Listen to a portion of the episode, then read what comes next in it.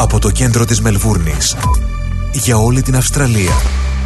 Σίδνεϊ, Πέρθ, Ντάρουιν, Αδελαίδα, Καμπέρα, Χόμπαρτ, Μελβούρνη. Το πιο ελληνικό ραδιοφωνικό breakfast ξεκινάει τώρα στο Ρυθμός Radio με Στράτο Αταλίδη και Νίκο Σαρή. Καλημέρα, παιδιά. Έλα, καλημέρα, καλημέρα. Καλημέρα, όμορφα The Greek Breakfast Show.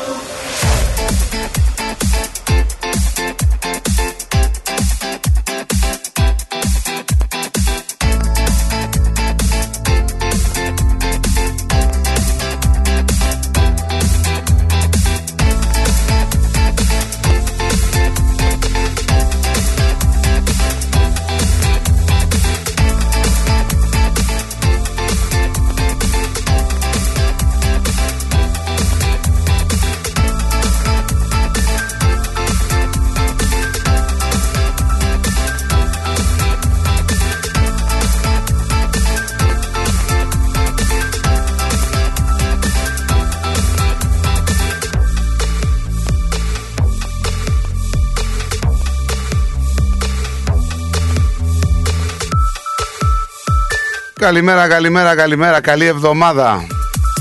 Καλή εβδομάδα να έχουμε. Καλή εβδομάδα και για τα παιδιά μας που ξεκινάνε το σχολείο.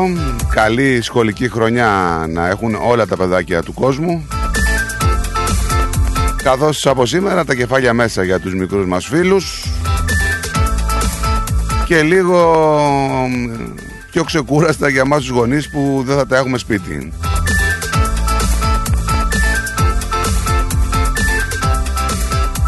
Τριακοστή ημέρα λοιπόν του Ιανουαρίου. Πάει και αυτός ο μήνας, ο πρώτος μήνας του 2023. Μας αποχαιρετά σιγά σιγά. Μας αποχαιρετά έτσι με τον καιρό να είναι λίγο ψηλό ανοιξιάτικο. Καλοκαιρινό δεν τον λες σήμερα, ούτε αύριο, ούτε μεθαύριο, ούτε ειδικά την Παρασκευή που θα έχει 17 παρακαλώ. 17 καλοκαίρι, έτσι.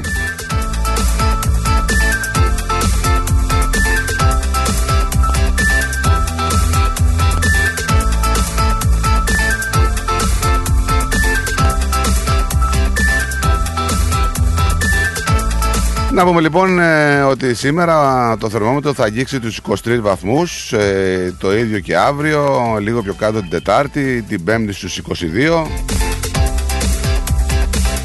Να πω καλημέρα σε όλους τους ε, φίλους, σε όλους τους ελληνόψυχους, σε όλες τις γωνιές της Αυστραλίας και όλου του κόσμου. Καλημέρα και στην πατρίδα μας.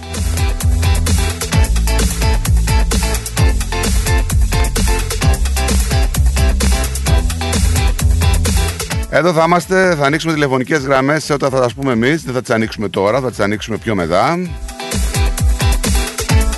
Φυσικά μπορείτε να επικοινωνείτε μέσω μηνυμάτων στο chat του ρυθμού, στο site μας ρυθμός.com.au Μπορείτε να μας στείλετε email ε, στο studio at Μπορείτε να μας στείλετε και μήνυμα στο facebook αν θέλετε, να μας πείτε καλημέρα ή οτιδήποτε άλλο θέλετε.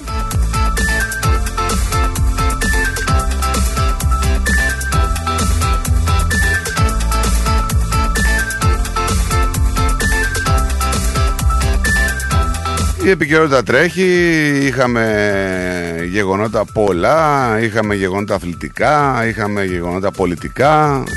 Γενικά τα γεγονότα δεν σταματάνε ποτέ. Θα τα πούμε ένα-ένα λοιπόν στη συνέχεια.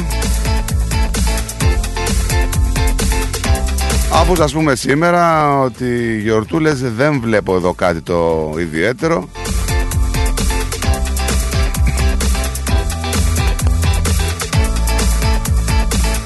Αλλά είναι Εθνική ημέρα κουρασάν στις Ηνωμένες Πολιτείες παρακαλώ. Ναι.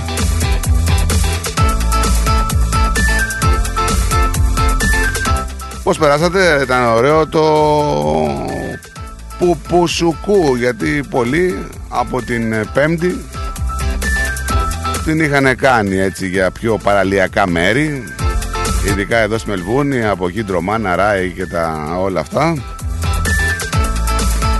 Είχαν πολύ πολύ κόσμο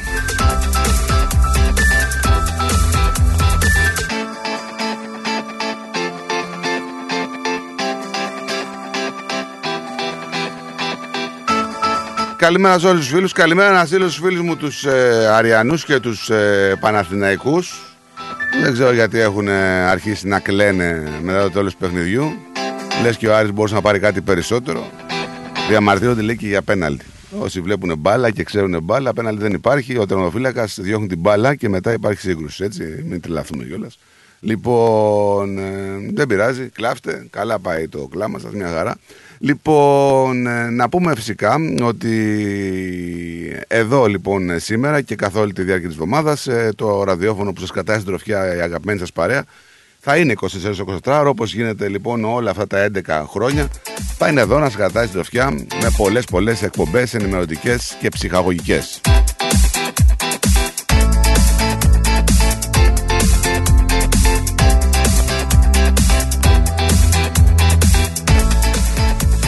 Πάμε να ρίξουμε μια ματιά λοιπόν στα γεγονότα του τότε, να δούμε τι έχει γίνει στον κόσμο λοιπόν, σαν σήμερα, έτσι με μερικά από αυτά.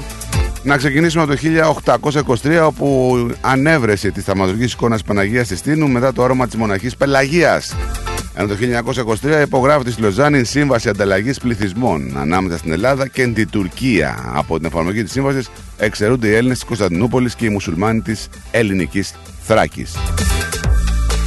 1945 Σοβιετικό υποβρύχιο τορπιλίζει και βυθίζει στα ανοιχτά του Ντάντσιχ το γερμανικό πλοίο Wilhelm Gustolf ε, με συνέπεια να βρουν το θάνατο περίπου 8.000 Γερμανοί επαναπατριζόμενοι. Ενώ το 1988 ο Ανδρέας Παπαδρέου και ο Τουργούτο Ζαλ συναντώνται στον Ταβός. Μετά τη συνάντηση, ο Έλληνας Πρωθυπουργός θα δηλώσει: Πετύχαμε το καλύτερο δυνατό. Αργότερα θα παραδεχθεί το με ακούλπα. 1996, κρίση των ημείων, ο Πρωθυπουργός Κώστας Σιμίτης έχει τηλεφωνική επικοινωνία με τον Αμερικανό πρόεδρο Μπιλ Κλίντον. Του εκφράζει την ελληνική θέση και η χώρα μας δεν επιθυμεί την ένταση, αλλά εφόσον αποκλειθεί θα αντιδράσει δυναμικά. Η κυβέρνηση δηλώνει έτοιμη να αποσύρει το άγημα, όχι όμως και την ελληνική σημαία. Στα ίμια σπέβδουν τα πολεμικά πλοία Ναβαρίνο και Θεμιστοκλής. Ο Τούρκος Υπουργός Εξωτερικών δηλώνει ότι υπάρχουν και άλλα νησιά του Αιγαίου με ασαφές νομικό καθεστώς και δεν αποδέχεται την ελληνική πρόταση δηλαδή την αποχώρηση του αγήματος, όχι της σημαίας. Τέλος του 2015, ο Υπουργός Οικονομικών Γιάννης Βαρουφάκης, ε, ο Γιάννης Μένανη, παγώνει τον πρόεδρο του Eurogroup, ε, Γερούν Ντάισελμπλουμ, ανακοινώνοντας ότι η κυβέρνηση δεν συνεργάζεται με την Τρόικα. Το βίντεο της συνέντευξης τύπου κάνει το γύρο του κόσμου. Διαμορφώνεται συγκρουσιακό κλίμα και ακολουθούν τηλεφωνικές επικοινωνίες του Πρωθυπουργού Αλέξη Τσίπρα με τον Μάριο Ντράγκη. Λοιπόν, ε, καλά πήγε να το χειριστεί λίγο εκεί ο Βαρουφάκης να σηκώσει ανάστημα, αλλά το κόμμα δεν συμφωνούσε ή μάλλον έκανε πολύ καλές κολοτούμπες.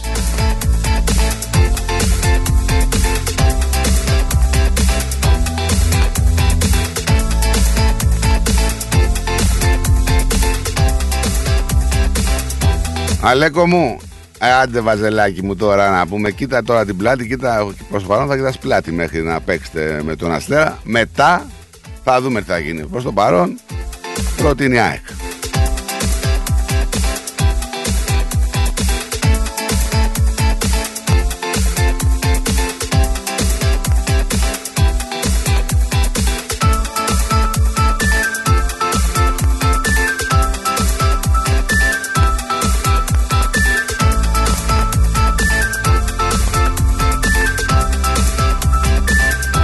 Και μια μιλάμε για ποδόσφαιρο και κάνουμε πλακίτσα, να πούμε ότι είχαμε μια ανίποδη τραγωδία στο Ναύπλιο, καθώς είχαμε ένα νεκρό ποδοσφαιριστή από ανακοπή καρδιάς μέσα στο γήπεδο. Οι γιατροί έκαναν το αδύνατο δυνατό για να σώσουν, αλλά δεν τα κατάφεραν.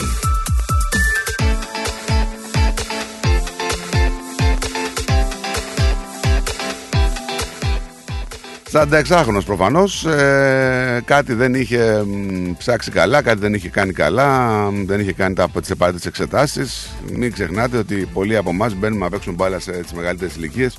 Νομίζουμε ότι το μυαλό και το σώμα θα κάνει αυτά που θέλουμε, αλλά πρέπει να κάνουμε τις απαραίτητες εξετάσεις όταν περνάει μια ηλικία για να μπορούμε να αθλούμαστε έτσι, και να παίζουμε είτε μπάλα είτε οτιδήποτε άλλο που έχει να κάνει με σπορτ. Καλημέρα! Καλημέρα. Πριν οτιδήποτε, Ναι, ναι. Τι είναι αυτό; Οτιδήποτε Ναι, πριν, ναι, ναι. γιατί ξέρω ότι θα παίξει πρίξιμο τώρα. Λοιπόν, έχετε την καλύτερη, έχετε την ομάδα που παίζει το καλύτερο ποδόσφαιρο ίσως στην Ελλάδα σήμερα. Ναι, ωραία. Έχετε ένα πάγκο, ο οποίος πάγκος ίσως κοστίζει δύο φορές περισσότερο από την ομάδα μου. Ωραία. Κατά τη γνώμη μου, δίκαια βρίσκεστε εκεί που βρίσκεστε. Ωραία. Δεν είναι ανάγκη να κάνετε τέτοιες μικρότητες. Τι μικρότερε κάναμε; Η μικρότητα του να πάρετε τον αγώνα με αυτόν τον τρόπο Ποιον που τρόπο, είδε όλη η ε; Ελλάδα. Ποιον τρόπο είδε όλη η Σε Ελλάδα; παρακαλώ πολύ, άσε Ναι, να ναι, μιλήσεις. ναι, να μας πεις ποιον τρόπο. Ο τρόπος που πήρατε το παιχνίδι, Ναι. ο τρόπος που συμπεριφερθήκατε, Εμείς. όχι ο εντεταλμένος. Εμείς τι συμπεριφερθήκαμε; Λοιπόν, δεν αρμόζει στην ομάδα τι, σου, τι κατάλαβες; συμπεριφερθήκαμε; Δεν αρμόζει Θα μου στην πεις, ομάδα που σου. ζητάτε- Εγώ δεν έχω να πω τίποτα Τι άλλο. Δεν ζητά- έχω να πω ζητάτε, τίποτα άλλο. ε, μέχρι το 60 δεν έχεις κάνει σούτρε κακομοίρα με Δεν έχω να πω τίποτα άλλο. πας τώρα, τίποτα τρίμπαλο. άλλο δεν έχω να πω. Όλη η Ελλάδα ξέρει. Τι ξέρει; Κρίμα. Κρίμα γιατί σου είπα. Ό,τι και να πεις, ό,τι Μα και σου να είπα. κάνεις, Δεν είναι ό,τι και να πω. το κράξιμο δεν θα το γλιτώσεις. Ρε εσύ, δεν μασάω εγώ από κράξιμο. Άρης Δεν είμαι. θα το γλιτώσεις. Άρης είμαι, δεν μασάω από κράξιμο. Λέει πέναλτι. Τι πέναλτι, ρε παιδιά. Βγαίνει ο φύλακα, βρίσκει την μπάλα και μετά υπάρχει σύγκρουση. Ε, δεν υπάρχει πέναλτι. Πώς το κάνουμε, δηλαδή, με τόσο όρι πέναλτι. Δεν μασάω από κανέναν σας. Θα σου βάλω μουσικούλα πένθυμη. Α, δεν με...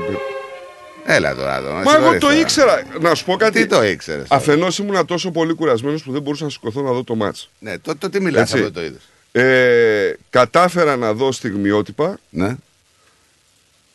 και διάβασα σχολιασμούς. Δεν διάβασα από site ε, Θεσσαλονίκης, επίτηδες. Τι σχολιάζουμε από ποιους; Λοιπόν, όλη η Ελλάδα γνωρίζει τι έγινε και τι δεν Ε, έγινε. πες μας Τώρα και από εμείς εκεί δεν, και δεν πέρα, καταλαβαίνουμε γιατί δεν ξέρουμε τι έγινε. Εγώ θα σου πω, πήρα μήνυμα Ναι, από άνθρωπο Αθηνέζο ναι. που μου λέει σφαγή. Ε, αυτό μου είπε ότι θα σου στείλει όταν ήμουν στα Μάξ. Για τον, να τον τρελάνω, λέει λίγο. Άσε μας, δε φίλε, τα σφαγή. Και πού την είδε στη σφαγή; Που πήρα, που πήρα περισσότερες κάρτες από σένα; Αυτή είναι η σφαγή. Ε, όχι τώρα, έλα. Ε, Ηρέμησα. Τι έλα. Ηρέμησα. Ποιος πήρε περισσότερε κάρτες, εσύ ή η ΑΕΚ; Ηρέμησα. Δεν μας τα λες καλά όμως. Δεν μας τα λες καλά. Έλα που θα μου βγεις και αδικημένος τώρα. Έλα, μα η ΑΕΚ, Έλα που θα μα μου η βγεις και ΑΕΚ τη αδικημένος. φόρτωσε Σε με κάρτες, ρε παρακαλώ φίλε. πολύ.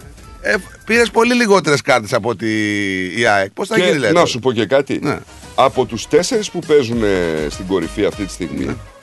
ειλικρινά σου μιλάω δηλαδή, για μένα εγώ δεν βλέπω καμιά ομάδα να παίζει το καταπληκτικότερο ποδόσφαιρο. Καλά, η ΑΕΚ δεν έπαιξε μπάλα. σήμερα. Ενδεχομένως λίγο καλύτερο παίζει η ΑΕΚ. Αλλά με αυτό το ποδόσφαιρο, Η ΑΕΚ εγώ δεν- δεν την έχω και διεκδικητή.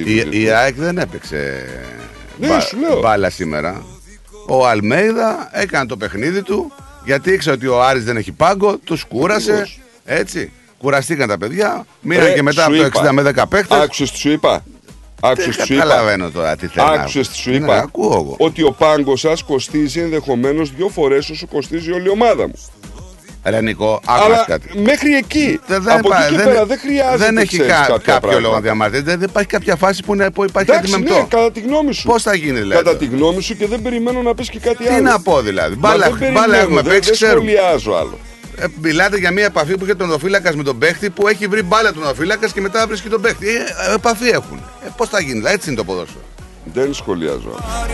Τι Στην να ίδια σχολιάσει. φάση βέβαια πέναλτι έτσι. Σε ποια φάση; Σε αυτή τη φάση μιλάμε. Ναι. Τι πέναλτι; Τι πέναλτι, δεν κατάλαβα. τι λες. Ε, αγόρι μου, έχουν γίνει και έχουν γίνει φάσεις και φάσεις. Δεν έχεις κάνει φάση, ρε. Εντάξει τώρα. Μας τρελάνε. Εγώ εύχομαι, εύχομαι πραγματικά να σου κόψουν τέτοιου είδους πέναλτι. Μα δεν υπάρχει πέναλτι. Εντάξει, σου είπα. Πώς θα γίνει δηλαδή τώρα. αυτό Εγώ το- εύχομαι να κρίνεσαι, να παίξεις πάλι με κανένα πάοκ, με κανέναν Ολυμπιακό, κανένα κύπελο. Η ΑΕΚ καλά σας είπε. Άκου λίγο. Βγάλατε ανακοίνωση.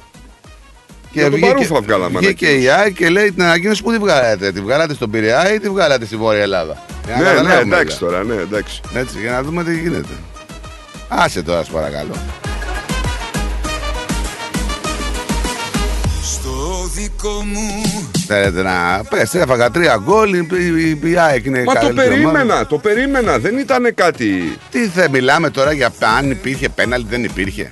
Ρε, σου είπα ότι δεν αξίζει τον κόπο να παίρνετε τα μάτς με Εν τω αυτόν με- τον τρόπο. εν τω μεταξύ, ε, ε, έχει- τα βαζελάκια έχουν πατρελαθεί περισσότερο από εσάς. Να ξέρεις. Ο Αλέκος, καραβάνι είναι λίγη βαζελάκι, από το πρωί. Κάτσε λίγο να το κοντήσω, είναι πολύ ζεστή. Τι μου το ε, ε,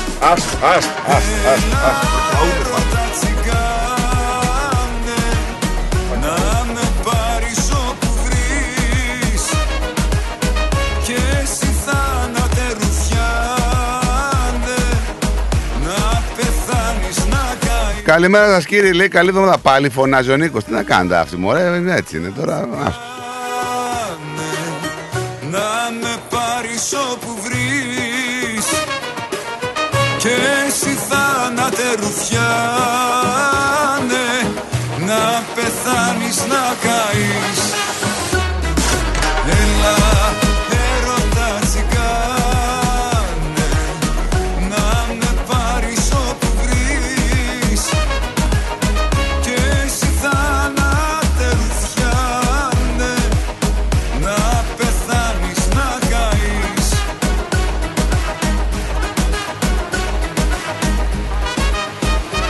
Λοιπόν, ε, να στείλω μια καλημέρα στον Κυριακό. Καλημέρα Κυριακό. Να στείλω μια καλημέρα στον Γιώργο τον Κουρούνη. Καλή εβδομάδα και σε ένα φίλε. Μας στέλνει καλημέρα σε εμάς και σε όλο τον κόσμο. Καλημέρα και στο Μαράκι, στο Χριστάρα και στο, στη ρυθμούλα μας.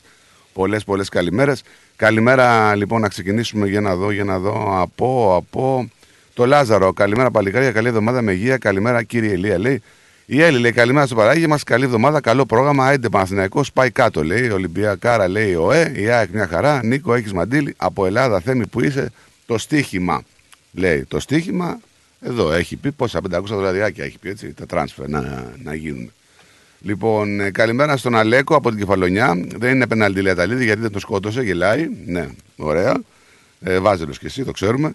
Λοιπόν, θα πάμε σε διαφημιστικό Ναι, διάλειμμα. ε, πας μια εκ βάρβαρος τώρα, δεν το Ε, συζητάμε. βάζελε, βάζελε μόνο τη δράνε που χάσαν την κορυφή και είναι πρώτη αυτή τη στιγμή. Σου είπα. Πώς θα γίνει, λέτε. Ε, καλά, δεν είσαι πρώτος, ένα αγώνα λιγότερο. έχει Αυτή τη στιγμή είναι Παναθηναϊκός. πρώτη. Τέλος. Είναι πρώτη. ε, Είναι και να κερδίσει. Σήμερα θέμα χρόνου δηλαδή. Λοιπόν. Είναι η πρώτη φορά που προτιμώ να το πάρει ο Ολυμπιακός παρά εσύ. Δεν πειράζει, δεν πειράζει, δεν πειράζει. Να, κλαπ, να κλάψετε έτσι και εσείς μαζί με τους Βάζελους και τον Ολυμπιακό, όλη η τριάδα είσαστε τέτοιο. Είσαστε αγαπημένοι. Εσείς να κλαίτε. Έχετε καταντήσει η πιο μισθή ομάδα μας Δεν με τον πειράζει, Ολυμπιακό. μωρέ, έχουμε καταντήσει. Τρίμπαλο. Τρίμπαλο. Τέλος Τρίμπα. τώρα. Σταμάτα. Δεν θα μιλάς τρίμπαλο έφαγε. Δεν θα μιλάω, θα μιλάω. Πώς δεν θα Για να μιλάω; μιλά, για μας πεις απέναντι που δεν είδες. Το κατεστημένο σας να πούμε εντάξει. Άντε, τώρα. αρχίσαμε Έλα. πάλι το Ας. κατεστημένο. Εμείς έχουμε κατεστημένο; Εσείς, εσείς είστε το κατεστημένο. Εμείς. Δίπλα στη λέξη κατεστημένο Ναι. γράφει ΑΕΚ. Αχ, ψυχούλα μου. Ναι, Εγώ. έτσι γράφει. Αλήθεια. Βέβαια. Μην με βάλεις τώρα και αρχίζω και σου βάζω Τι να μου βα... ρε εσύ. βιντεάκια τώρα. Ξέρεις, και δεν τέτοια. έχει νόημα αυτό. Δεν έχει νόημα, κυριολεκτικά δεν έχει νόημα. Δεν έχει. Όχι, δεν έχει νόημα αυτό. Δεν έχει, κυριολεκτικά δεν έχει νόημα. Τι έγινε, δεν ξέρω τι είπες, τι δεν είπες. Όχι, ακόμα έχω πει το σαν σήμερα και αυτά. Τα έχουμε πει όλα κανονικά. Ε, κανονικά δεν τα είπες, γιατί. Εγώ ήθελα να ρωτήσω και τη σχέση σου γενικά με τους προέδρους. Την καλύτερη σχέση με όλους την έχω με τον Μαρνάκη και είναι και ο άνθρωπος ο οποίος εκτιμώ περισσότερο από όλους. Και τώρα αυτό δεν είναι κρυφό. Και δεν, Ωραία, και δεν με τι θες ενδιαφέρει. να και τι θα αποδείξεις πούνε. με αυτό, Εγώ, δηλαδή; εγώ ξεχωρίζω τη φιλία με το, με το ποδόσφαιρο. Με το κάποιοι, επάγγελμα. κάποιοι μπερδεύονται. Δηλαδή, τι σημαίνει, ότι επειδή είμαστε φίλοι με τον Μαρνάκη ε, στο, στο γήπεδο θα γίνονται τρέλες; Τρέλες θα Στο γίνει. γήπεδο είμαστε εχθροί. Είναι κύριος. Άσε μα δε καρυπίδι να πούμε. Άσε μα δε καρυπίδι. Συγγνώμη δηλαδή, δεν κατάλαβα. Είστε, είστε φίλοι. Έλα τώρα. Δεν μπορεί να Δηλαδή, ξεπλύνει. κάτσε, αν αύριο εσύ γίνεις πρόεδρος μιας ομάδας και αντίστοιχα γίνω κι εγώ. Ναι. Έτσι, τι σημαίνει αυτό δηλαδή; Μπορεί να έχουμε τα λαβέρια. Ότι μπορεί να έχουμε τα ραβέρια. Ε, δεν νομίζω. Υπάρχει εδώ. Ε, δεν νομίζω. Διαπλοκή. Όχι, φίλε. Έτσι. Λοιπόν, πάμε σε διαμεσικό διάλειμμα και γυρνάμε. Έχουμε πολλά να πούμε. Σιγά μην είπες να πούμε ότι το 1649 εκτελέστηκε δια αποκεφαλισμού ο βασιλιάς Κάρολος ο πρώτος της Αγγλίας. Δεν τα λέω εγώ αυτά. Γιατί Δεν- ρε φίλε, δεν είναι. Το δικό μου σαν σήμερα που έχω βρει δεν το έχει. 11 πραγματοποιείται στην Κούβα η πρώτη σε όλο τον κόσμο διάσωση επιβάτου αεροπλάνου από πλοίο. Τι; Διάσωση επιβάτη αεροπλάνου από πλοίο. Τι, πώς γίνεται αυτό; Έπεσε το αεροπλάνο στη θάλασσα; Όχι, ρε, πήγε το αεροπλάνο και πήρε από το πλοίο το. Διά... Α, νόμιζα ότι είναι. Ωραία. Με τι πήγανε; Με αεροπλάνο, με τι με πήγαν. Σαΐτα. Το 23 που υπογράφτηκε στη Λοβοζάνη η Σύμβαση Ανταλλαγής Πληθυσμών ανάμεσα στην Ελλάδα και στην Τουρκία, το είπες; ναι, το είπα. Είπα, μήπως. Ότι το 29 παραχωρείται στις Ελληνίδες το δικαίωμα ψήφου; Όχι. Βέβαια, οι Ελληνίδες το 52 ψηφίσανε πρώτη φορά, έτσι. Ο Χίτλερ ορκίστηκε καγκελάριος της Γερμανίας. Τίποτα Τι δεν να είπες, το κάνω. Θα φτιάσουμε τώρα να λέμε ένα-ένα τι χώρε. Τίποτα δεν Τι είπες. κάνανε και τι δεν κάνανε. Τίποτα δεν είπες. Πάνε σε διαφημίσεις, άι. Λοιπόν, Ο Νικολάκης θα έρθει, λέει, με περούκα, καπέλο, γυαλιά, μουσι. να μην το γνωρίζουμε. Θα κάθομαι και θα σε ακούσω σήμερα. Αυτός είναι από την Ελλάδα. Που στέλνει το μήνυμα. Πάμε σε break. Και με καπελάκι και με γυαλιά. Breakfast show. Η Big Stage Entertainment ήρθε για να ντύσει τις νύχτες της Αυστραλίας με τα πιο αξέχαστα ελληνικά live events. Να χάνει καρδιές σαν Μάκης Χριστοδουλόπουλος, Australia Tour 2023. Ο άρχοντας του λαϊκού τραγουδιού έρχεται στην Αυστραλία με την ορχήστρα του, τον εγγονό του Μάκη Τζούνιορ και τον Παναγιώτη Πλακιά στο κλαρίνο. Σάββατο 11 Φεβρουαρίου, Σίδνεϊ, στο Φεγγάρια, 325 Bergwood Road, στο Μπέλμορ. Όνειρα και όνειρα Σα 8 Φεβρουαρίου, Μελβούρνη, στο Ναύπακτο House, Ross Street, στο Χέδερτον. Μάκης Χριστοδουλόπουλος, Australia Tour 2023. Κλείστε εισιτήρια στα 0422 303 882, στο 0409 386 539 και στο 0413 865 162. Βρείτε μας στα social media Big Stage Entertainment και μάθετε περισσότερα. Χορηγός επικοινωνίας Ρυθμός Radio. Η ώρα είναι 10. Η ώρα στην Ελλάδα είναι μία τα ξημερώματα. Ωραία φέτα μας τώρα. Λες να μην το ξέρω. Έχει γεύση, πώς το λένε; Ε, είναι, είναι κομμάτι του τόπου μας, αγόρι μου. Έχει τη χάρη του, τα αγαθά του, τα ακούσματά μας. Τι γεύση θες να έχει και τι δεν έχεις. Και τι ήπειρος μας τώρα. Όχι δα και σκέτη, με λάδι και ρίγανη. Αυτή είναι η φέτα μας. Έχει παράδοση, έχει μεράκι, έχει γεύση από ήπειρο. Φέτα ήπειρος, από χέρι τυροκόμου. Η Ήπειρος κοντράρει και πάλι την ακρίβεια προσφέροντας τα προϊόντα της στις καλύτερες τιμές της αγοράς. Ζητήστε τα τώρα. Epiros is keeping prices down while maintaining its award-winning quality and unbeatable taste. Epiros Feta is suitable for vegetarians, is gluten-free and low in lactose. Find us in your local IGA supermarket and delis today. Έλα Μαρία, τι κάνεις, σου έχω νέα. Α, για πες. Η Κατερίνα από δίπλα θα στείλει και αυτή τον Νικολάκη της στο παιδεία Greek School. Να σου πω την αλήθεια, σκέφτομαι και εγώ να στείλω την Ανούλα, αλλά δεν ξέρω και πολλά πράγματα. Θα σου πω εγώ που ξέρω, μιας και τα τρία τελευταία χρόνια στέλνουν το Σπύρο εκεί. Έχουν μικρά τμήματα, Έλληνες δασκάλους με διακρίσεις, χρησιμοποιούν ελληνικές εκπαιδευτικές εφαρμογές και virtual reality που τρελαίνονται τα πιτσιρίκια. Κάνουν και εκδρομές συχνά. Α, τι καλά. Και επειδή ξέρω ότι στην Ανούλα σου αρέσουν και οι χοροί, κάνουν και μαθήματα ελληνικών παραδοσιακών χωρών. Καλά, τώρα με έπεισες. Όχι, τώρα θα σε πείσω. Επειδή ακούς ρυθμό, έχεις και 10% έκπτωση. Δεν το πιστεύω. Πού μπορώ να κάνω εγγραφή; Στο 03 90 28 2088 ή online στο pediagreekschool.org.au Παιδεία Greek School Clayton South. Μαθαίνουμε ελληνικά διασκεδάζοντα. Παιδεία Greek School. Οι εγγραφές ξεκίνησαν. Τώρα στο Παιδεία Greek School μαθαίνουμε και μοντέρνο χορό με το θρηλυκό Alki Manasi από το Dance with Alkis. Ακολούθησέ μας παντού σε Instagram, Facebook και YouTube. Ρυθμός Radio. Για ξύλινες κατασκευές που σε αφήνουν με το στόμα ανοιχτό, Ask Bill. Ξυλουργικές κατασκευές, Ask Bill. Ο Bill Genos, με 25 ετή εμπειρία, ασχολείται με τις εφαρμογές ξύλου σε επίπεδο σχεδιασμού και κατασκευής υψηλής αισθητικής και ποιότητας. Αναλαμβάνουμε gazebos, pergolas, decking, landscaping. Ακολουθώντας το στυλ του χώρου και τον χαρακτήρα του ιδιοκτήτη, κάθε προϊόν είναι χειροποίητο. Κατασκευασμένο με υψηλής ποιότητας και αντοχής υλικά και μοναδικό. Ξυλουργικές κατασκευές Ask Bill. Δείτε τις κατασκευές μας στο www.askpavlabill.com.au Τηλέφωνο 0402 055 928 Για οποιαδήποτε ξυλουργική εργασία Ask Bill. If you want the best for your loved ones and want them to enjoy their lives within a culturally safe environment, then our home is their home. At Grace of Mary and St. Andrew's Aged Care, we take pride in the genuine care we provide and strive to make your loved ones feel warm, comfortable, and safe, just as they would if they were home. Our home style care is centered around Greek culture and tradition, nurturing an atmosphere of relaxed social interaction and stimulating conversation. Our skilled team of nurses and care staff are committed to ensuring your loved ones are provided with competent and consistent care that focuses on their unique clinical, emotional, and social needs. Grace of Mary, and St. Andrew's Aged Care Homes. For inquiries and more details of our services, please visit northerncypriotagedcare.com.au or simply call 9408 8169. We are always happy to chat about how we can help you to ensure quality and enjoyment of life for your most cherished loved ones. A place your loved ones can call home. Founded by the community of Cypriots of the northern suburbs of Melbourne.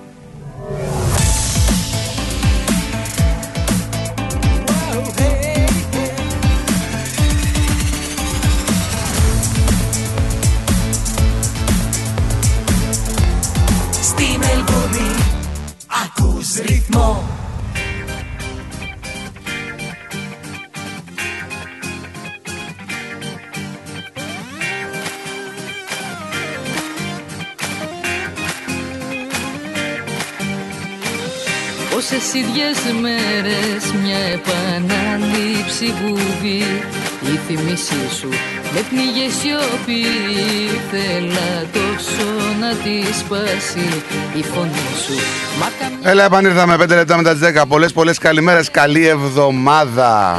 απάντηση σου Δεν με αφορά τώρα αν θα έρθεις Που ήσουν τις ώρες που σε χρειαζόμουν Νευρικό Νικολάκη μου, ναι, πολύ νεύρα. Θα τα πούμε στο σταθμό, ναι, στο ρυθμό. ναι. Τώρα μιλάει άμπαλος. Λοιπόν, ε, να πούμε ότι οι τηλεφωνικές γραμμές θα ανοίξουμε μετά. Ακόμα να ξέρετε ότι είναι κλειστές, οπότε μην μπαίνετε στη διαδικασία να πάρετε τηλέφωνο. Θα πούμε εμείς πότε θα ανοίξετε. Πότε θα Έβγε. ανοίξουμε τις τηλεφωνικές Έβγε, γραμμές. έβγε.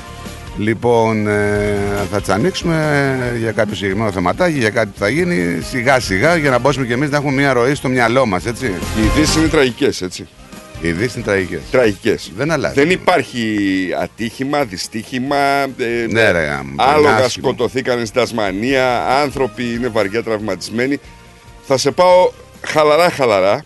Τι θα με πας, δεν είναι μόνο αυτά, είναι νομίζεις.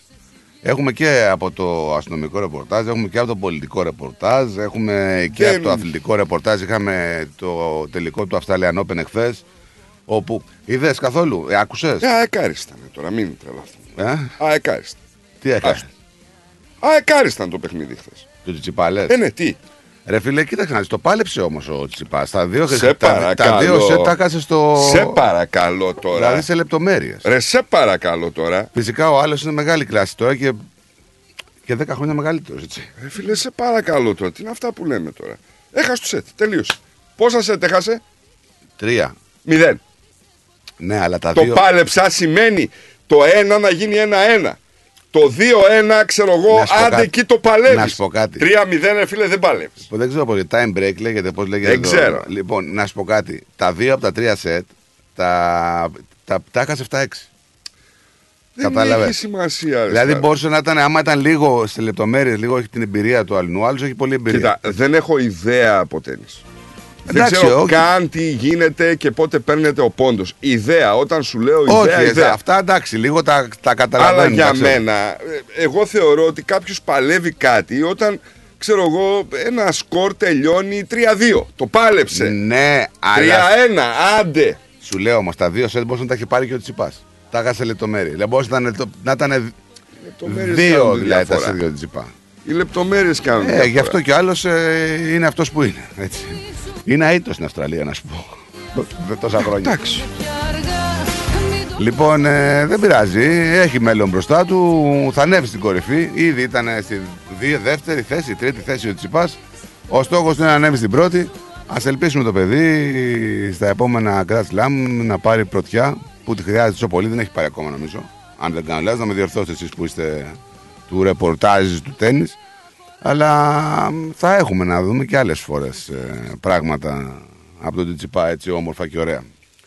Λοιπόν, πάμε λίγο στις άσχημες ειδήσεις τώρα. Γιατί οι ειδήσει. Εγώ θα τις παρέκαμπτα να σου πω την αλήθεια. Τις άσχημες; Ε, ναι. Ε, πρέπει όμως να ενημερώσουμε τον κόσμο να πούμε έτσι κάτι ε, σιγά σιγά τουλάχιστον ε, σε τίτλους. Είναι πολλές ε, ειδήσεις που μας αφορούν.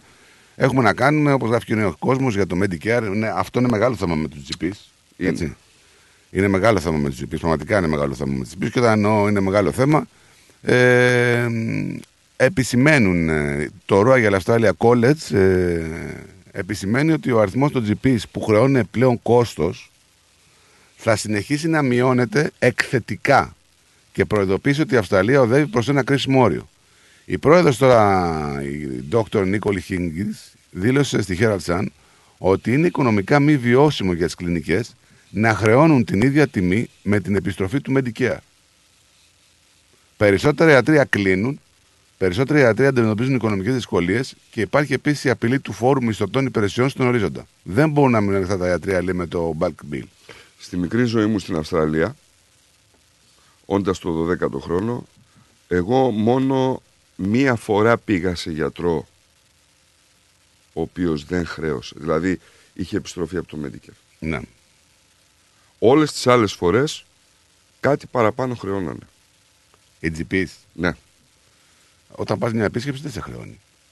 Αφού με χρεώνεις σου λέω. Δεν ξέρω γιατί. Εγώ δεν ξέρω. Τι θα Εγώ ποτέ δεν είναι. Πηγαίνω σε γνωστό κέντρο εκεί στο Όκλι. Ποτέ δεν έτυχε. Δηλαδή, μπορώ να σου πω και το ποσό. Είναι 70 κάτι δολάρια πληρώνεις και σου κάνει refund τα 40 κάτι.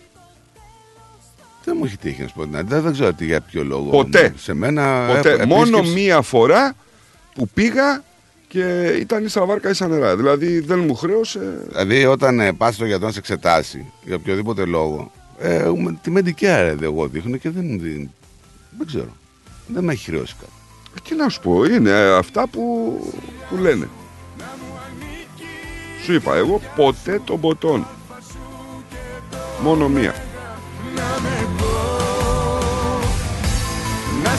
Λοιπόν, τέλος πάντων, είναι θέμα, είτε έχει να κάνει με αυτό, είτε έχει να κάνει με το άλλο. Είναι θέμα γιατί τα προβλήματα στη φροντίδα και γενικότερα στην υγεία της Αυστραλίας ε, βλέπουμε ότι διωγγώνονται και ο- αυτή η διόγκωση έχει συνέπειες σοβαρές ε, για την ποιότητα της ζωής των ε, πολιτών άμεσα.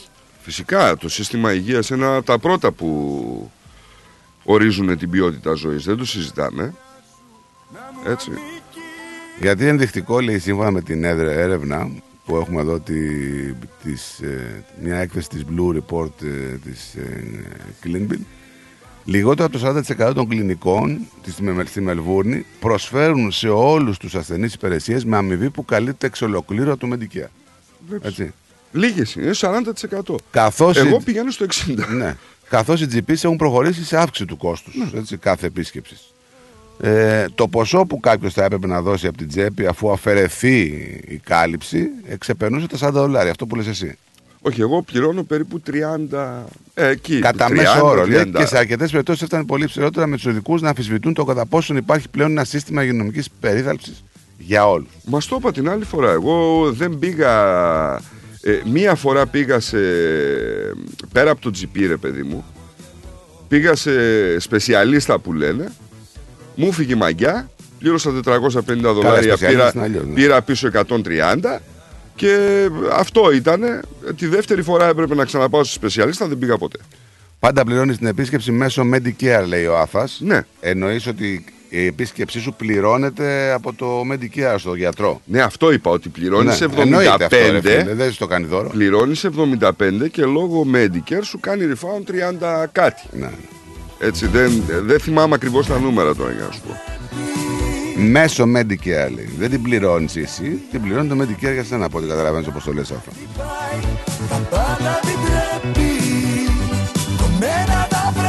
Καλημέρα στον Αντώναρο. Καλημέρα, Λεβέντε. Καλή εβδομάδα να έχουμε. Καλημέρα στην Ανθούλα μας εκεί στη Χαριλάου. Πολλές καλημέρες. Καλημέρα, Λεβέντε. Καλή εβδομάδα, καλή εκπομπή.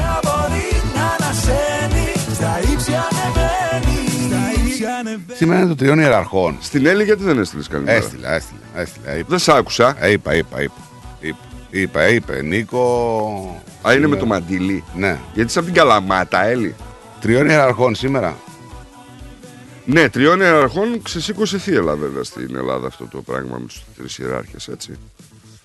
Μια γιορτή η οποία έχει καθιερωθεί Σαν αργία. Ε, σαν σαν αργία. αργία από το, Τα σχολεία, τα σχολεία μιλάμε. Από το 1800 Ναι. και επίσημα από το 1911 δεν θυμάμαι πότε. Ε, έχουμε και Ραμαίος ρε φίλε, τι ανάγκη έχουμε. Εντάξει. ισοπαίδωση των πάντων. Των πάντων.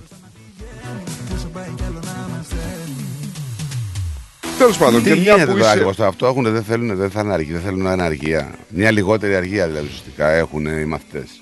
Έτσι. Θα ανοίξουν κανονικά σήμερα τα σχολεία. Εγώ δεν το βλέπω έτσι.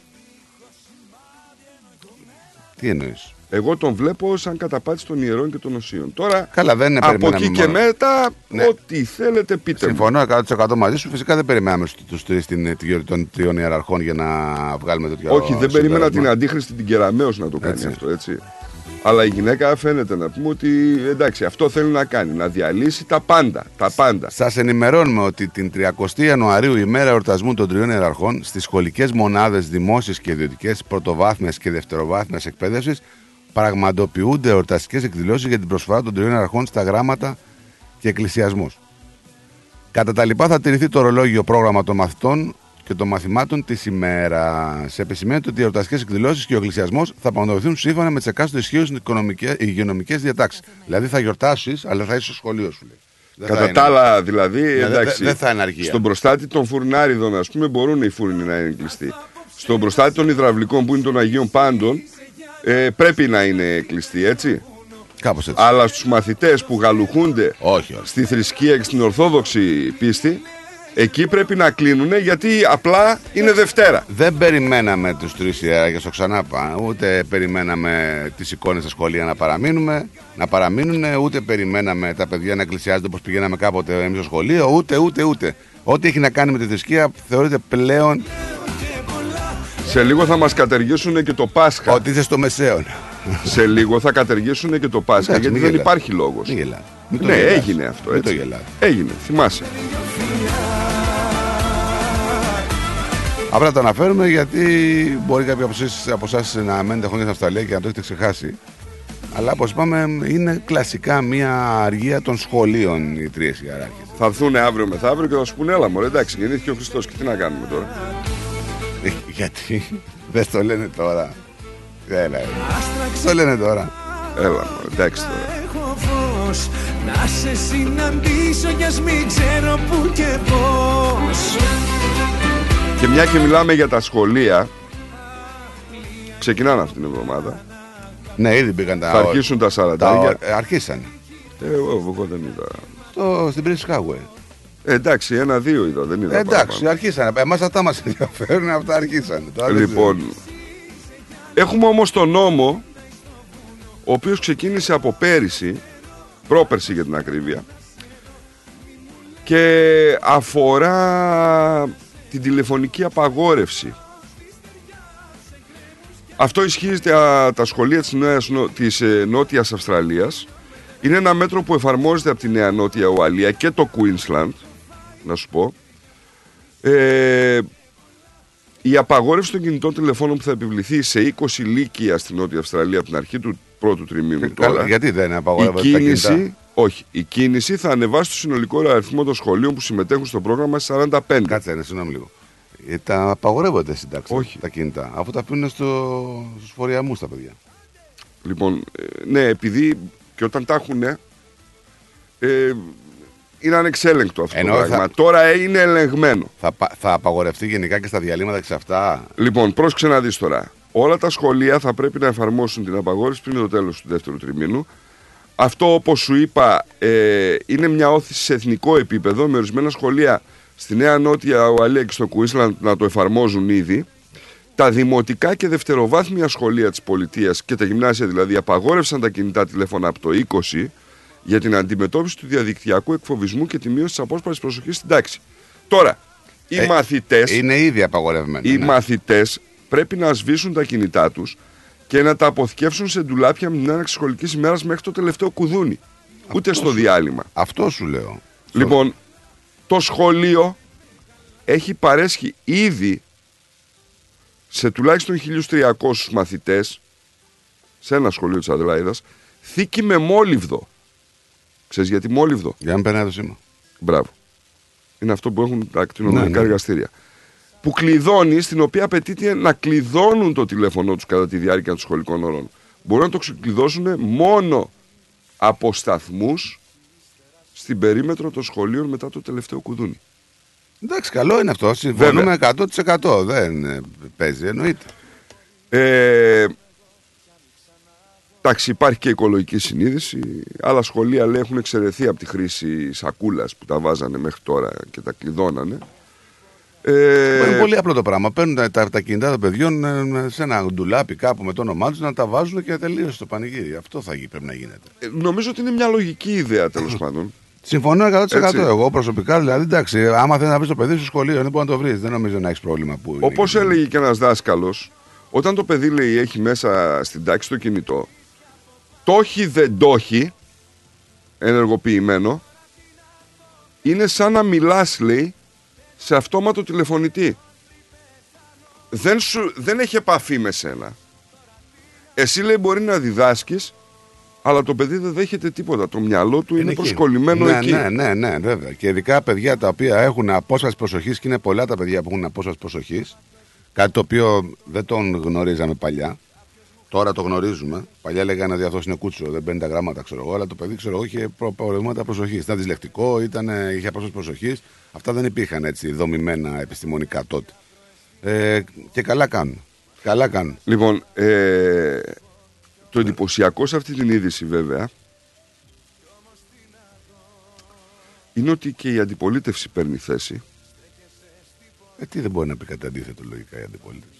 Τι λες εσύ; Τι λέει; Μετά ο ΣΥΡΙΖΑ; Δεν ξέρω. Το ΚΚ. Λοιπόν, και μάλιστα το ενισχύει κάπως και λέει ότι η θέση της απαγόρευσης θα πρέπει να είναι αρκετά απλή γιατί στην πραγματικότητα δίνει στους δασκάλους τη δυνατότητα να κάνουν διάκριση και να πούν δεν επιτρέπεται να έχετε το τηλέφωνό σας. Τέλος.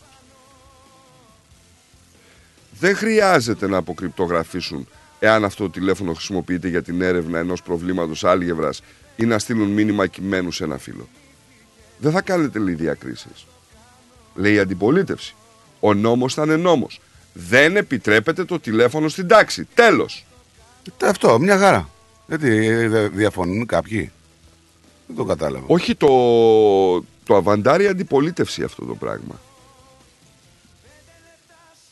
Δεν εντυπωσιάζει. Εντάξει, ρε φίλε, τώρα δεν είναι. Εντυπωσιάζεσαι, ρε, εσύ. Εντυπωσιάζεσαι ότι δεν Εντυπωσιάζεσαι υπάρχει αντίλογος ε, Sony και Dead, δηλαδή. να Ε, πούμε τα βέβαια. δύο. Ναι, εντάξει. Και όπως λέει εδώ και ο Άθρας, που στείλε μια φωτογραφία και όταν το τηλέφωνο λέει, ήταν δεμένο με καλώδιο, οι άνθρωποι ήταν ελεύθεροι. Σίγουρα. Ναι, ρε, Άθρα. Τώρα δεν φτάνει που το είναι με ένα τηλέφωνο συνέχεια. Δηλαδή, επειδή ε, έχει, η δουλειά μου τα απογεύματα που είμαι στα μαγαζιά έχει να κάνει παιδάκια που είναι τα, τα σπόρια αυτά. Ρε φίλε, πιστεύω ότι τα παιδιά στο εδώ πέρα πίσω που είναι ο αυχένας τους, όπως λέγανε και οι επιστήμονες, όντως θα κάνουν ένα διαφορετικό οστό από ό,τι είχαν οι προηγούμενε- προηγούμενες γενιές. Είναι όλα έτσι, κάτω το κεφάλι και πετάει εδώ το κόκαλο της σπονδυλικής στήλης σε φοβερό πράγμα. Στο άλφικτον ε, γράμμα ισχύει ήδη. Απαγορεύεται το κινητό και στο διάλειμμα, λέει ο φίλος μας ο Μάρκος. Λοιπόν, ε, δεν έχουμε ανοίξει τηλεφωνικές γραμμές ακόμα, έτσι. Ε, μην παίρνετε τηλέφωνο, θα σας πούμε εμείς πότε θα ανοίξουμε.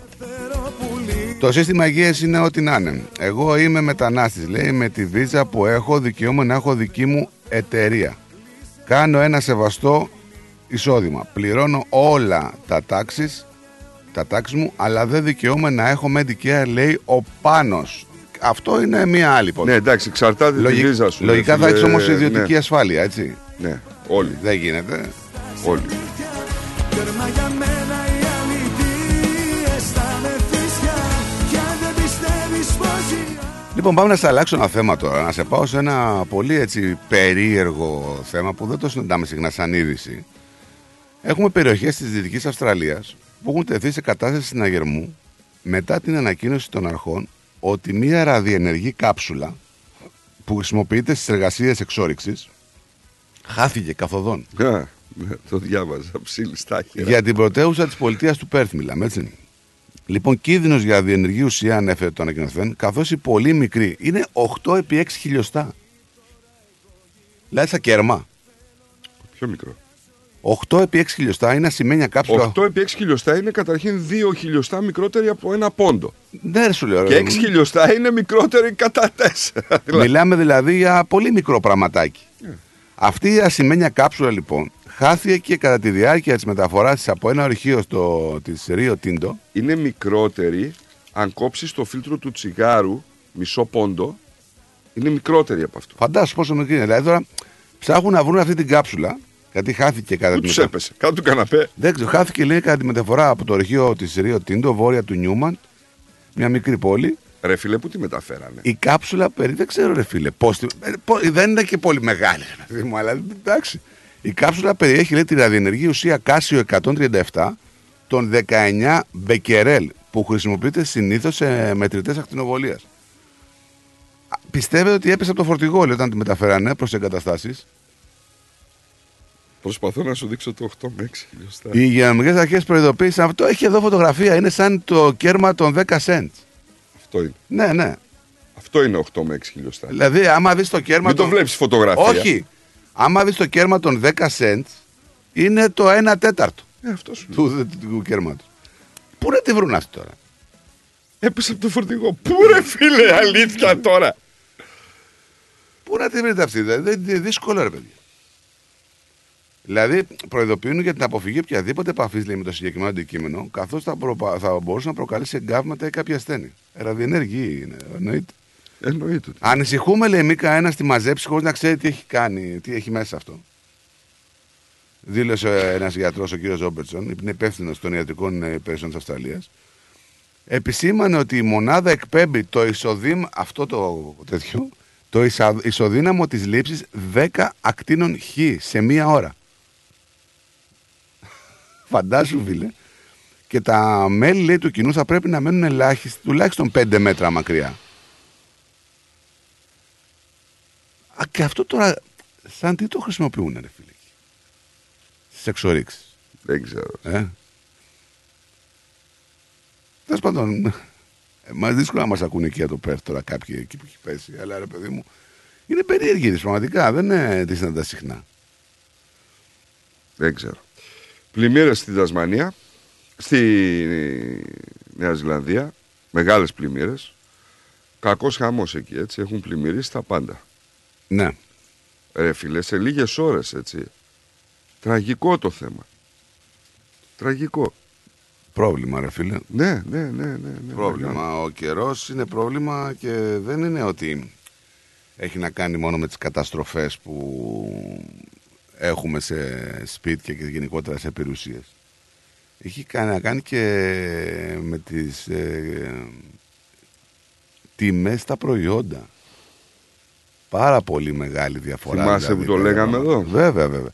Σου λέγα ότι οι πλημμύρες θα φέρουν ε, μεγάλες αυξήσεις στα προϊόντα και θα είναι τρομερό. Και, ό,τι, και όσοι ακούτε δηλαδή για πλημμύρες, όταν λέμε για πλημμύρες, μην φανταστείτε δηλαδή ότι έχει να κάνει μόνο με, τη, με τα πράγματα οποροκυπευτικά. Έτσι.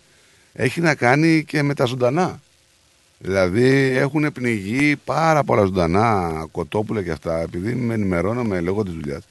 Έχουν τεράστιο πρόβλημα και δεν υπάρχουν. Οπότε καταλαβαίνετε ότι οι τιμές είναι σ- πάρα πάρα πολύ υψηλέ λόγω αυτού. Κοίταξε, σου είπα ότι δεν φτάνουν όλα, δεν φτάνουν οι πληθωρισμοί, δεν φτάνουν τα επιτόκια, δεν φτάνουν οι χιλιαδιό. Φτάνουμε σε ένα σημείο αυτή τη στιγμή να έχουμε και τις πλημμύρες και δεν ξέρω τι άλλο θα πάθουν οι αγρότες φέτος.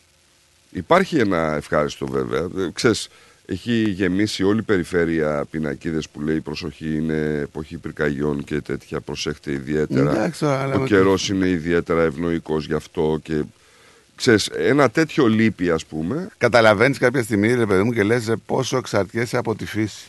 Τελικά. Εντάξει, Έτσι. για όνομα. Δηλαδή, μερικές φορές ξεχνιόμαστε ε, το πόσο μικροί είμαστε μπροστά στο μεγαλείο του. Άκουσα ένα τραγουδάκι όμορφο έτσι. Όλο καινούριο.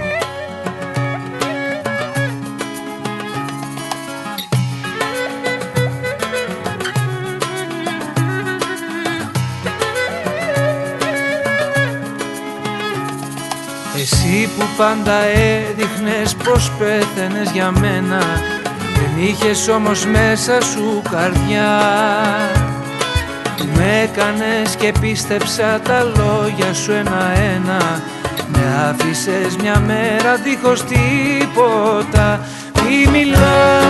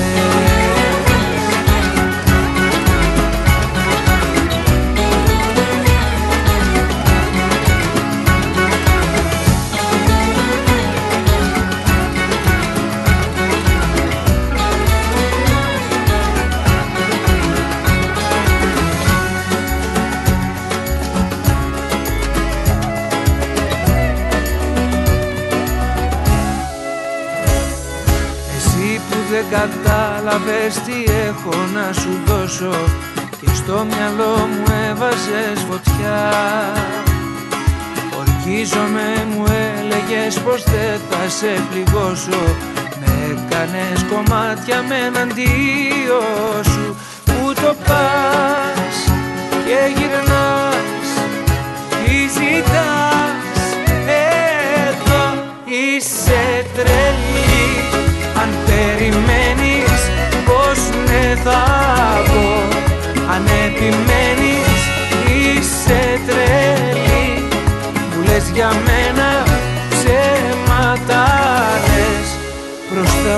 μην κλαις. Γιατί σε άφησα στο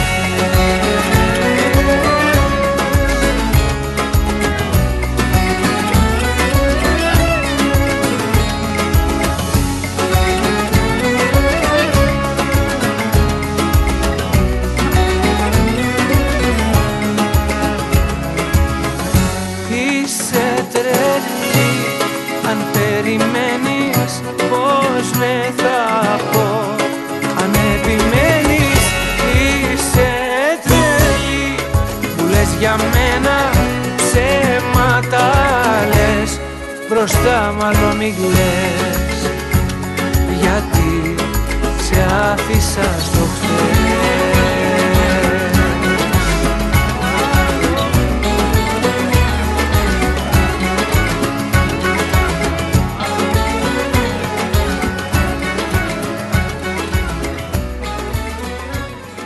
Λοιπόν, θα πάμε σε διαμεσικό διάλειμμα και θα γυρίσουμε και για άλλα άσχημα. Μείνετε εδώ συντονισμένοι. Ερχόμαστε. Είσαι έτοιμος να ικανοποιήσεις και τις πιο απαιτητικές ανάγκες σου. Τότε είσαι έτοιμος για Cars of Melbourne.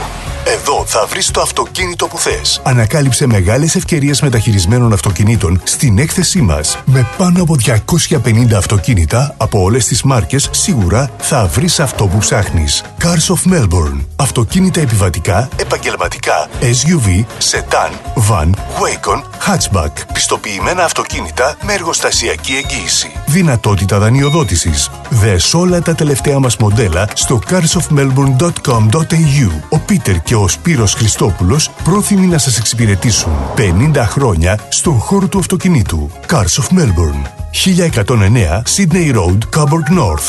Τηλέφωνο 9354 8828 ή στο 0412 335996. Το επόμενο σου αυτοκίνητο είναι εδώ. LMCT 891. Αν θέλετε να γευτείτε εξαιρετική μεσογειακή κουζίνα, τέλειο καφέ και γλυκά από τα χέρια Έλληνα ζαχαροπλάστη, τότε η επιλογή είναι Olive Lane. Στο φιλόξενο χώρο μας απολαύστε με την παρέα σας breakfast και lunch με μεσογειακή φιλοσοφία. Olive Lane, 69 Doncaster Road, Baldwin North. Και φυσικά στο καφέ ζαχαροπλαστείο του Olive Lane θα βρείτε τα καλύτερα γλυκά, πάστες και τούρτες για τις ξεχωριστές στιγμές της ζωής σας. Ο χώρος διατίθεται και για τις κοινωνικές σας εκδηλώσεις. Επίσης, αναλαμβάνουμε το catering της εκδήλωσής σας και τροφοδοτούμε καταστήματα, εστιατόρια και deli. Μάθετε περισσότερα στο 9859 5029 και στο olivelane.com.au. Olive Lane. Τα έχει όλα. Καφέ, γλυκό, φαγητό.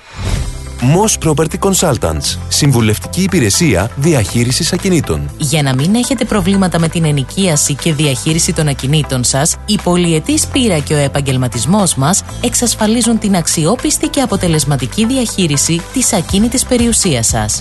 Αναλαμβάνουμε την επίβλεψη των ακινήτων σας, τη σύνταξη μισθωτικών συμβάσεων, την ίσπραξη των ενοικίων. Φροντίζουμε και διαφυλάσσουμε την ακίνητη περιουσία σας, διασφαλίζουμε τα συμφέροντά σας και διεκπεραιώνουμε με απόλυτη ασφάλεια τις συναλλαγές σας. Moss Property Consultants. Αναλαμβάνουμε εργοστάσια, γραφεία, καταστήματα, οικίες. Εξυπηρετούμε όλες τις περιοχές με υπευθυνότητα και επαγγελματισμό. Τηλέφωνο 9429 4800. 429 Bridge Road, Richmond.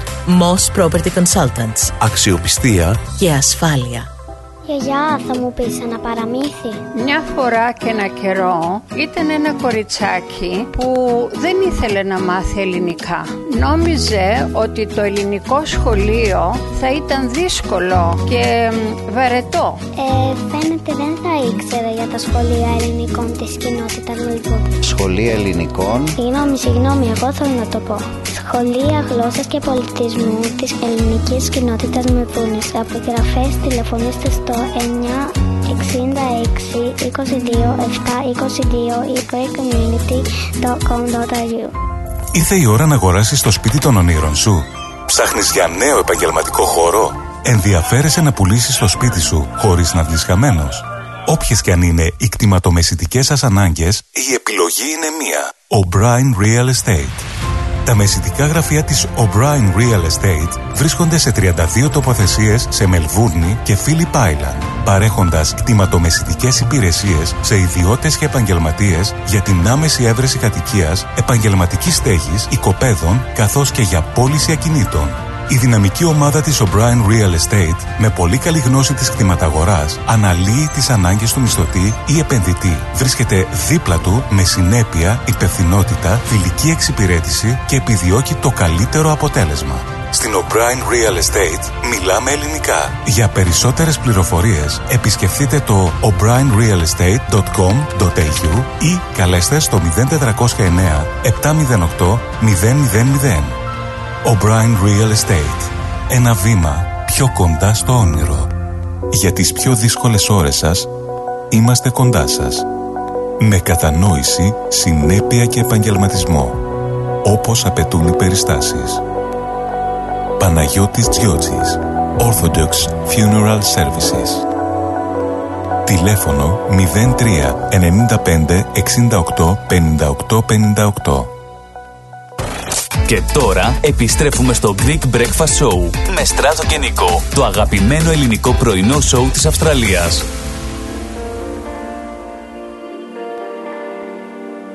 Πριν να κλείσεις τα φώτα ξανά Και μ' αφήσεις να σβήνω αργά Χάραξε μου βαθιά στην καρδιά Έναν ήλιο και δύο φτερά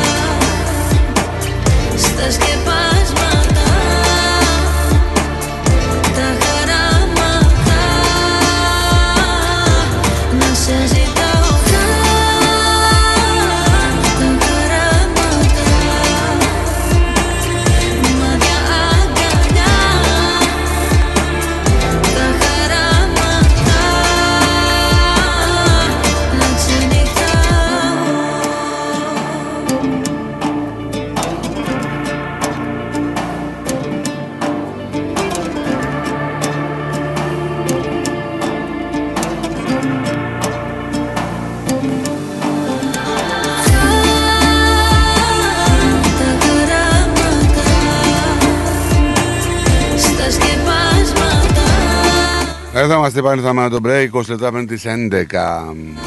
Πάμε να δούμε άλλες ειδησούλες.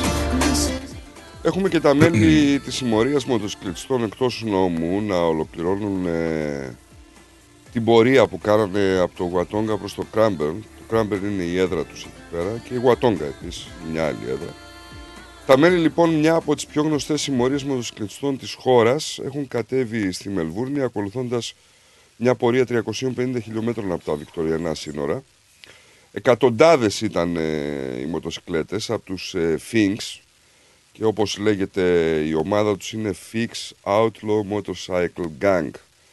Συγκεντρώθηκαν λοιπόν ε, στη Γουατόγκα και από εκεί με πάρα πολύ στενό αστυνομικό κλειό η αστυνομία είχε προειδοποιήσει τους μοτοσυκλετιστές ότι θα είναι σε πάρα πολύ στενή παρακολούθηση και θα έχουν μηδενική ανοχή για οποιαδήποτε παράβαση, είτε πρόκειται για τροχέα, είτε πρόκειται για παραβατική συμπεριφορά.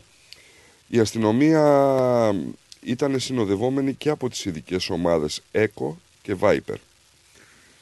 Λοιπόν, ε, μια και είσαι τώρα σε, μιλάς για παραβατικές συμπεριφορές, θα σε πάω σε μια περίεργη υπόθεση όπου είχαμε το θάνατο ενός πατέρα δύο παιδιών στο Τζιλόν ε, ο οποίος ε, μετά από ένα τραγικό δυστύχημα έχασε τη ζωή τους και ένας άλλος κατηγορείται από την αστυνομία για τον περιστατικό. Τι έχει γίνει τώρα όμως εδώ πέρα; Από ό,τι διαβάζω, από ό,τι λένε τα αγαπημένα τους πρόσωπα, μιλάνε ότι ήταν μια νύχτα με πολύ πιωτό για τους φίλους, τους συγκεκριμένους και ο άντρας χτυπήθηκε από ένα γιουτ. Ο φίλος του ουσιαστικά τον χτύπησε με ένα γιουτ. Ε, οι πληροφορίες λένε ότι απολαμβάναν τη νύχτα πίνοντας γύρω-γύρω από μια φωτιά εκεί σε μια ε, φάρμα στο Τζιλόγκ πριν γίνει το περιστατικό. Ε, η αστυνομία είχε απαγγείλει, είχε απαγγείλει κατηγορίες σε ένα σανταδιάχωνο άντρα για επικίνδυνη οδηγή δίγηση που προκάλεσε θάνατο.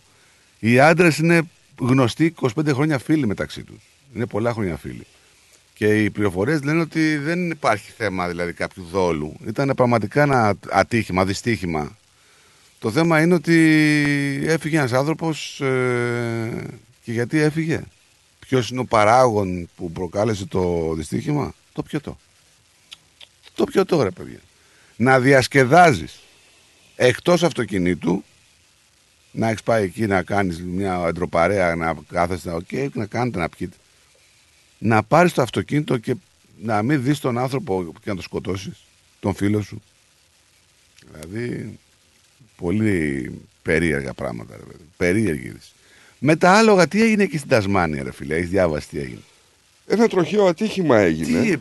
Τι, είχαμε τραυματισμούς ανθρώπων και τέσσερα άλογα ανασκοτώνονται. Ε, πέντε ναι, άνθρωποι τραυματίστηκαν. Πέντε άνθρωποι τραυματίστηκαν. Ε, κάτσε γιατί την έχω κλείσει την είδηση. Ναι. Ε, άμα την έχεις μπροστά σου, άνοιξε. Λέει την, ότι γιατί... επιβε... οι πέντε επιβαίνοντε νοσηλεύονται με διάφορα τραύματα. Τώρα και ένας ε, επιβάτης 18 χρονών με πιο σοβαρά θα μεταφερθεί στην Μελβούνη για περαιτέρω νοσηλεία. Ε, ένας άλλος ε, άντρας 17 ετών ε, πρόκειται και αυτός ε, να μεταφερθεί στο Χόμπαρτ ε, για περαιτέρω θεραπεία. Ε, τι ακριβώς έγινε; ένα λευκό λοιπόν Ford Ranger που μετέφερε 5 άτομα ηλικία από 14 έως 20 ετών. Εντάξει. Μπορεί να ήταν οικογένεια, δεν ξέρω. Παιδί ε, ρημουλκούσαν ένα. είχαν ένα τρέιλερ. Μεγάλο, μάλλον, για να έχει τόσα. Αλόγου, αλόγου. Όταν ε, έφυγε ξαφνικά από τον δρόμο και προσέκουσε σε ένα κορμό δέντρου. Τώρα, δύο από τα άλογα λέει πέθαναν από την πρόσκουση, αλλά δύο άτομα υπέστησαν, άλλα δύο άλλα άλογα υπέστησαν ευθανασία, από ό,τι κατάλαβες. Η αστυνομία ερευνά τα αίτια του δυστυχήματος. Δεν μας έχει δώσει ακριβώς πληροφορία στο πώς έγινε. Έτσι. Αλλά επιτρέπεται ένας 20χρονο να μεταφέρει, να έχει τρέιλερ με άλογα επάνω. Ε, γιατί. Δεν ξέρω. Αν ε, δεν το, το, το, επιτρέπει το διπλωμάτι. Ε, δεν, δηλαδή. δεν έχει. Δεν έχει πρόβλημα στο να έχει τρέιλερ από πίσω. Δεν έχει πρόβλημα. Ε, τέσσερα άλογα. Τέσσερα άλογα. Ε, το θέμα ποιο είναι ότι όλα αυτά τα τρέιλερ που κουβαλιούνται, ειδικά τώρα όταν έχει τέσσερα άλογα ο άλλος, Πολύ, Δηλαδή δεν είναι έχει- μεγάλο, δεν είναι μικρό. Έχει μετατόπιση το φορτίο. Δεν είναι ένα φορτίο το οποίο είναι συγκεκριμένο δηλαδή. Κοίταξε, τα άλογα προσπαθούν. ε, Επειδή έχω δει πώς τα βάζουν μέσα. Αν έχεις δει για ένα άλογο, το τρέιλερ είναι πάρα πολύ στενό. Ναι, δεν το άκουσα. Αν δεις για ένα άλογο, το τρέιλερ είναι πάρα πολύ στενό. Ναι, είναι. Και πολλές φορές το άλογο δεν μπορεί να κουνηθεί. Ρε παιδί μου, τώρα δεν Δηλαδή στέκεται όρθιο και δεν μπορεί να κουνηθεί. Τώρα στα τέσσερα φαντάζομαι. Πόσο έφυγε την πορεία Ότι θα ήταν κάπως. Αλλά η οδήγηση με ένα τρέιλερ είναι ήδη δύσκολη και επικίνδυνη ανεξαρτήτου της ε, τέτοιας. Εάν έτρεχε καμιά στροφή, κανένα τέτοιο, λίγο τον πήρε ας πούμε, δεν μπορούσε να το φέρει. Γιατί άμα Ναι, αρχίσει ναι. να κουνάει από πίσω, ξεχνά το. Εντάξει, τραγικό το, το δυστύχημα. Μακάρι να είναι τα παιδιά καλά. Από Τα ό,τι παιδιά, φαίνεται, ας πούμε, τα δύο παιδιά φαίνονται πιο σοβαρά που θα μεταφερθούν. ε, Το ένα θα Στη μεταφερθεί Μελβούρνη, εδώ στη ναι, Μελβούρνη και το άλλο στο περαιτέρω Χόμπαρτ. Εντάξει. Θεωρώ ότι στην Άττη γλιτώσαν, έτσι. Καλημέρα, Πεδαράδε. Καλή ευλογημένη εβδομάδα. Μας λέει ο Λάκης. Γεια σου, φίλε. Για εσάς που παίρνετε τηλέφωνο, ε, μην παίρνετε γιατί δεν είναι κλειστοί, κλειστές οι γραμμές. Ε, θα τις ανοίξουμε αργότερα τις γραμμούλες. Αν είναι ο άνθρωπός μου εκείνος Και για να μην σου αφήσω και καμιά αμφιβολία έτσι λίγο να το κάνω με την τραγωδία. Τραγικό είναι και το νέο που θα σου πω. Το Μεξικό είναι οι καρχαρίες. Τι; Οι καρχαρίες. Αυτοί που παίρνουν μεζέ είναι στο Μεξικό. Αλλά αυτή τη φορά ένας καρχαρίας 6 μέτρων Είναι αυτό που αποκεφάλισε ένα, ναι. πήρε μεζέ από το κεφάλι. Πήρε το κεφάλι και έφυγε. Ωραία, φίλε. Τρομερό έτσι. Αυτό που έγινε; Στο Μεξικό. σε λουόμενο, δηλαδή έκανε μπάνιο ο άνθρωπος. τι τον, τον, τον πετάξανε. Κατάδυση έκανε. Άμα. Ξέρεις ότι έχει, κα- έχει 6 μέτρα. 6 μέτρα. Ρε φίλε, Είναι πόσο πιο είναι μεγάλο το... από το στούντιο. Τι, αυτό δεν είναι ούτε 4, Νίκο Μαστελάνη. Μέχρι από εκεί το τέτοιο είναι. Μέχρι από... Βαπόρι. Όταν σε μια πράξη δική 6 μέτρα. Πόσο μήκος έχει το αυτοκίνητο; 4. Τέσσερα κάτι. Ωμα, ρε φίλε. Άλλο, άλλο μισό αυτοκίνητο. Να σου πω ότι. 6 μέτρα. Πάλι καλά που. τι- τι να σου πω. Να σου πω ότι οι δίτες είχαν προειδοποιηθεί Να μην πάνε. Για το ότι συγκεκριμένο. υπάρχουν καρχαρίες στην περιοχή. Αυτός δεν είναι απλός καρχαρίας σου. Ναι, τέτοιοι καρχαρίες υπήρχαν στην περιοχή. Εξάμετροι. Κάτσε Ναι. ρε φίλε, 6 μέτρα. Ο... Κάνουν σε εκείνη την περιοχή, κάνουν συγκομιδή μαλακίων. Μύδια, τέτοια, ξέρεις. Κάνουμε και και- ο ε, ε, θόρυβος και οι έχουμε και εμείς. αναταράξεις... Έχουμε και εμείς εδώ τέτοια συγκομιδή. Μαλακία. Μαλακίων. Ναι. Λοιπόν, ο θόρυβος και οι αναταράξεις που κάνουν ξέρεις, με τα σκηνιά αυτά Και δεν τα ξέρω αν τεχνητά που ξέρουν. έχουν. Συγγνώμη λίγο, δεν ξέρω και αν όλοι ξέρουν τι σημαίνει μαλάκιο. Μαλάκιο, ρε φίλε. Ναι, μπορεί να νομίζω ότι το ακούει γιατί δεν καταλαβαίνει. λέει. Μαλάκιο είναι τα καυτά που δεν έχουν ε, κόκαλα. Δηλαδή καλαμάρι. Ε, αυτά τα. Αυτό το Μύδια κυρίως, αφού κάνανε συγκομιδή, μάλλον ναι, ήταν μύδια ή Συγκομιδή. στρίδια ή οτιδήποτε. Η συγκομιδή μαλακίων. Μαλακίων. ε, αυτά έχουν προσελκύσει τους καρχαρίες στην περιοχή. Ναι, αλλά από ό,τι βλέπεις δεν πήγανε για τα μαλακίων. Το θέμα Πήγανε είναι για ότι... το κεφαλίον πήγε ο άλλος. Το θέμα είναι ότι αυτό το περιστατικό έγινε σε βάθος 18 μέτρων. Καλά, ο άλλος δεν πήρε χαμπάρι τι του έγινε, έτσι. Ναι, εντάξει. Που να δεν βγάλα. Πήρε το κεφάλι και έφυγε. Άστο. 6 μέτρα, ρε φίλε. 6 μέτρα. 6 μέτρα. Μπορεί να έχει πεθάνει και πριν ε, το, που του πάρει το κεφάλι. άμα το δει μπροστά σου αυτό το πράγμα. Μα δεν πρέπει να Μες- πρόλαβε να Μες το στη είδε. θάλασσα με τη μάσκα του που φαίνεται. Δεν Σαν πρέ- μπι double. Δεν δεν πρέπει να πρόλαβε να Ρε το φίλε. είδε. Εδώ με τη μάσκα κάνεις ψαραντούφεκο και βλέπεις μέσα τα ψαράκια και λες: Τι ψάρι έπιασα, Παναγία μου και Χριστέ μου, τι ψάρι έπιασα. Και το βγάζεις και είναι τόσο.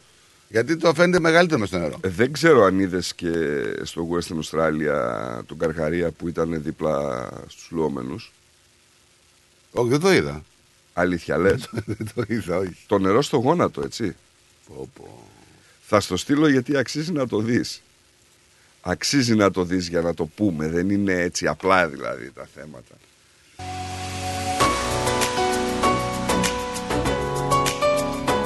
Καλημέρα, να στείλω μια καλημέρα στον Παναγιώτη τον Ιασονίδη. Πολλές καλημέρες. δε, Παναγιώτη μου να ξέρω ότι δεν σε έχω ξεχάσει. Έτσι απλά είχα πολύ φόρτο. Καλημέρα, παιδες. καλή μας εβδομάδα. Καλά κάνετε και κλείνετε τις τηλεφωνικές γραμμές στην αρχή του προγράμματός σας. Αλλά θα πρέπει να προτείνω να κάνετε εξαίρεση μόνο για τον κύριο Ηλία, ο οποίος μας ανεβάζει. Εννοείται ότι ο κύριος Ηλίας είναι ο μόνος που το έχω πει και στο παρελθόν αυτό. Είχα επιχειρήσει και άλλες φορές να κλείσουμε τις γραμμές, αλλά είχα πει μόνο ο κύριος Ηλίας υπάρχει εξαίρεση. Μα δίνει την ευκούλα του. Είναι κλειστές οι γραμμές, θα τις ανοίξουμε αργότερα. Παιδιά, χάνεται ο ηρμός. Μην νομίζετε ότι έχουν προσωπικά και κλείνουμε Αυτό ρε τις παιδί γραμμές. μου. ε, Έτσι, γιατί Δηλαδή, εκεί που συζητάμε, λέμε κάτι να πούμε, μπαπ, πάρε ένα πείμα, άντε γεια. Και δεν θέλω να προσβάλλω δηλαδή κανένα Όχι. και αυτά στον αέρα. Απλά ξέρετε, μερικές φορές όταν έχεις έναν ρυθμό και πηγαίνει η ροή της εκπομπής ε, όπως πρέπει, ε, μερικές φορές χαλάει αυτό. Όταν θα είμαστε έτοιμοι με κάποιο θέμα και οτιδήποτε άλλο, θα ανοίξουμε προς το τέλος κάποιες γραμμές. Μπορείτε να μας πάρετε να πείτε ό,τι γουστάρετε. Σου στείλα το θέμα για να το έχεις μπροστά σου. Έτσι, και θέλω να δεις το βίντεο, σε παρακαλώ, ή τις φωτογραφίες.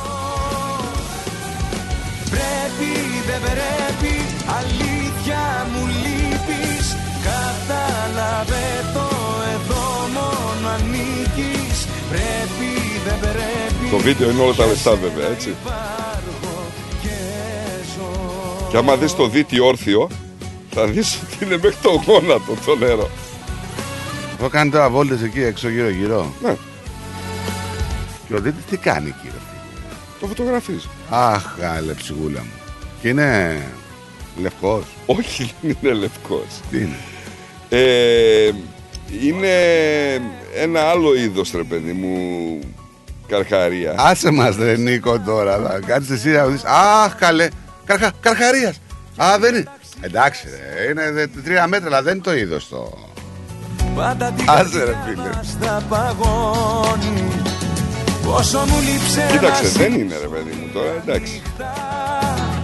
Πόσο μου λείψε μαζί σου να ξυπνώ Όσα νιώθω εγώ ποτέ μου δεν σου είπα Βέβαια. Μα απόψε έχω ανάγκη να στα πω Ο, όλοι ουρλιάζαμε, λέει, να βγει από το νερό κολυμβητής.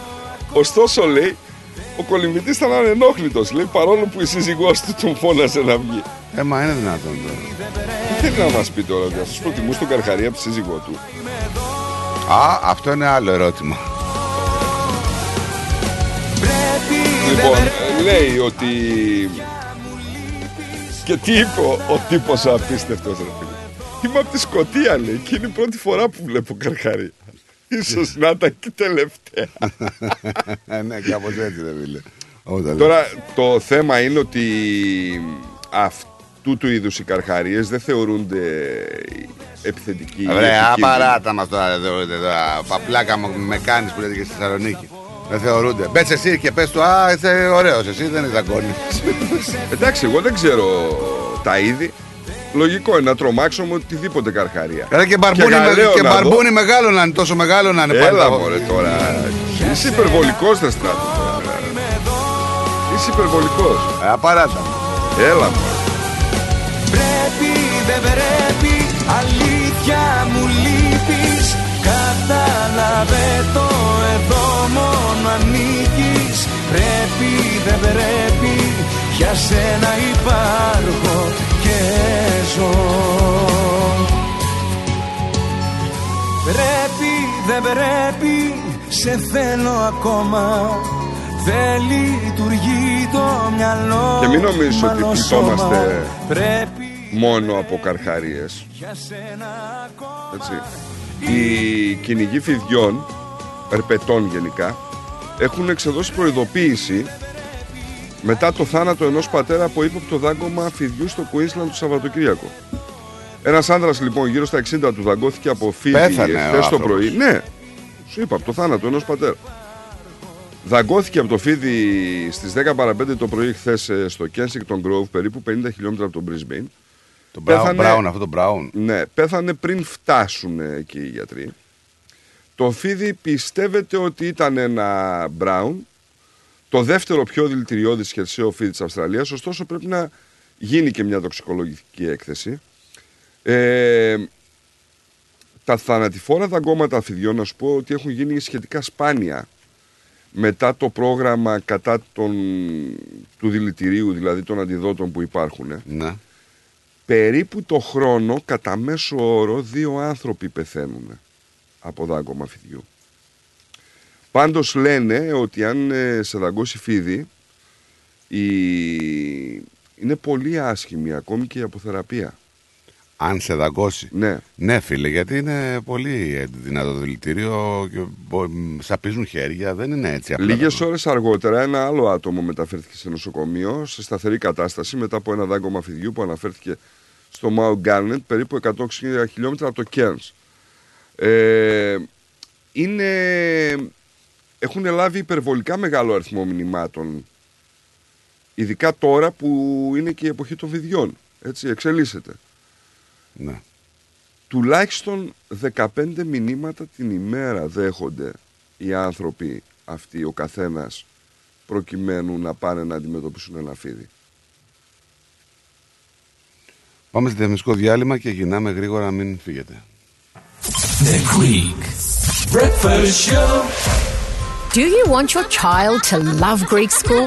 At Pedia Greek School, we have award winning teachers who encourage children to reach their full potential whilst learning our beautiful language and culture. Our innovative and modern curriculum includes interactive Greek educational learning apps, excursions, incursions, student competitions, modern Greek dancing with Alkis Manassis, and various cultural activities in virtual reality, making Greek school fun and exciting.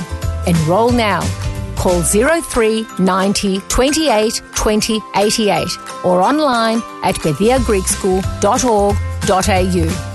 Pedia Greek School, 88 Rosebank Avenue, Clayton South. Mention Rhythmos and you'll receive a 10% discount. Pedia Greek School. Learning Greek the fun way. Πολλοί θεωρούν τον πολιτικό γάμο ως μια γραφειοκρατική εμπειρία. Για εμάς είναι η αρχή της πιο όμορφης ιστορίας σας. Γι' αυτό και την κάνουμε μια ξεχωριστή εμπειρία.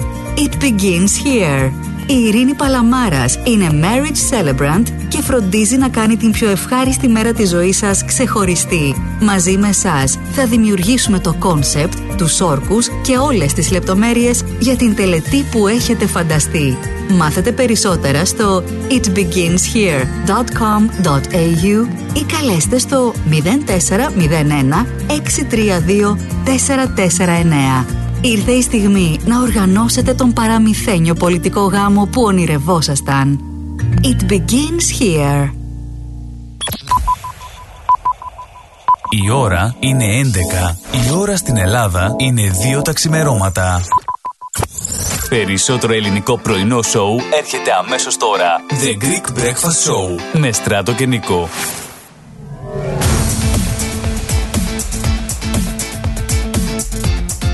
Στη Μελβούρνη ακούς ρυθμό.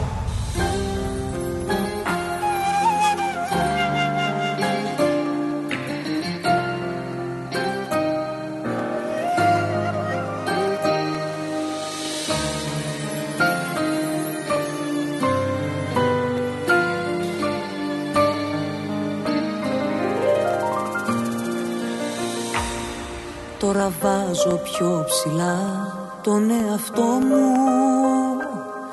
Έχω μάθει να κοιτάζω το καλό μου.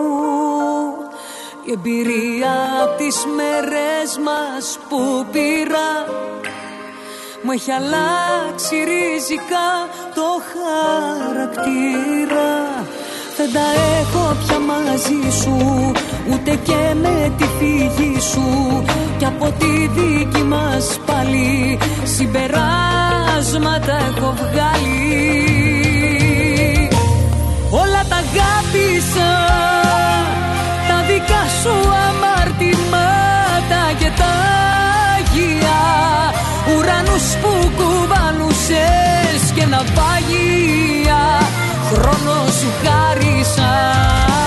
Όλα τα αγάπησα. Τις πληγές και τους θύμους σου Και τα ημέρα Για Γιατί με έκαναν αυτό που είμαι σήμερα. Όλα τα αγάπησα. Κι ας με τραυματίσα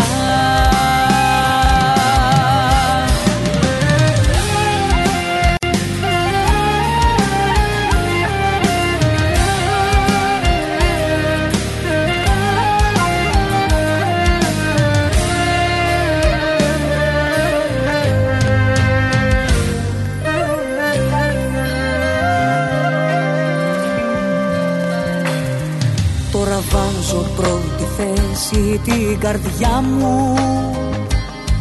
Εκτιμάω πιο πολύ τη σιγουριά μου. Τόσα χρόνια πίσω έμεινα για σένα. Ευτυχώς που είχα όνειρα κρυμμένα.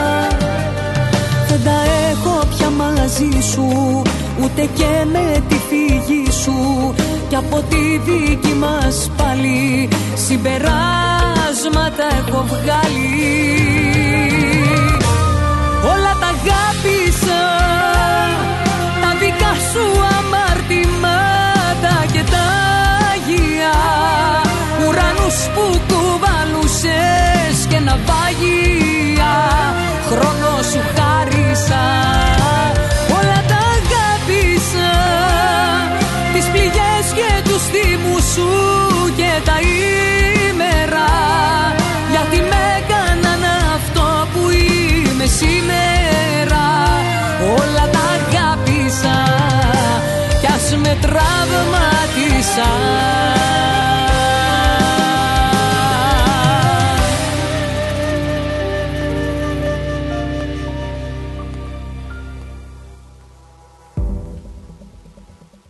Λοιπόν, για πάμε να δούμε γιατί άλλο έχουμε. Είχαμε... Λοιπόν. Θα σε πάω λίγο στο πολιτικό κομμάτι, έτσι λίγο να δούμε, καθώς είχαμε... Α, εγώ θα το ελάφρυνα. Ε, ε, Θα το ελαφρύνουμε σε λίγο, πάμε και στην Ελλάδα. Έχουμε...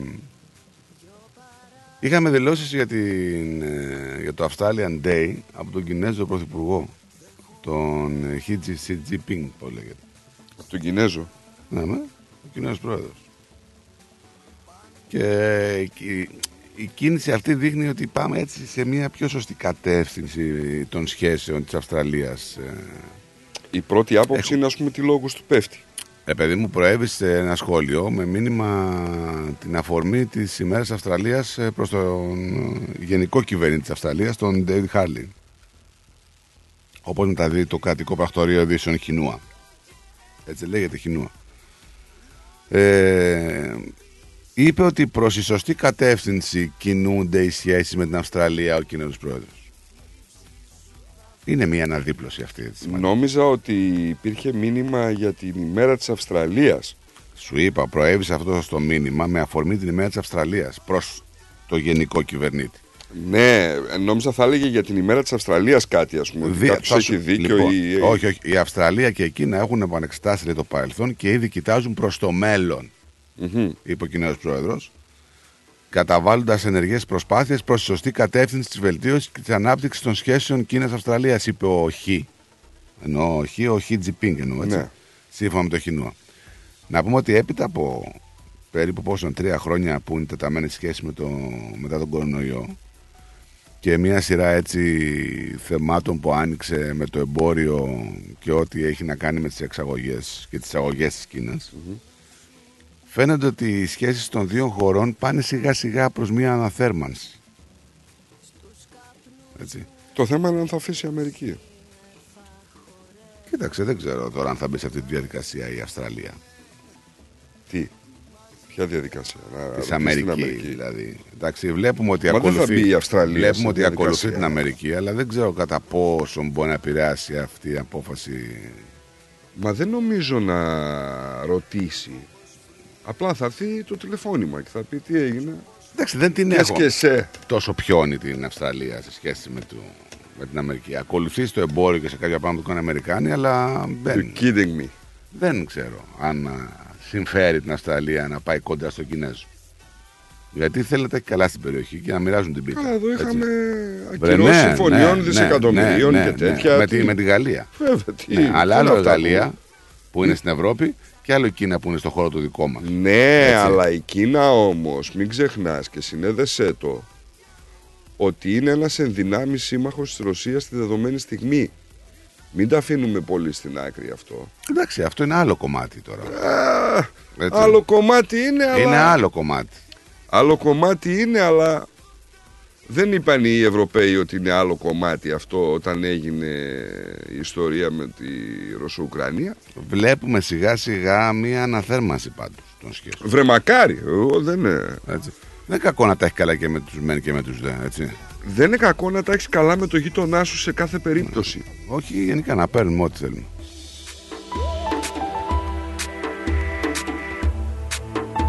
Λοιπόν, εγώ θα ήθελα να σε πάω σε μια είδηση για να είστε πιο προσεκτικοί, γιατί ποτέ δεν ξέρετε που μπορεί και τι μπορεί να συμβεί.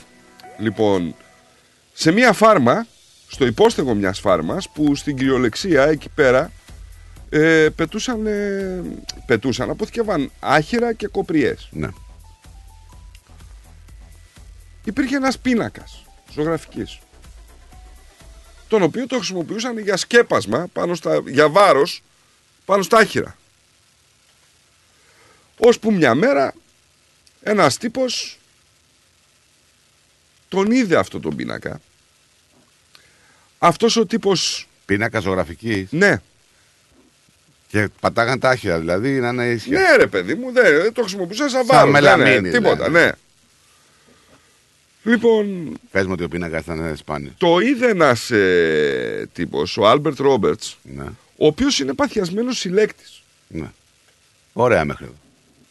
Τι είδε όμως. Του λέει μου δώσεις λέει, τον πίνακα. Πονηρός τώρα ο, Ο συλλέκτης. άλλος. Ο συλλέκτης. Ο φιρμαδόρος, Α. πονηρός.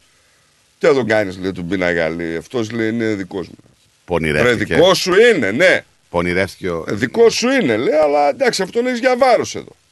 Δώσ' του να λέει, να τον φτιάξω, είναι όμορφος, λέει πίνακα. Ναι. Σου δώσω, λέει 200 δολάρια, 300. Όχι, του λέει τίποτα, με τίποτα. Κλείσανε 600 δολάρια. 600. Νόμιζε ο, ο Βλάχος. Αμερικάνικα δολάρια, έτσι. Νόμιζε ο Βλάχος ότι τον έπιασε κότσο; Τον έπιασε, κότσο. Νόμιζε. Έλα όμως που αυτός ήταν ένας πίνακας του Van Dyke. Όχι Παναγία μου και Ο Χριστέ. οποίος ζωγραφίστηκε μεταξύ 1615 και 1618. Τι λες ρε φίλε τώρα. Και πώς βρέθηκες στα χέρια του άλλου και να μην ξέρει τι γίνεται. Μπορεί κάποιος να τον έκλειψε. Δεν είναι υπογραμμένος ο πίνακας, πρόσεξε. Γιατί τότε ακόμη ο Van Dyke σπούδαζε δίπλα σε ζωγράφο. Ναι και πώς ξέρουμε ότι είναι αυτού όμως. Έγιναν όμως οι αναλύσεις. Έχουν αυτοί Το κάτι πόσο- τρόπους το πόσο περίεργους. Ναι. ζωγραφίζει, ναι, και αυτά, ναι. Και διαπιστώθηκε ότι είναι ένα εκπληκτικά καλά διατηρημένο έργο του Van Dyke. Στα άχυρα. Ναι. Μμ. Στο Sotheby's πήγε βέβαια. Πες μου τιμή το να γελάσω. 4,4. Τον πήρε 600 δολάρια και τον πούλησε 4,4. Ο άλλος ο μπούφος που το είχε εκεί. Θα μου πεις μπούφος και εμείς μπορεί να ήμασταν στη θέση του ρε Ναι, παιδί. εντάξει, σίγουρα, ρε παιδί μου Εντάξει. τώρα, αλλά Τώρα πήρε ο άλλος 600 δολάρια, Αυτός θα- ζεστά και μετρητά για το βάρος που αυτός είχε. τώρα τα θα άκυρα. πήγε, θα πήγε τώρα στο σπίτι και θα πει Άσε ήρθε ένας τον οποίο στο Ναι. κορέδο. Του δώσα ένα πίνακα εκεί της κακιάς ώρας που Ναι. είχαμε για τα άχυρα. 600 χαζός είναι μόνο 600 δολάρια και αυτός. Γιατί τα έδωσε Τι είναι τώρα, αυτή ε, μωρέ να πούμε που ψάχνουν τις παλιατζούρες τώρα. Για σκέψου όμως το 600 δολάρια μόλις και πάει. πήρε 4,5 μοίρια. Για σκέψου μόλις ταξιδέψεις η είδηση αυτό που τον είχε εκεί στα άχυρα. Τον πίνακα. Η είδηση ταξίδεψε αφού έφτασε εδώ. Ήταν στη Νέα Υόρκη να καταλάβεις, ας πούμε, βρέθηκε έξω από τη Νέα Υόρκη. Και εδώ μεταξύ είναι και η τεχνοτροπία τέτοια έτσι. Δηλαδή ε, και μάλιστα θεωρείται εξαιρετικής αξίας και τόσο σπάνια γιατί, γιατί αυτός ο πίνακας απεικονίζει έναν γυμνό άντρα ο οποίος κάθεται σε ένα σκαμνί και είναι η ίδια τεχνοτροπία αυτή του καλλιτέχνη που χρησιμοποίησε με ζωντανό μοντέλο. Τώρα για μας δεν λέει τίποτα. Εντάξει και τι έγινε. Α, πήρε κάποιον να μην τον ξεβράκωσε, τον έβαλε του ζωγράφηση πάνω στο καμπό. Και ο άλλος έκατσε τόσες ώρες να του ζωγραφίσει. Έλα όμως που για αυτούς είναι θέμα. Ρε Νίκο λέει. Ο Βαντάικ είναι center- center back της Liverpool. Ο Van Gogh είναι λέει ζωγράφος. Όχι ρε φίλε, είναι και ο Βαντάικ. είναι. όχι ρε, όχι ρε. όχι ρε, ο Βαντάικ, κάτι σου λέω. Άσε μας τώρα. δεν τον πρόλαβες εσύ αυτόν. Άιντε τώρα να πούμε. Δεν μιλάω, δεν μιλάω, δεν θέλω να πω για την ηλικία και τη δική σου. Τις σκέψεις μου να βγω Ολλανδός ήταν παρεμπιπτόντος και ο Βαντάικ. έτσι. Το βράδυ να Που ήταν παππούς του. Όχι ο παππούς της, παππούς του. γίνει ούτε μια στιγμή να τη σκεφτώ Καλημέρα να στείλουμε στο Γιάνγκο. Ο Μπίλος που είναι ο Μπίλος; Γεια σου, Γιάνγκο, γεια σου, Αγνοείται, Μπίλο. αγνοείται μέρες τώρα έτσι. Αυτό και πάει για ψάρεμα. Ο γύρισε. Α, μην αγνοείτε στο Ο ψάρεμα. γύρισε, γύρισε, γύρισε. γύρισε. Σου να καθώ Στο Βαζέπλο Καμά θα στείλεις. Ο Βαζέ, βεβαίως, παλικάρι. Εγώ λέει ροφόγνα εδώ μπροστά μου, λέει έμεινα. Ναι, και Έλα, εγώ. ρε. Ναι, ε, φίλοι και εγώ. Κοίταξε, εγώ δεν θα μείνω στο ροφό γιατί θα σκεφτώ πώς θα είναι στα κάρβουνα. Καλά, άστα τις μαγκές τώρα. Να μάθεις κανένα ψάρι μεγάλο στο θάλασσα, θα σου πω τι εγώ. να κάνω; Τι να κάνω, θα το σκοτώσω, θα με σκοτώσει; Θα το φάω, θα με φάει; Τι να Όρμα, κάνω; όρμα του Νίκο. Τι να κάνω, να διαφορήσω; Πάψω τι μπορείς Ό,τι αγαπήσαμε εμείς Βάλε φωτιά και πες μου Πάντα θα σε δω Άντε ρε εσύ. Είχαμε και τέτοια. Μπράβο, συγχαρητήρια στον Τίνο. Βάλε μια φωτιά στη νύχτα Βάλε μου να πιω Στείλ τώρα μια καλημέρα. Το στείλε. Σε καλη- απολαμβάνει, ρε. Καλημέρα. Μαζί σου τα έχει, δεν τα έχει μαζί μου. Γιατί; Δεν ξέρω. Τα έχει με όλο τον κόσμο. Με μένα γιατί, εγώ δεν βλέπω κάτι να λέει σε μένα. Αρνιά λέει θα βάλει για το γκολ. Μπορεί να σου πω κάτι τώρα, ξέρεις τι. Έλα, έλα, μην το υποβαθμίζεις. Έλα, έλεος. Είναι. Όταν βλέπεις τα, τα. Για να μην, για να μην πιτσιρικάδες. βάλει αρνή. Τι πράγμα είναι. Ρε, βλέπω, Ε, δες το να ναι, ναι, τώρα. βλέπω τους πιτσιρικάδες που παίζουν ποδόσφαιρο εκεί. Είναι ωραίο ρε παιδί μου να βλέπεις να πανηγυρίζουν, να σκοράουν, να ξέρεις να πάει. Ε, Είναι Φυσικά. ωραίο, είναι υγεία για τα παιδιά. Οθήστε τα παιδιά σε προσανατολισμό. Δεν υπάρχει και ωραίο πράγμα. Μένουν μακριά από πολλά πράγματα που δεν θέλουμε να κάνουν. Κάποτε σε ένα πέρασμα που έκανα από ποδόσφαιρο και τέτοιο υπήρχε ένας ε, προπονητής που πήγαινε ακαδημίες μικρές τώρα έτσι και συνεννοούταν με τους άλλους προπονητές ότι όποια και αν είναι η δυναμική της ομάδας ή της ομάδας μας θα αφήσετε και τους αντιπάλους να βάλουν γκολ. Γιατί τι είναι αυτό, έτσι έλεγες; Ναι. Ρε, μα και, όταν, τελάνιζε, τι και, είναι όταν, και όταν κάποιος του λέει μα γιατί γιατί λέει αυτά τα παιδιά το επιστέγασμα της προπόνησής τους είναι να παίξουν και να χαρούν δεν διεκδικούμε τίποτα αυτή τη στιγμή παραπάνω από το να διαμορφώσουμε ψυχές παιδιών και είχε απόλυτο δίκιο Εντάξει ξέρεις, τώρα, έτσι. είναι ένα το ήταν η άθλημα. χαρά του παιδιού Ναι, ρε Νίκο, όμως, αλλά δεν είναι έτσι το άθλημα. ε, τώρα σου μιλάω για παιδική ακαδημία ρε εσύ. Ε, Δεν ό,τι σου και μιλάω να από τώρα μικρά για- μαθαίνουν. όχι, όχι, Πρέπει όχι. να μάθουν να χάνουν καταρχήν. Όχι. Να κάθονται στον Όχι. πάγκο. Πρέπει να, χάσουνε, να χάσουνε, δεν σου Ε, είπα εγώ πώς, να ρε, βγουν οι τώρα. Άμα ισοπαλοί. του πεις βάλε γκολ, τι είναι αυτό τώρα; Δεν είναι άθλημα αυτό τώρα. Δεν είναι έτσι. Βάλε μια φωτιά στη νύχτα Βάλε μου να πιω Άσε μας ρε διαβολέα εκεί να πούμε. Βάζεις διαβάλματα έτσι.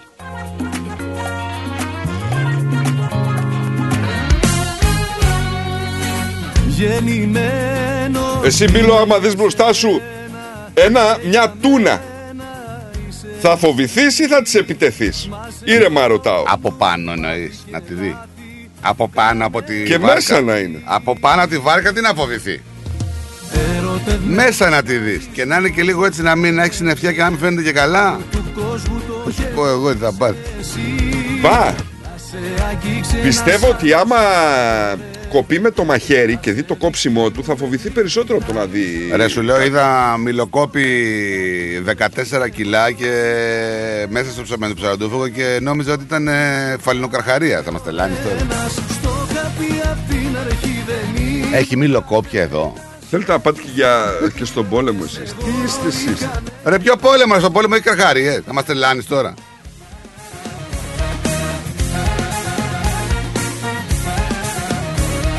Όχι λέει ο Ερντογάν Νίκο, όχι, όχι κυρίες και κύριοι. Δεν θα πάτε Ευρώπη και Ηνωμένες Πολιτείες. Υπάρχει ρατσιστικός κίνδυνος. Ναι. Εξέδωσε ανακοίνωση, ταξιδιωτική οδηγία η Τουρκία. Γελάω με τον άλλο εγώ θα τη δω λέει Αυτή δεν θα με δει λέει. Γιατί θα έχουν θολώσει τα νερά στο φεγγάρι χωρίς επιστροφή Ακούστε τι σου λέω. Δεν θα Εντάξει, παγαίνετε. είναι γνωστή η Δεν οδηγία. θα παγαίνετε. Τι γνωστή, εχθές είναι, δεν είναι γνωστή. Εχθές την έβγαλε η Τουρκία. Ναι. Μην πήγε να προσπα... μην προσπαθείτε να μην πήγαινε στις ΗΠΑ και στην Ευρώπη γιατί εκεί θα, θα φάτε bullying. Θα, θα είναι ρατσιστές, λέει αυτοί. Δεν συμπεριφερθούν σωστά. Να Είναι γιατί το αλήτιδοι. νου τους. Αχ, ρε, ρε. Σουλτάνε. Για να μην σου πω τώρα εδώ την άλλη είδηση που διαβάζω που λέει τα 24 μυστικά προγράμματα της CIA από τα UFO και τον έλεγχο του νου μέχρι γάτες κατασκόπους. Αυτά τρελαίνεσαι Καλά, αυτά. αυτό, κοίταξε, αυτό το γελάς εσύ, αλλά ο έλεγχος της ανθρωπότητας Του νου. γενικά, Ο έλεγχος του νου υπάρχει. ο έλεγχος του νου της ανθρωπότητας Είναι project, Πράγματι. είναι project που είναι πολλά χρόνια να ξέρεις αυτά. Στο μυαλό και το κορμί σου θα με ο ένας Το κάτι απ' την αρχή Ε, Λάκη, καμιά αμφιβολία. Φυσικά είναι πρωταθλητής, δεν, δεν το συζητάμε. Ποιος; Ε, λέει ο Λάκης σε ένα μήνυμα, αν και έχασε λέει ο Στέφανος, ε, στα δικά μου μάτια λένε πρωταθλητής. Εκείνο που με θλίβει είναι πως όλοι λένε το μακρύ και το κοντό τους για τον Στέφανο. Ήθελα να ξέρω αν κάποια στιγμή που θα γίνει πρωταθλητής θα λένε τότε θα πανηγυρίζουν ζήτω Έλληνας. Πολύ χολίλη. Ρε παιδιά τώρα. Ε, παιδιά, το Είχα- μακρύ τους και το κοντό Συγγνώμη τους λίγο. Είχαμε δεν ένα είναι- ταινίστα σε τέτοιο επίπεδο δεν είχαμε ποτέ. Και παιδιά, λίγο να Είχαμε ηρεμήσουμε. ποτέ. Είχαμε ποτέ. Ταινίστα να είναι δύο, νούμερο 2 και να παίζει τελικούς Grand Slam στο Australian Open και τέτοια. Να που σου Τα πω θυμάσαι κάτι. σε αυτά που εγώ δεν τα θυμάμαι. Να δεν σου έχουμε. πω κάτι. Εγώ τη μόνη ταινίστρια που θυμάμαι ήταν ποια ήταν.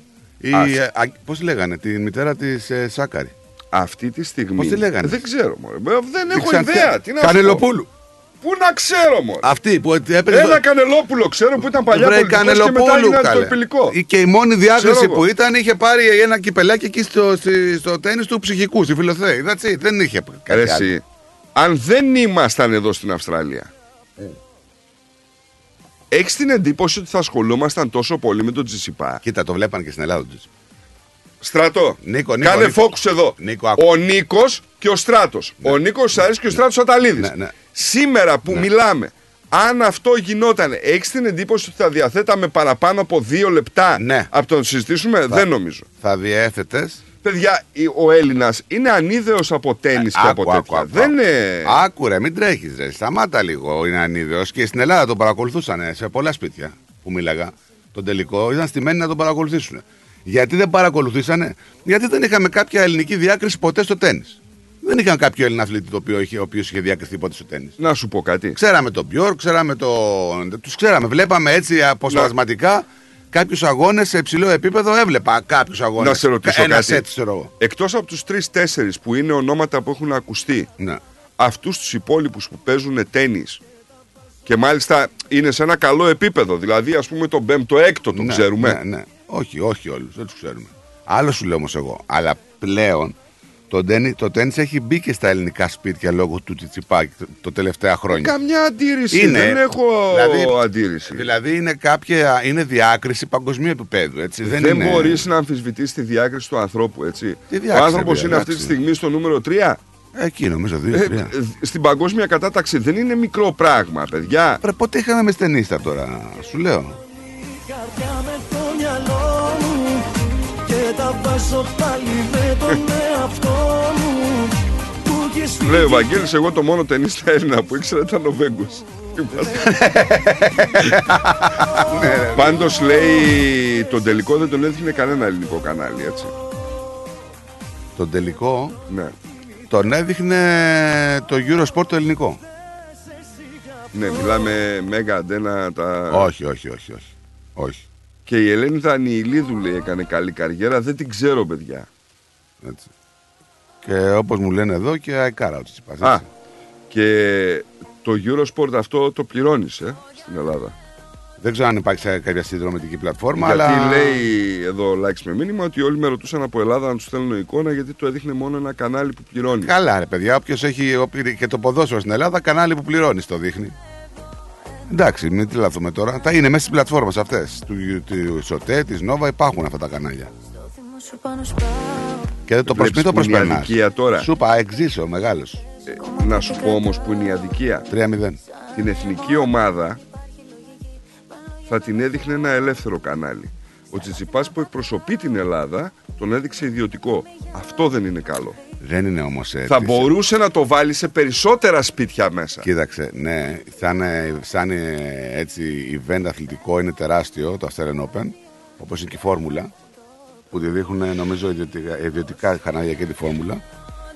Δεν έχει να κάνει με εθνική ομάδα όμως, είναι ιδιωτική η παρουσία του, έτσι, σαν ιδιώτης. Γιατί μην ξεχνάτε ότι στους προηγούμενους αγώνες έπαιζε με την πλούσια της Ιαπωνίας. Και η Ιάπωνας.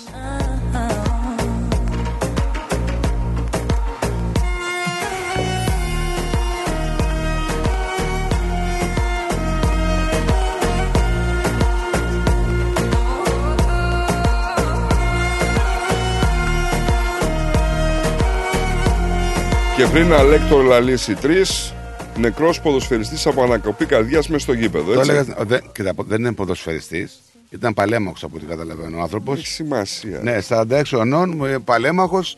Αυτό έλεγα στην αρχή πριν μπεις, δεν ξέρω αν είχες μπει ή όχι. Έλεγα ότι προσέχτε, όσοι θέλετε να ασχοληθείτε έτσι σε με πιο μεγάλες ηλικίες, δηλαδή με, με αθλήματα, να κάνετε τα απαραίτητα check-up πρώτα, καρδούλες, γενικότερα εξετάσεις. Δεν μπορεί, γιατί μερικές φορές το μυαλό σου λέει κάντο, αλλά το σώμα και ο οργανισμός δεν μπορεί να ακολουθήσει. Οπότε προσοχή.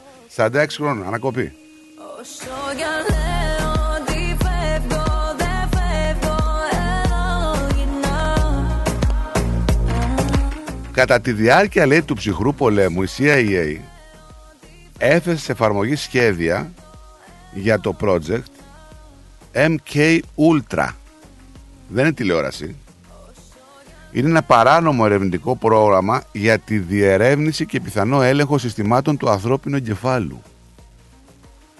Οι υπεύθυνοι του προγράμματος εξέτασαν τις επιπτώσεις που μπορεί να έχει σε ανθρώπους η ύπνωση, διάφορα βιολογικά στοιχεία και τα ναρκωτικά όπως LSD και βαρβιτουρικά. Ορισμένοι ιστορικοί της επιστήμης πιθανολογούν πως το πρόγραμμα στόχευσε στην ανάπτυξη ενός συστήματος ελέγχου του νου που θα μπορούσε να χρησιμοποιηθεί για να προγραμματίσει τους εγκεφάλους πιθανών δολοφόνων. Τότε αυτά τα project, ε. Φαντάσου τώρα που θα έχουν φτάσει. Σήμερα. Σήμερα γίνεται από την τηλεόραση. Ε, Η ύπνοση. Το, το άκουσα, δεν, το, δεν μπόρεσα να το βρω, δεν έψαξα κιόλας να σου πω την αλήθεια. Σε ανακοίνωση που έκανε ο υπεύθυνος προγραμμάτων της Pfizer, ανακοίνωσε ότι θα παρασκευάζουν πλέον η εταιρεία του θα παρασκευάζει φάρμακα τα οποία θα περιέχουν ένα μικροτσίπ το οποίο θα ξέρουν αν ο ασθενής έχει πάρει το φάρμακό του ή όχι. Θα τα έχουν το χάπια μέσα αυτό. Μμμ. Κατάλαβες που έχουν φτάσεις τώρα. Ναι, αλλά αυτό ξέρεις, σε πάει αλλού. Εμένα με πάει αυτό που σου διαβάζω τώρα. Δηλαδή θέλ, θέλανε από παλιά να βρουν τον τρόπο η CIA να ελέγχει το νου των ανθρώπων. Και να σου λέει Νίκο, πήγαινε και κάνε κακό σε αυτόν. Πήγαινε σκότωσε τον τάδε, τον πρόεδρο. Πήγαινε κάνε αυτό. Πήγαινε κάνε εκείνο. Πήγαινε βάλε μια βόμβα. Κάνε κάτι. Ε, πιστεύεις ότι πλέον αυτά τα projects εγκαταλείφθηκαν και δεν υπάρχουν μέσα από τηλεοπτικά μηνύματα, μέσα από τα news δεν έχουν εξελιχθεί ώστε να μπορούν να μας ελέγχουν μέσω της τρομοκρατίας; Νομίζω ότι Μα είναι, για εκεί πάμε, ρε, είναι εσύ, πολύ Στράτο. εύκολο να... Μα για εκεί πάμε. Προχθές είχαμε off the record μία συζήτηση και λέγαμε ας πούμε να ότι... χειριστεί τις μάζες δηλαδή. Και λέγαμε ότι ξέρεις δεν κυκλοφορούν μετρητά. Κάποτε ήμασταν στην Ελλάδα και λέγαμε θα γίνει πλαστικό το χρήμα και το λέγαμε επιφανειακά και οτιδήποτε. Και σήμερα το ζούμε αυτό το πράγμα, έτσι. Το ζούμε πραγματικά. Έτσι είναι. Δεν υπάρχει χρήμα. Βλέπεις ότι πολύ λίγα είναι τα μετρητά πλέον. Πηγαίνεις ας πούμε σε, σε ανθρώπους που συναναστρέφεσαι οτιδήποτε και του λες τι γίνεται και τι να σου Από τις Παλιά είχαμε 100 ας πούμε και από τα 100 τα 80 ήταν μετρητά και τα 10 ήταν κάρτα. Τώρα έχουν αντιστραφεί. Από τις 100 συναλλαγές οι 95 είναι με κάρτα. Τα βλέπεις. τα βλέπεις. Και όλο Δηλαδή- αυτό για να υπάρχει και πλήρως έλεγχος. Δηλαδή πλέον μπορούν να ελέγξουν όλες τις επιχειρήσεις, τα πάντα με αυτό που έχει γίνει φυσικά. Και είναι και βολικό για τον ε, καταναλωτή, έτσι. Το να μην κουβαλάς λεφτά, να έχεις μια καρτούλα και να πηγαίνεις με την καρτούλα να κάνεις μπλινγκ, μπλινγκ, μπλινγκ, μπλινγκ και να κάνεις τη δουλειά σου. Είναι, είναι. Ε, Ξέρεις τι, τελικά λέγαμε ότι κάποια στιγμή τα ηλεκτρονικά μέσα ας πούμε, θα είναι στην υπηρεσία του ανθρώπου. Εδώ βλέπουμε όμως ότι τα ηλεκτρονικά μέσα έχουν αρχίσει να υποκαθιστάνε τον άνθρωπο σε πάρα πολλά πράγματα. Μήπως, να σου το πω εγώ αλλιώς, μήπως ο άνθρωπος είναι στην υπηρεσία των ηλεκτρικών μέσων. Αυτό σου είπα. λέω, λέω, Αυτό παιδί σου μου είπα. τώρα. Δηλαδή, πρόσεξε να δεις, σήμερα που μιλάμε ε, και δες το πόσο συνυφασμένο είναι αυτό το πράγμα. Θυμάσαι πόσο καιρό έχουν τα σούπερ μάρκετ που έχουν αντικαταστήσει το να κάνεις εσύ τη δουλειά του ταμεία; Ναι. Πόσο καιρό έχει που ο πελάτης κάνει τη δουλειά του ταμεία. Πηγαίνει μόνος του, παίρνει τις σακούλες του, τις γεμίζει ο ίδιος, χτυπάει τα προϊόντα του ο ίδιος, τα δίνουν- βάζει μέσα. Δεν σου δίνουν όμως μια προσφορά γι' αυτό. Δηλαδή, όταν περνάς από το μηχάνημα αυτό. το Περίμενε, συγκεκριμένο περίμενε. Και, και Μην βάζεις- βάζεις ιδέες. Περίμενε. Γιατί; Περίμενε. Δεν πρέπει να το περίμενε. κάνω αυτό. Περίμενε. Ε, είναι στο χέρι του καθενός αν θέλει να πάει εκεί πέρα ή όχι. Αλλά όταν βλέπει ότι τα, στα ταμεία έχει πέντε άτομα ας πούμε, και στα αυτόματα είναι μηδέν, πηγαίνει στο αυτόματο. Ναι, αλλά Λοιπόν. από τη στιγμή που δεν υπάρχει ταμείας και υποτίθεται εσύ ότι στις παροχές που πληρώνεις ένα γιαούρτι, δηλαδή το πληρώνεις, ξέρω εγώ, 2-10, τα 3 cents. Να είναι... σταθούμε. Συγγνώμη λίγο, να, να ολοκληρώσω. σταθούμε λίγο στο δεν υπάρχει Τα- ταμείας. Ναι, ναι, εγώ θέλω, άλλο θέλω να πω. Δηλαδή, πας εκεί και παίρνεις ένα γιαούρτι που έχει 2 δολάρια και 5 cents. Να υποθέσουμε ότι τα 5 cents από το κόστος του γιαουρτιού πάνε στην πληρωμή των ταμείων. Okay. Ε, λογικό, γιατί τα έξοδα μπαίνουν μέσα στην τιμή Γιατί του δεν σου κάνει προϊόντος. μία έκπτωση Μπράβο. 0,001%. Όταν πάω εγώ δηλαδή και το πληρώνω αυτό και κάνω τη διαδικασία μόνος μου, γιατί να μου, δεν μου κάνεις μια έκπτωση, ό,τι και αν είναι ρε παιδί μου για το γαμότο. Κάνω μια έκπτωση, ε, 0,1%. Γιατί δεν μου την κάνεις; Εγώ όμως που δεν διακρίνομαι για την πονηράδα μου, θα σου πω το εξής. Αυτό τώρα μας το λες. Γιατί μας το λες; Σου είπα να βάλεις μια άλλη Πονηρό. άνω τελεία στο δεν υπάρχει ταμείας. Μα δεν υπάρχει προσωπικό. Βλέπεις τι ωραία που το στήσανε το θεματάκι. Πήραν τους αυτόματους ταμείες και τώρα τι έχουμε; Μπορείς να αντιληφθείς στα σούπερ μάρκετ αν χρειαζόντουσαν δύο-τρεις ταμείες το καθένα αυτή τη στιγμή με την έλλειψη προσωπικού που υπάρχει τι θα γινότανε; Η τεχνολογία λοιπόν είναι στην υπηρεσία των βιομηχανιών προκειμένου να βγάλουν περισσότερα χρήματα. Δεν ξέρω που θα αποσκοπήσει το να βγάζω περισσότερα χρήματα από αυτά που μπορώ να φάω σε μία ζωή. Το θέμα είναι όμως ότι κοντά σε αυτό θα συνεχίσουν να υπάρχουν άνεργοι. Ε, δεν υπάρχουν όμω. Τώρα μιλάμε για την ε, Αυστραλία. Δεν υπάρχουν. Σε μια παγκοσμιοποίηση όμως αυτή που θέλουν να αναλασάρουν είναι μια παγκοσμιοποίηση πολύ εξειδικευμένη. Στην παγκοσμιοποίηση θα μπορούσε ένας φτωχός άνθρωπος που δεν μπορούσε να ζει στην οικογένειά του να έρθει και να δουλέψει. Εδώ όμως σου απαγορεύει γιατί σου λέει θέλω μηχανικό, θέλω γιατρό, θέλω αναισθησιολόγο, θέλω νοσοκόμο, θέλω Κοίταξε. εκείνο, θέλω τ' άλλο. Δε, τι είσαι εσύ, σερβιτόρος. Α, Δεν θέλω. Να σου πω Ε, όμως, πώς δεν θες ρε φίλε, αφού να- σερβιτόρος Να σου δεν πω, είναι. επειδή μιλήσαμε για τα σούπερ μάρκετ, ότι και το, ξέρω, εγώ, με τα δύο μεγάλα σούπερ μάρκετ, να μην το ονομάσω, που υπάρχουν εδώ στην Αυστραλία, ε, προειδοποιούν ότι μπορεί να κλείνουν, ε, λέει, προσωρινά ορισμένα καταστήματα λόγω προ- προσωπικού. Δεν έχουν προσωπικό. Έτσι. Από τη μία λέμε, ναι, okay, okay, αντικαταστούν κάποια πράγματα με ηλεκτρονικά μέσα, okay, okay, τους ταμίες και αυτά, αλλά απ' την άλλη βλέπουμε ότι υπάρχουν προβλήματα σε πολλά πράγματα. Στους αποθηκάριους, ε, σε αυτούς που στείνουν, ε, στα delivery. Δηλαδή, να κάνω εγώ μια ερώτηση. Μπορείτε να μου πεις γιατί υπάρχουν αυτές οι... Δηλαδή, έλλειψη πατάτας. Γιατί υπάρχει παντού έλλειψη πατάτας κατεψυγμένης και δεν μπορούμε να βρούμε πουθενά; Πολλοί λόγοι μπορεί να είναι.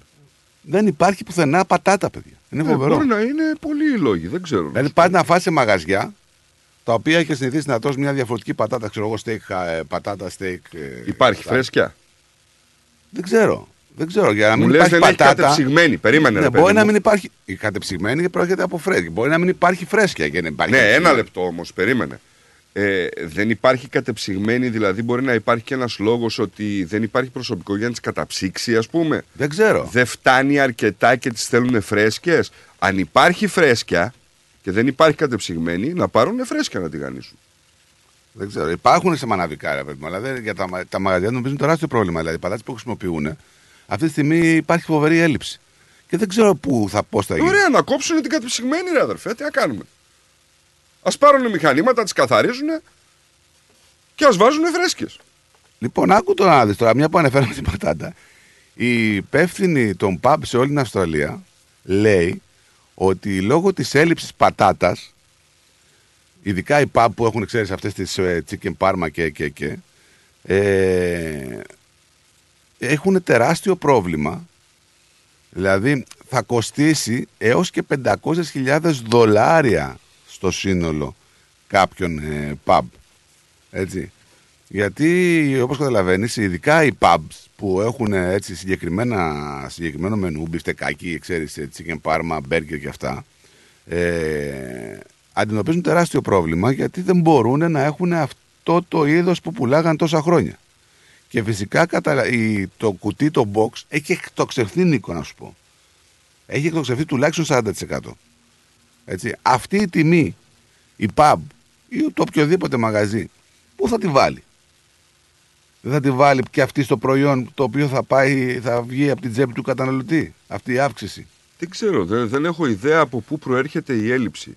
Έτσι, να πούμε ότι είχαν πλημμυρίσει καλλιέργειες, να πούμε ότι σαπίσαν ας πούμε σε πρώιμη κατάσταση και δεν υπάρχουν τώρα. Ε, να πούμε ότι τα εργοστάσια που τις ε, παρασκευάζουν και τις συσκευάζουν κατεψυγμένες έχουν πρόβλημα προσωπικού ή οποιοδήποτε άλλο πρόβλημα.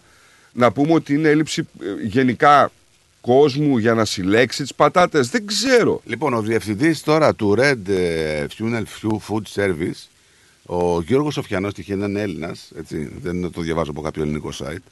Ε, μι- μιλάει για μια πραγματικά τρομερή χρονιά για τις καλλιέργειες Α, όχι ναι. από πλευράς ε, τέτοιο ε, καλής, δεν το λέω από καλό ε, πατάτας όπου ειδικά στη Βικτόρια όπου καλλιεργείται μεγάλο ποστό των Αυστραλιανών πατατών δεν το ξέρω αυτό τώρα να σου πω την αλήθεια παρένθεση ότι το μεγαλύτερο ποσοστό της πατάτας βγαίνει στη Βικτόρια ο διεθνής εφοδιασμός έχει επίσης επηρεαστεί λέει, από την ξηρασία το άλλο πρόβλημα εδώ στην Αυστραλία είναι λέει, η καθυστέρηση στη φύτευση που προκλήθηκε επίσης από την κακοκαιρία. Και όπως καταλαβαίνετε, το αποτέλεσμα αυτό έχουμε μία αύξηση 40% στο κόστος για τους προμηθευτές. Είναι λογικό. Κοίταξε, να σου πω την αλήθεια, πέρυσι τέτοια εποχή είχαμε στη δική μας εταιρεία τουλάχιστον είχαμε καθημερινά δυο φορτηγά τα οποία φέρνανε πατάτες από το Χίλστον. Ναι. Έτσι. Ε, πλέον δεν έρχονται πατάτες.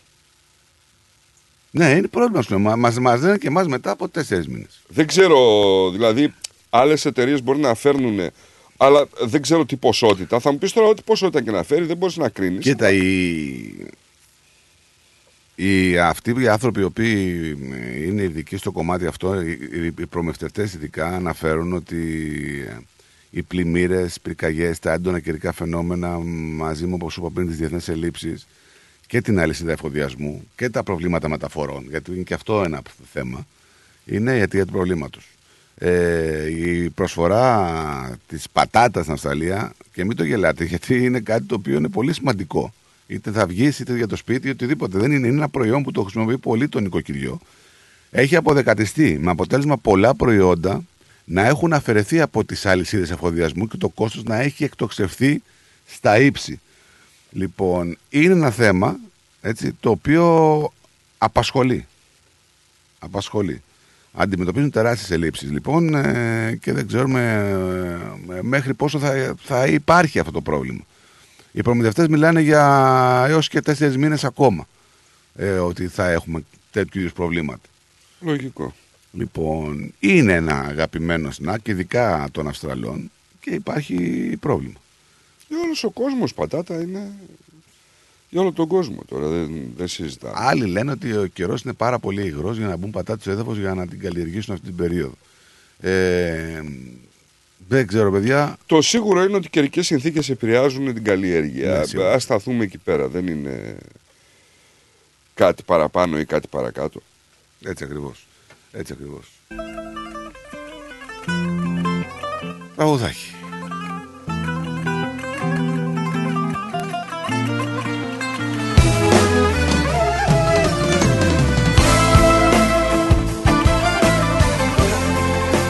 Ούτε καν με κάρτα, λέει ο Αντώνης. Κατευθείαν με το τηλέφωνο. Ναι, και το ρολόι.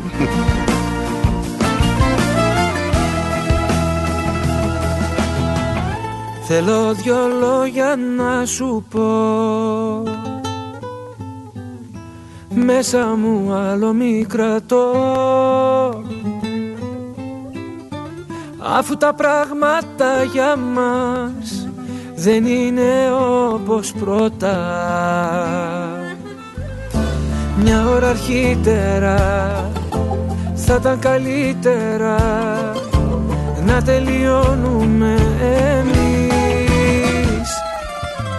Κοίτα πως με κατάντησες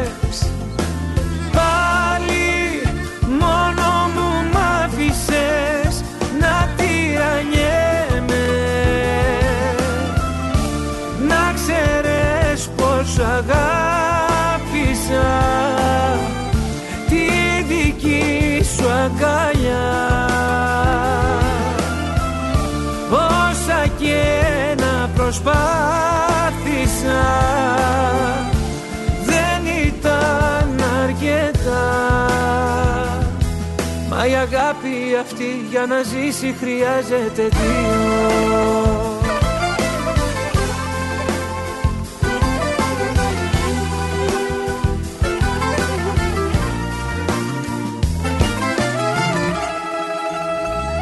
Κι αν τελειώσαμε νωρίς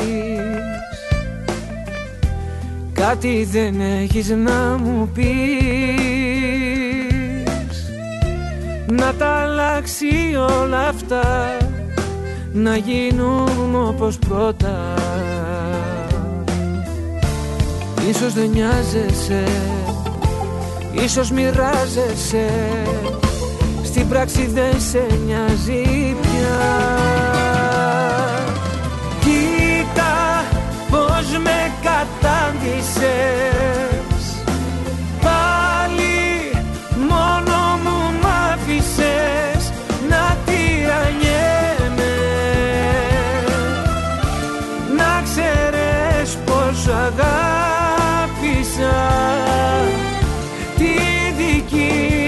αγκαλιά. Όσα και να προσπάθησα δεν ήταν αρκετά.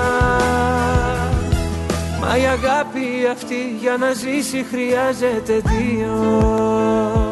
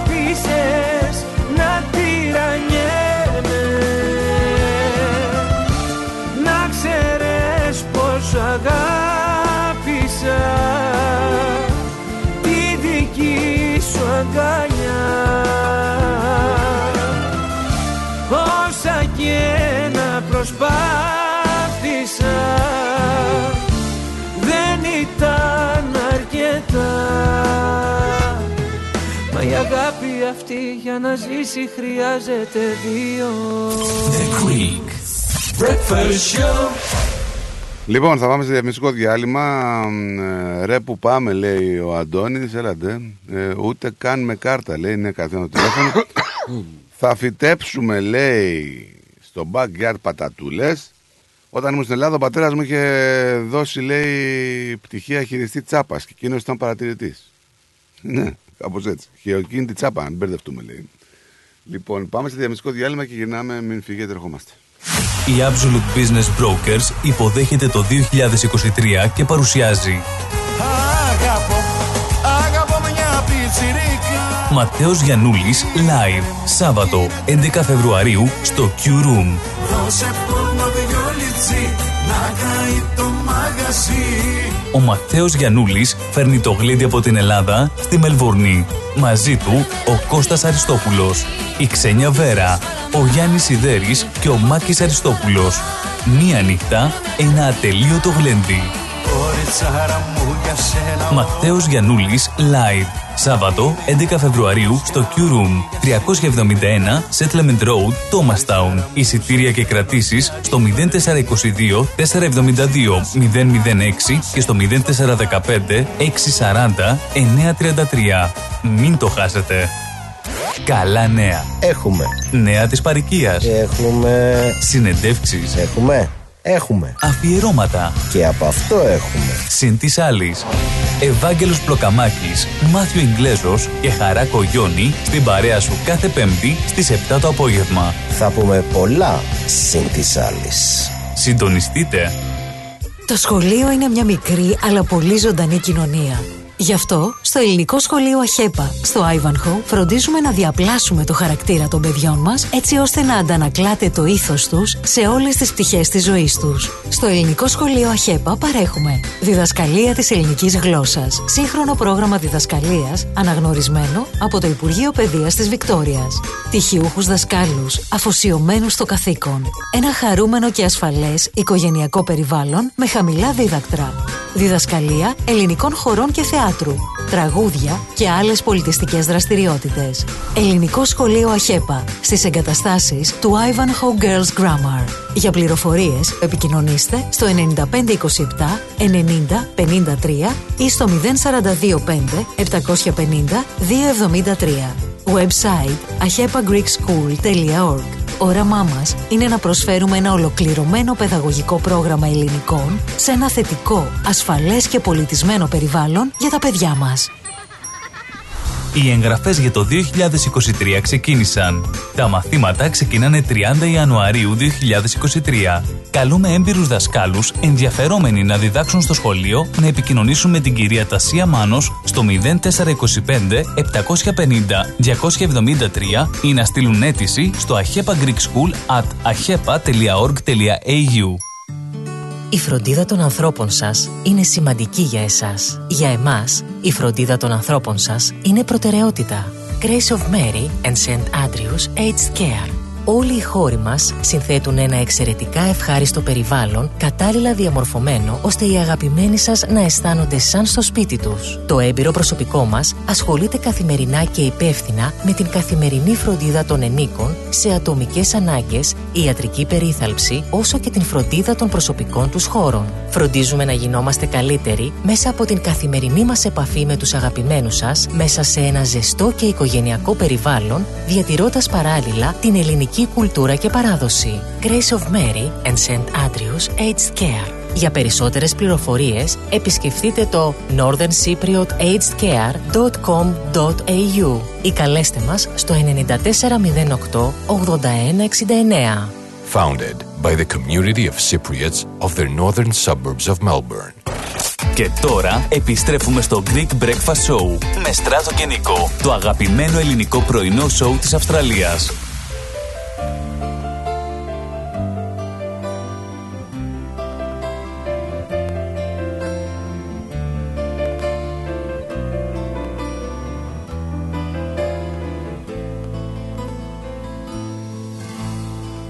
Κάποιοι φίλοι μ' αγαπούνε και λίγο νοιάζονται για μένα. Θέλω μπροστά μου να ορκιστούνε Θέλω μπροστά μου να ορκιστούνε.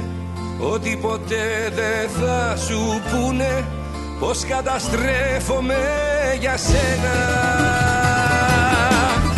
Όταν σε ρωτήσανε Μια φορά για μένα ναι. Είπες για μισό λεπτό. Στάσου πως τον λέγανε. Σαν να μη θυμήθηκες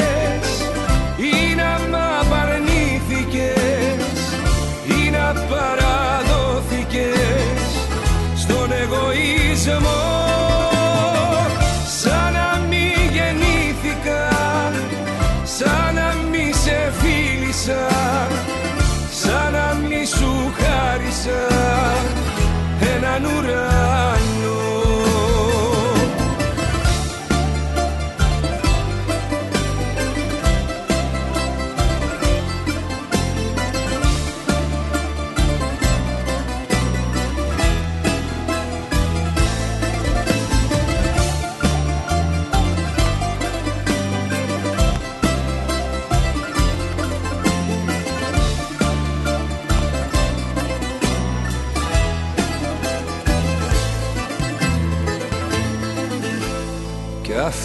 αυτοί οι αγνωστοί στο δρόμο που ψιθυρίζουν για μένα.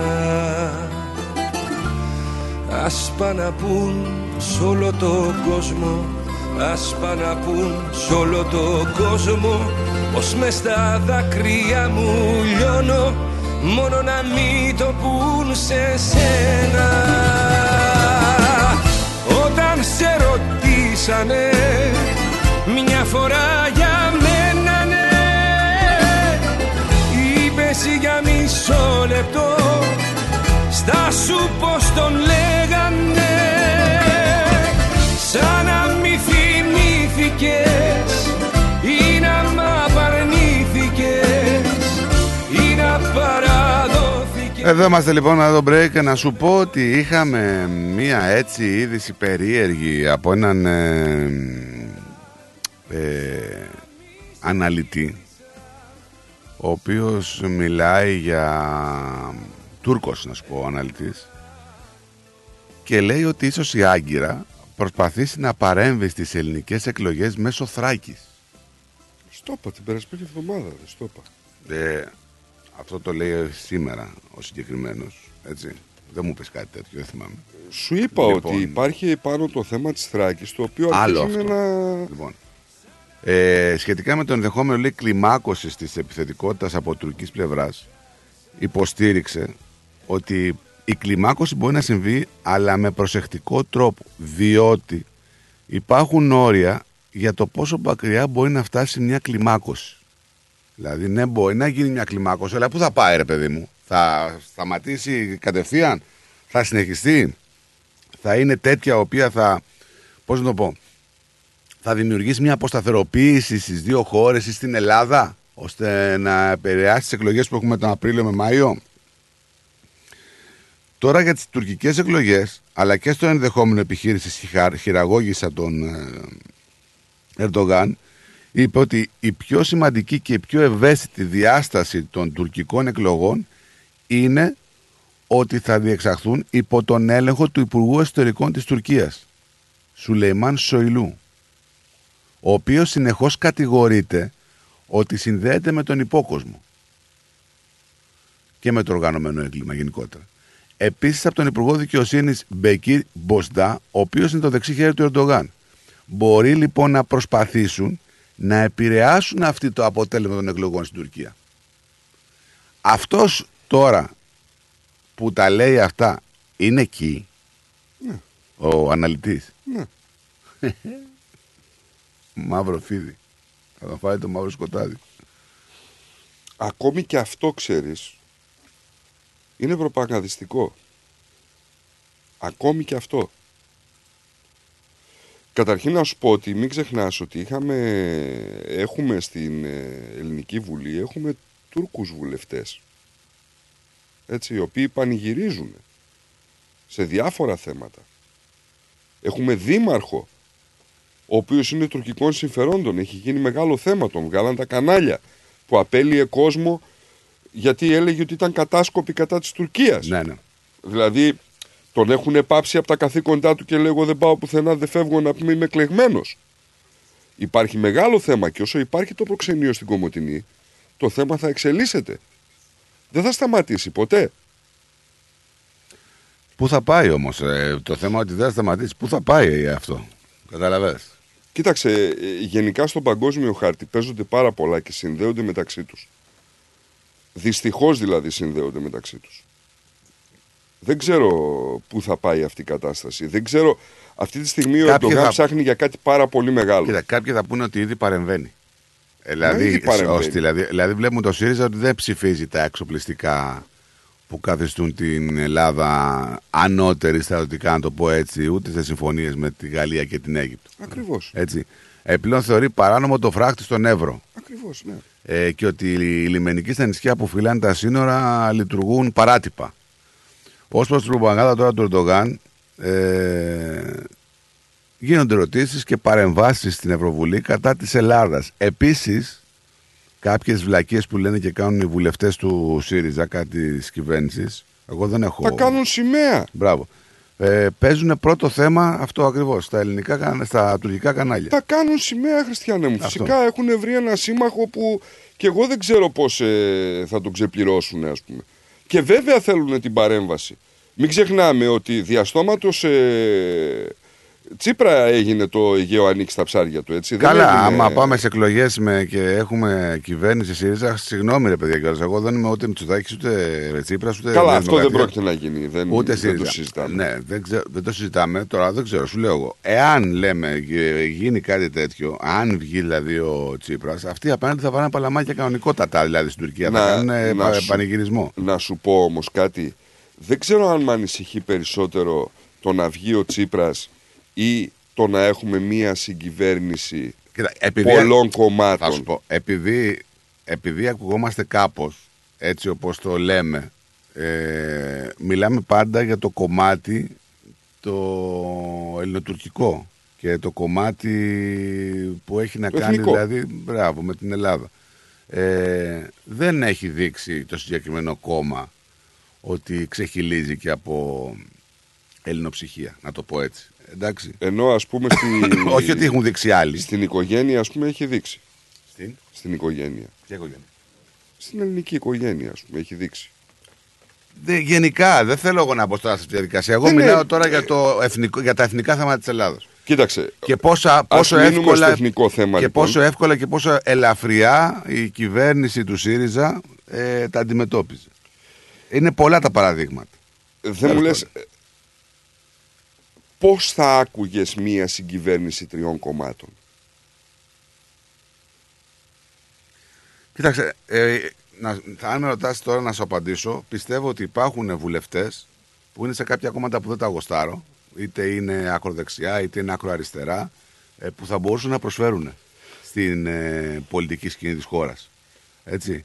Ε, το θέμα είναι ότι είναι ταγμένοι ε, συγκεκ- σε συγκεκριμένα κόμματα και σε συγκεκριμένους ιδεολογικούς χώρους που τους κάνουν κακό και σε αυτούς και στη βοήθεια που θα μπορούσαν να προσφέρουν στην, πα- στην πατρίδα. Ναι, άλλο ρώτησα βέβαια. Έτσι. Πώς θα άκουγες μία συγκυβέρνηση των τριών μεγάλων κομμάτων; Ε, ε, δεν θα μου φαίνονταν και άσχημα, ας πούμε την αλήθεια. Εμένα θα μου φαινόταν τραγική. Γιατί; Γιατί θα έχουμε μία συγκυβέρνηση τριών κομμάτων που θα μπορούν να περνάνε το οτιδήποτε ανα πάσα ώρα και στιγμή χωρίς να έχει κανένας λόγο. Ούτε καν μία υποτυπώδη αντιπολίτευση. Θα είναι σαν μία μοναρχία με ένα πολιταρχικό καθεστώς. Κάτσε ρε φίλε, γιατί όμως θα είναι, είναι τρία Γιατί κόμματα. θα έχει την εύνοια της Νέας Δημοκρατίας, του, του Συ- ΣΥΡΙΖΑ συ- και του ΠΑΣΟΚ. Συγγνώμη λίγο, μιλάμε για τρία διαφορετικά κόμματα. Ναι, σω. Μπορεί αυτό να μην περάσει το νομοσχέδιο, να, είναι- να, να σου να ισχυριστώ εγώ το αντίθετο. Δηλαδή, μπορεί ένα κόμμα το να μην ψηφίσει αυτό το νομοσχέδιο και να μην περάσει. Γιατί σώνει και δεν να Μιλάμε περάσει. για την δηλαδή; Ελληνική Βουλή. Ναι, γιατί σώνει και δεν να περάσουν δηλαδή α, και τα Γιατί τρία θα κόμματα; έχουν πάρει τα Υπουργεία τα ανάλογα; Ναι. Τι έκανε ο Καμένος δηλαδή στη Συμφωνία των Πρεσπών. Ε, που οπότε είναι και δηλαδή επίκαιρο; να μην υπάρχει πλειοψηφία, να υπάρχει ένα κόμμα το οποίο να Μα κάνει κοίταξε, γουστάρι. η τραγικότητα και η κατάρριψη της δημοκρατίας ξεκινάει όταν το 36% του λαού εκλέγει βουλευτές. Η τραγικότητα συνεχίζεται όταν οι βουλευτές που εκλέγονται από το 36% μόλις του εκλογικού σώματος δεν είναι στην κυβέρνηση. Μπορείς να μου πεις από αυτούς που ψηφίσαμε πολιτικούς πόσοι είναι στην κυβέρνηση σήμερα; Υπάρχουν πολιτικοί που είναι σε πιο μικρά κόμματα και είναι πολύ καλή, Νίκο. Βεβαίως. Έτσι. Καμία αντίρρηση. Και άμα θες, μπορεί να σου βάλω ένα ηχητικό, να σου Καμία βάλω ένα. Που μπορεί, αντίρρηση. που μπορεί να το έχει ακούσει, αλλά θα στον βάλω το συγκεκριμένο ε, πολιτικό. Πάντες και τα πάντα. Γιώργος Πολίτης και Κώστας Τζίμας οι πρώτοι διοικητές της ΕΕΠ που έγινε η ΕΕΠ το 1949. Τα ξεχάσαμε; Χρήστος Μαυρίκης επί Κωνσταντίνου Μητσοτάκη. Διότι σήμερα ο Κυριάκος Μητσοτάκης σταμάτησε το 1994. Τι έγινε το 1994 για να φρεσκάρουμε τη μνήμη; Δεν είχε γίνει εξεταστική επιτροπή τότε. Έγινε. Πού πήγε στο αρχείο; Όπως και το 2008 επί Κώστα Καραμαλή. Όταν ο Θοδωρής Ρουσόπουλος που δεν είναι σήμερα εδώ Ωπ, συγγνώμη το. Ναι, ε, να σου Δεν πω. θέλω λίγο. Μαζί με Γιώργο Βουλεγαράκη και Αναστάσιο Παπαλιγούρα είχαν αποκαλύψει παρακαλώ τις υποκλοπές, τις τηλεφωνικές. Τα ξεχάσαμε αυτά. Δεν έχετε μερίδιο ευθύνης. Απλά τι κάνουμε τώρα. Εξυγχρονίζουμε και εναρμονιζόμαστε στο νέο περιβάλλον που έλεγε ο Πρωθυπουργός γιατί τότε δεν είχαμε το διαδίκτυο. Σόπα. Θα μας πει ο κύριος Μητσοτάκης τι ζητούσε ο κύριος Χάρης Πάτσης με τη Ροζίτα Χατζάρη στο Κωσυφοπέδιο 4 Οκτωβρίου του 2020 με την εταιρεία GPI. Η ΕΕΠ τι κάνει; Πού είναι η δολοφονία του Καραϊβάς; Πού είναι η δολοφονία του Σοκράτη Γκιόλια; Δημοσιογράφοι που χτυπήθηκαν διότι ξέραν πολλά. Και να σας θυμίσω και ένα άλλο όνομα, διότι η ιστορία επαναλαμβάνεται κύριοι συνάδελφοι. Κώστας Τσαλικίδης. Σας θυμίζει κάτι; Είναι αυτός που βρέθηκε νεκρός στις 9 Μαρτίου του 2005 διότι γνώριζε το παράνομο λογισμικό της Vodafone στις υποκλοπές Καραμαλή και αποδόθηκε σε αυτοκτονία. Αυτά κύριε Πρόεδρε, συγγνώμη και ολοκληρώνω. Κλείστε, κλείστε. Είναι η ίδια η ιστορία. Διότι κύριοι πρέπει να πείτε κατάματα στον ελληνικό λαό. Μιλάτε, σας ακούμε, διαχρονικό το σλόγγαν. Αυτό δείχνει η ιστορία με το Θεοφάνη Τόμπρα που τι ήταν ο Τόμπρας; Κλείστε, ήταν κλείστε, συνταγματάρχης μην των ανοίγετε διαβιβάσεων άλλα κεφάλαια. και του Χρήστου Μαυρίκη. Κλείστε, η ιστορία κλείστε. διδάσκει κύριε Μπούρα και το ξέρετε κύριε Πρόεδρε μου. Κλείστε. Να τη μελετάτε και να το πείτε κατάματα στον ελληνικό Τώρα αν λαό. θέλετε να Γι' φωνάξετε, αυτό λέμε ότι φωνάξτε, είναι αλλά κλείστε. ατελής η όλη διαδικασία. Και είναι ντροπή. Λοιπόν. Ε, όχι. Εσύ έχεις την εντύπωση. Όχι, ε, είναι, ε, προέρχεται από ένα κόμμα, την Ελληνική Λύση, που είναι ένα κόμμα ακροδεξιό. Είναι ο, ο- που έχει του πρόεδρο αυτόν που του στέλνε τα, γρα- έχει γράμματα από τον Ιησού. Θέλω να σου πω ότι κάποιοι άνθρωποι που πραγματικά μπορούν να προσφέρουν στην πατρίδα. Έχεις την εντύπωση ότι η ελληνική λύση δεν θα είναι από τις πρώτες η οποία θα μπει μέσα στο σύστημα; Ναι, όπως ο Καμένος. Ακριβώς. Όπως ο Καμένος. Μόνο που, μόνο που σε αυτή την περίπτωση μας έχει αποδείξει ο, ο τύπος που έπαιρνε κόπη από το Χριστό χειρόγραφο μας έχει αποδείξει κατά καιρούς και το έχει πει και ξεκάθαρα ότι θα υποστηρίξει το Μητσοτάκι. Οπότε. Δεν, δεν το θυμάμαι θα το υποστεί αυτό. Ω, σε παρακαλώ, τώρα τελευταία παίζει συνέχεια. Εδώ έχουμε αποχωρήσεις μελών του. Έχουμε διαγραφές μελών του για αυτό το λόγο. τώρα, Ένας δηλαδή- ναύαρχο εν αποστρατεία, μάλιστα. Από τώρα κάνει κρούσεις για να πάρει βέβαια, καρέκλα. βέβαια, βέβαια, βέβαια, ξεκάθαρα.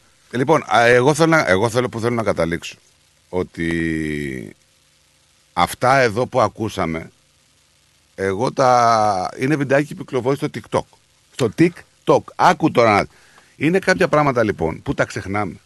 Ο άνθρωπος, ανεξαρτήτως όπου προέρχεται, τι κόμμα ιδεολογίας και, και, και τι θέλει να πρεσβεύει, αυτά που λέει στο συγκεκριμένο βίντεο είναι από το βήμα της Βουλής, έτσι. Ε, δεν βρήκα κάτι λάθος σε όλα αυτά που είπε. Δηλαδή υπάρχει μια παράνοια, υπάρχει μια... Δηλαδή κοροϊδευόμαστε μεταξύ μας. Μιλάμε για υποκλοπές και οι υποκλοπές συμβαίνουν, συμβαίνουν ανέκαθεν. Ανέκαθεν και θα συμβαίνουν. Αυτό δεν μπορεί να τα αλλάξει κανένας. Και επιβραβεύεται ο Γεωργιάδης που Ναι. είπε γιατί μου το λέτε δεν με ενδιαφέρουν οι υποκλοπές κύριε. Ε, αφού γίνονται συνέχεια και οι- δηλαδή και ο ΣΥΡΙΖΑ να βγει δεν θα γίνονται. Είναι κάποια, ε, κάποιο κόμμα, κάποια κυβέρνηση που μπορεί να ελέγξει την ΕΕΠ ο, ο 100%. Με, σε καμία μυστική Ε, υπηρεσία του κόσμου νομίζω δεν ότι συμβαίνει έχουν αυτό. φτάσει σε ένα σημείο πλέον που ελέγχουν. Έτσι. Νομίζω ότι έχουν φτάσει ήδη στο σημείο πλέον που ελέγχουν. Και αυτή είναι η τραγικότητα του, της κατάστασης. Ότι ελέγχουν. Ήρθε η ώρα. Γι' αυτό και έχουμε πολλές φωνές μεταξύ αυτών και του Γεωργιάδη που είναι άστοχοι ο οποίος Γεωργιάδης είπε τη μισή αλήθεια. Ήρθε η ώρα, λέει, να διαλύσουμε αυτή την ΑΕΠ και να την ξαναχτίσουμε από την αρχή. Ναι. Ναι, εγώ όμως στέκομαι ότι ο Γεωργιάδης, ένας άνθρωπος ο οποίος πουλούσε βιβλία, έχει φτάσει στο σημείο να θέλει να διαλύσει μια ΑΕΠ. Για ποιο σκοπό. Τι δεν του αρέσει. Τι του κάθεται στο λαιμό. Και πώς να τη χτίσει και Είναι πολύ μεγάλη η συζήτηση, Νίκο, και πρέπει να πάμε σε δελτίο ειδήσεων. Λοιπόν, ε, μείνετε συντονισμένοι, ερχόμαστε, δεν θα αργήσουμε. Πάμε σε το δελτίο ειδήσεων και γυρνάμε. The Greek Breakfast Show. Η Big Stage Entertainment ήρθε για να αντίσει τις νύχτες της Αυστραλίας με τα πιο αξέχαστα ελληνικά live events. Μάκης Χριστοδουλόπουλος, Australia Tour 2023. Ο άρχοντας του λαϊκού τραγουδιού έρχεται στην Αυστραλία με την ορχήστρα του, τον εγγονό του Μάκη Τζούνιορ και τον Παναγιώτη Πλακιά στο κλαρίνο. Σάββατο 11 Φεβρουαρίου, Σίδνεϊ, στο Φεγγάρια, 325 Bergwood Road, στο Μπέλμορ. Σάββατο 18 Φεβρουαρίου, Μελβούρνη, στο Ναύπακτος House, Ross Street, στο Χέδερτον. Μάκης Χριστοδουλόπουλος, Australia Tour 2023. Κλείστε εισιτήρια στα 0422 303 882, στο 0409 386 539 και στο 0413 865 162. Βρείτε μας στα social media Big Stage Entertainment και μάθετε περισσότερα. Χορηγός επικοινωνίας Ρυθμός Radio. Ως μέρος του Victoria's Big Build κατασκευάζουμε δύο ισόπεδες διαβάσεις στο Surrey Hills και στο Mon Albert στις γραμμές Belgrave και Lilydale. Καθώς εργαζόμαστε για την ολοκλήρωση του έργου, λεωφορεία αντικαθιστούν τα τρένα σε τμήματα των γραμμών από τις 18 Φεβρουαρίου έως τα τέλη Μαΐου. Οι δρόμοι Union και Mon Albert θα είναι επίσης κλειστοί με ήδη έτοιμες παρακάμψεις. Αποφύγετε τις καθυστερήσεις και ελέγξτε πριν ταξιδέψετε στο bigbuild.vic.gov.au εξουσιοδοτημένο από την κυβέρνηση της Βικτόρια, Μελβούρνη. Η ώρα είναι 12. Η ώρα στην Ελλάδα είναι 3 τα ξημερώματα.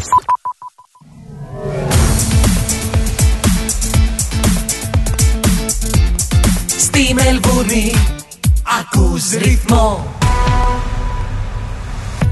Καλησπέρα σας. Είναι το σύντομο δελτίο ειδήσεων στις 12 στο ρυθμό. Προς τη σωστή κατεύθυνση κινούνται οι σχέσεις με την Αυστραλία, είπε ο Κινέζος πρόεδρος Xi Jinping στο πιο πρόσφατο σημάδι βελτίωσης των δεσμών μεταξύ των δύο μεγάλων εμπορικών εταίρων. Ο Σι προέβη αυτό το σχόλιο σε μήνυμά του με αφορμή την ημέρα της Αυστραλίας προς τον Γενικό Κυβερνήτη της Αυστραλίας, David Harley, όπως μετέδωσε το κρατικό πρακτορείο ειδήσεων Xinhua. Η Αυστραλία και η Κίνα έχουν επανεξετάσει το παρελθόν και ήδη κοιτάζουν προ το μέλλον, καταβάλλοντας ενεργές προσπάθειες προς τη σωστή κατεύθυνση της βελτίωσης και της ανάπτυξης των σχέσεων Κίνα-Αυστραλία, δήλωσε ο Xi Jinping σύμφωνα με το Xinhua περιοχές της Δυτικής Αυστραλίας τέθηκαν σε κατάσταση συναγερμού μετά την ανακοίνωση των αρχών ότι μια ραδιενεργή κάψουλα που χρησιμοποιείται στις εργασίες εξόριξης χάθηκε καθοδόν για την πρωτεύουσα της πολιτείας στο Πέρθ. Κίνδυνος για ραδιενεργή ουσία ανέφερε το ανακοινωθέν, καθώς η πολύ μικρή 8x6 χιλιοστά ασημένια κάψουλα χάθηκε κατά τη διάρκεια της μεταφοράς της από ένα ορυχείο της Ρίο Τίντο βόρεια του Νιούμαν, μια μικρή πόλη περίπου 1400 χιλιόμετρα βορειοανατολικά του Πέρθ. Η κάψουλα περιέχει τη ραδιενεργή ουσία Κέσιο 137 των 19 Μπεκερέλ που χρησιμοποιείται συνήθως σε μετρητές ακτινοβολίας. Το Royal Australian College of General Practitioners επεσήμανε ότι ο αριθμός των GPs που χρεώνουν επιπλέον κόστος θα συνεχίσει να μειώνεται εκθετικά και προειδοποίησε ότι η Αυστραλία οδεύει προς ένα κρίσιμο όριο. Η πρόεδρος Dr. Nicole Higgins δήλωσε στη Herald Sun ότι είναι οικονομικά μη βιώσιμο για τις κλινικές να χρεώνουν την ίδια τιμή με την επιστροφή του Medicare. Περισσότερα ιατρία κλείνουν, περισσότερα ιατροί αντιμετωπίζουν οικονομικές δυσκολίες και υπάρχει επίσης η απειλή φόρου μισθωτών υπηρεσιών στον ορίζοντα. Δεν μπορούν να μείνουν ανοιχτά τα ιατρία με το bulk bill. Ο Στέφανος Τσιτσιπάς έκανε ό,τι ήταν ανθρωπίνως δυνατό, όμω ο Νόβακ Τζόκοβιτς επικράτησε του Έλληνα παίκτη στον τελικό του Australian Open με 3-0 στα σετ και κατέκτησε το 22ο Grand Slam της ανεπανάληπτης καριέρας του. Ο 35χρονο από το Βελιγράδι πήρε την νίκη με 6-3, 7-6, 7-6 σε 2 ώρες και 56 λεπτά. Έκανε το 10 στα 10 σε τελικούς στην Μελβούρνη και επιστρέφει στο νούμερο 1 του κόσμου, εκτοπίζοντας από την κορυφή τον Κάρλος Αλκαράθ στην καταβολή των αυξημένων συντάξεων αλλά και στην αναβάθμιση της πιστοληπτικής ικανότητας της χώρας από τον Νίκο Φίτς, αναφέρεται μεταξύ άλλων στην καθιερωμένη πλέον κυριακάτικη ανάρτησή του στο Facebook που ανακεφαλαιώνει το κυβερνητικό έργο της εβδομάδας που πέρασε ο Έλληνας Πρωθυπουργός Κυριάκος Μητσοτάκης. Ο Πρωθυπουργός μόλις έφτασε στην Ιαπωνία στο πλαίσιο επίσημης επίσκεψής του και επισημαίνει πως επρόκειτο για μια σημαντική επίσκεψη σε μία από τις μεγαλύτερες οικονομίες του κόσμου και μια χώρα με την οποία ελπίζουμε να αναπτύξουμε ακόμη στενότερες σχέσεις. Η Τουρκία προειδοποίησε το Σάββατο τους πολίτες της για τον κίνδυνο πιθανών Ισλαμοφοβικών, ξενοφοβικών και ρατσιστικών επιθέσεων στις Ηνωμένες Πολιτείες και την Ευρώπη μετά την προειδοποίηση των δυτικών συμμάχων της προς τους πολίτες τους που βρίσκονται στην Τουρκία για πιθανές τρομοκρατικές επιθέσεις. Σε δύο χωριστές ταξιδιωτικές οδηγίες, το τουρκικό Υπουργείο Εξωτερικών συνέστησε στους πολίτες τους στις Ηνωμένες Πολιτείες και σε ευρωπαϊκές χώρες να ενεργήσουν ψύχρεμα απέναντι σε πιθανές ξενοφοβικές και ρατσιστικές παρενοχλήσει και επιθέσεις και να μείνουν μακριά από περιοχές όπου θα μπορούσαν να ενταθούν οι διαδηλώσεις. Ο Ρώσος πρόεδρος Βλαντίμιρ Πούτιν είναι ανοιχτός σε επαφές με τον Γερμανό καγκελάριο Όλαφ Σόλτς, παρότι δεν έχει προγραμματίσει κάποια τηλεφωνική επικοινωνία μαζί του, όπως μετέδωσε το κρατικό πρακτορείο ειδήσεων Ρία Νοβόστη, επικαλούμενο εκπρόσωπο του Κρεμλίνου. Η Γερμανία ανακοίνωσε την περασμένη εβδομάδα ότι θα στείλει 14 άρματα μάχης Leopard 2 στο Κίεβο και ότι θα εγκρίνει την αποστολή Leopard από συμμαχικές ευρωπαϊκές χώρες. Μια διπλή τραγωδία συγκλονίζει τις τελευταίες ώρες στο Πακιστάν μετά από δύο δυστυχήματα. Η πρώτη με πτώση λεωφορείου σε χαράδρα και η δεύτερη με ανατροπή σκάφους από τα οποία έχασαν τη ζωή τους περισσότεροι από 50 άνθρωποι, ανάμεσά τους και παιδιά. Τα 41 θύματα καταγράφηκαν μετά από πτώση λεωφορείου σε χαράδρα, αφού πρώτα προσέκρουσε σε πυλώνα γέφυρας που επιχειρούσε να διασχίσει, ενώ τα 10 παιδιά ανασύρθηκαν νεκρά όταν αναποδογύρισε το σκάφος με το οποίο διέσχιζαν τη λίμνη επιστρέφοντας από εκδρομή σε Ισλαμικό σχολείο. Σε πάυση έθεσε η Σουηδία τη διαδικασία ένταξης στο ΝΑΤΟ έπειτα από τα γεγονότα μέσα στην εβδομάδα, όπως δήλωσε το Σάββατο ο Υπουργός Εξωτερικών της σκανδιναβικής χώρας, τον Μπάιας Μπιλστρόμ. Τα γεγονότα των τελευταίων εβδομάδων οδήγησαν προσωρινά στη διαδικασία σε πάυση, δήλωσε ο Μπιλ Στρόμ στην εφημερίδα Expressen, προσθέτοντας ότι η Σουηδική κυβέρνηση επενδύει τώρα ενέργεια και χρόνο για να προσπαθήσει να ξεκολλήσει τη διαδικασία. Να πάμε και στον καιρό της Μελβούρνης, όπου αυτή η εβδομάδα ξεκινάει με σύννεφα, με τη θερμοκρασία να φτάνει το μέγιστο των 23 βαθμών Κελσίου. Ήταν το σύντομο δελτίο ειδήσεων στις 12 στο ρυθμό. Για περισσότερες ειδήσεις και νέα από όλο τον κόσμο, επισκεφτείτε το www.rythmos.com.au. Καλό υπόλοιπο ημέρας. Στη Μελβούρνη ακούς ρυθμό, ακούς τα καλύτερα, ακούς τα καλύτερα.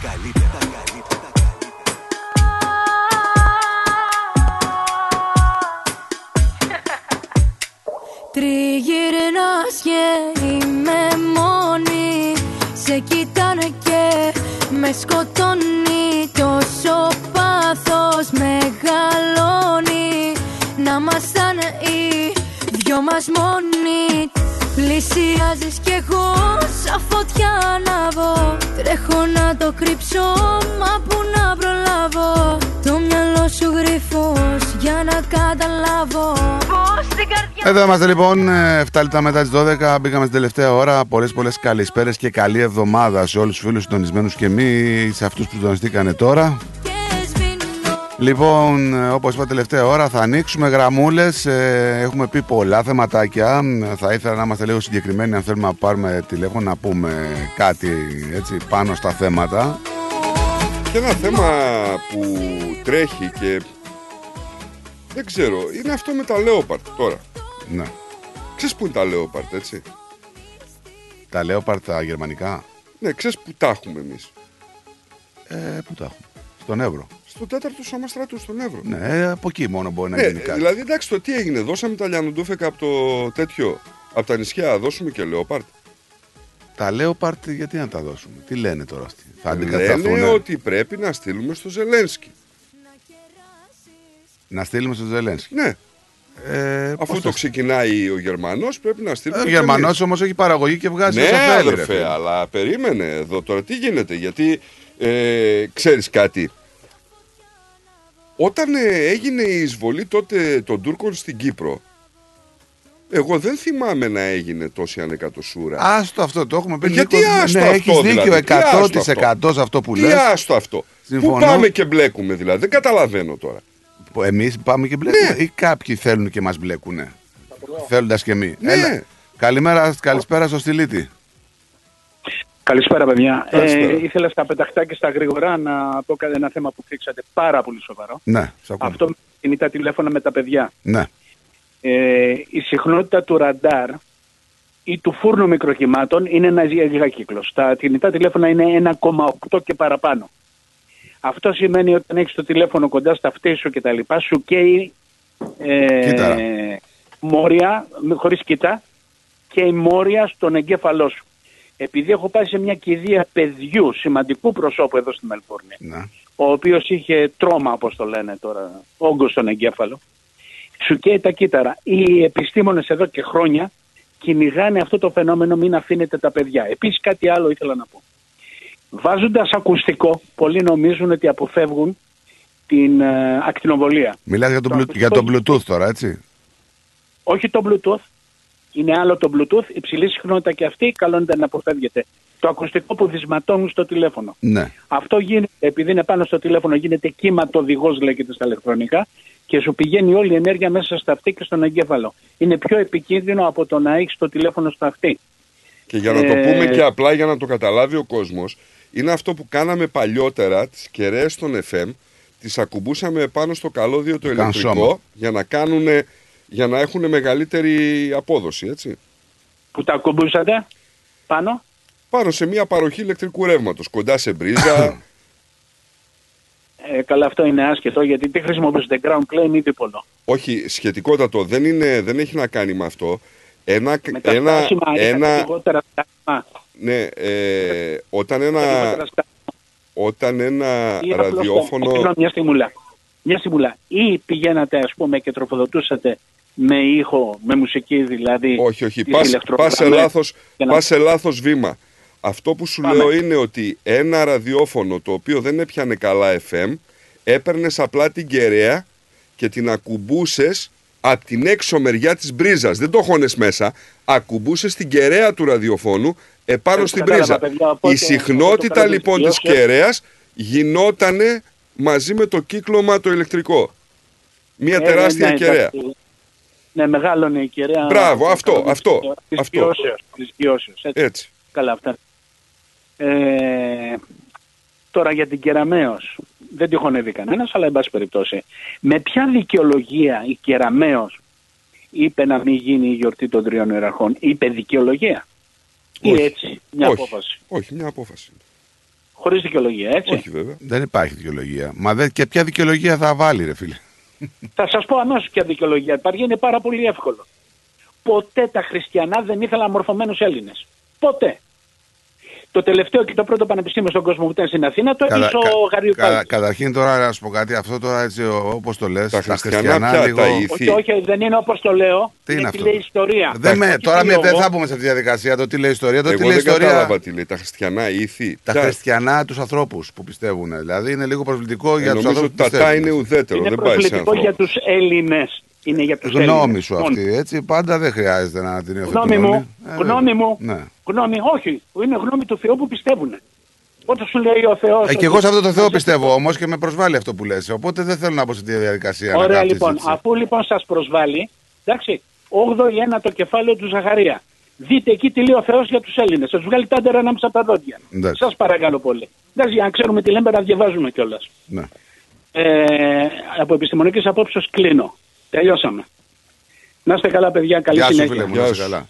Γεια χαρά. Γεια χαρά.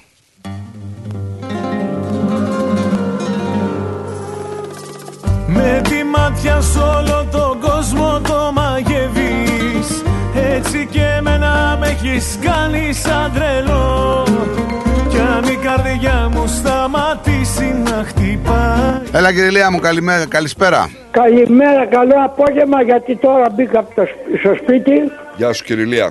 Είχα πάει στον οφθαλμίατρο, με βρήκε καλά. Α, Μια χαρά. Πιγκόπουλο είσαι. Βλέ- βλέπω σαν Νίκος, Νίκο μου και Στράτο μου.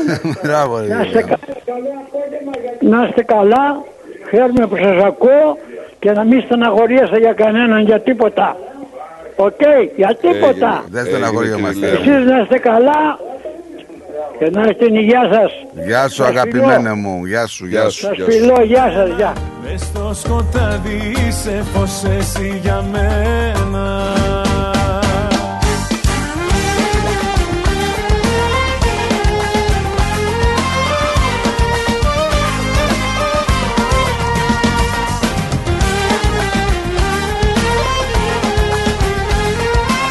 Μου λες μια απορία; Τι απορία θέλω να σου λύσω;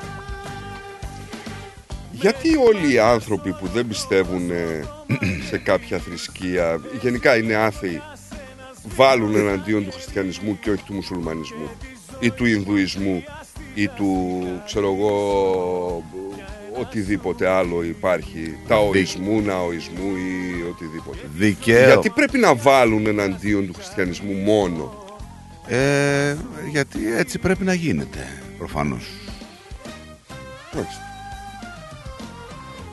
Θες να σου απαντήσω; Όχι, ρε Θα παιδί μου, θεωρηθώ έχω αυτή πο- την απορία. Γιατί Θα θεωρηθώ πολύ γραφικός για κάποιον. Δεν θέλω να μπω στη διαδικασία. Αλήθεια σου. Μπορώ να σου απαντήσω, αλλά δεν θέλω. Όχι, ε, ξέρεις τι, είναι η μόνιμη απορία μου. Δηλαδή, έχω δει ε, συλλόγους ε, αθέων, τώρα που ακούστηκε αυτό, σύλλογος αθέων, αλλά εν πάση περιπτώσει, σύλλογος Και αθέων. πρέπει να μας κάνει ο καθένας ό,τι γουστάρει. Ναι, Ε, ε, οι οποίοι θα πάνε Μεγάλη Παρασκευή, ας πούμε, να φάνε ψητά. Μπράβο τους και καλά κάνουν και δικαίωμά τους. Αλλά γιατί δεν πάνε, ρε παιδί μου, να, πούμε, να, να προσβάλλουν, ε, ξέρω εγώ, την ημέρα που έχει, ξέρω εγώ, το, πώς το λένε αυτό, το, τη γιορτή του Ραμαζανίου, να πάνε το πρωί και να αρχίσουν να τρώνε οτιδήποτε, να τρώνε χοιρινά εκεί μπροστά στους μουσουλμάνους. Σε αυτόν που μαστιγώνεται, ας πούμε, για τη θρησκεία του, την πιστεύει. Καλά κάνει, δικαίωμά του. Γιατί δεν πηγαίνουν εκεί πέρα, ας πούμε, να, να τους πούνε την αντίθεσή τους αυτή. Από το χριστιανισμό κινδυνεύουν μόνο. Μάλιστα. Τέλος πάντων, δεν θέλω να μπω σε τη διαδικασία γιατί θα χάσουμε και την μπάλα, έτσι. Απλά εγώ αυτό που θέλω να τονίσω είναι ότι ο καθένας μπορεί να πιστεύει και να εκφράζει ό,τι άποψη θέλει και γουστάρει, αλλά να σέβεται και το πιστεύω του αλουνού. Έλα, Λάκη. Ε, καλημέρα, παιδιά. Νίκο, από το στόμα μου το πήρες αυτό που είπες προλίγου. Δεν θα το επαναφέρω γιατί το είπες. Αλλά εγώ ήθελα να ξέρω ένα πράγμα. Ρε φίλε, ό,τι γουστάρεις και πιστεύεις, κράτησε το για τον εαυτό σου. Γιατί πρέπει να το διαλαλείς και να μας το κάνεις εμάς βούκινο. Και κάτι άλλο. Ε, εγώ θα σου απαντήσω για, το, για τον οποιοδήποτε άνθρωπο ε, το Εγώ δεν διαλαλεί. προσβάλλω κανέναν, Θα Νίκο, σου απλά πει, λέω- θα Ναι. σου πει ότι ξέρεις τι θέλω να σου ανοίξω τα μάτια. Όχι, δεν χρειάζεται, τα έχω Ναι, ναι, ανοιχτά ναι. από Γι' αυτό, πολύ στα, γι, αυτό, καιρό. γι' αυτό σταματήστε το και πάμε στο άλλο. Λάκη μου. Ωραία, πάμε στο επόμενο. Εγώ το άλλο που θέλω να πω και είναι λίγο καυστηριάζω. Θα καυστηριάσει. Ναι. Ε, κατά καιρούς έχω βγει και έχω πει τη γνώμη μου. Και όλοι με λιθοβολούν με διάφορες κουβέντες και με διάφορα επώνυμα. Γιατί δεν βγαίνουν να υπερασπιστούν τώρα τη θρησκεία τους, Μήπως δεν πιστεύουνε; Την καλημέρα μου να είστε πάντα καλά. Γεια σου, Ελληναράδες. Γεια σου, γεια σου.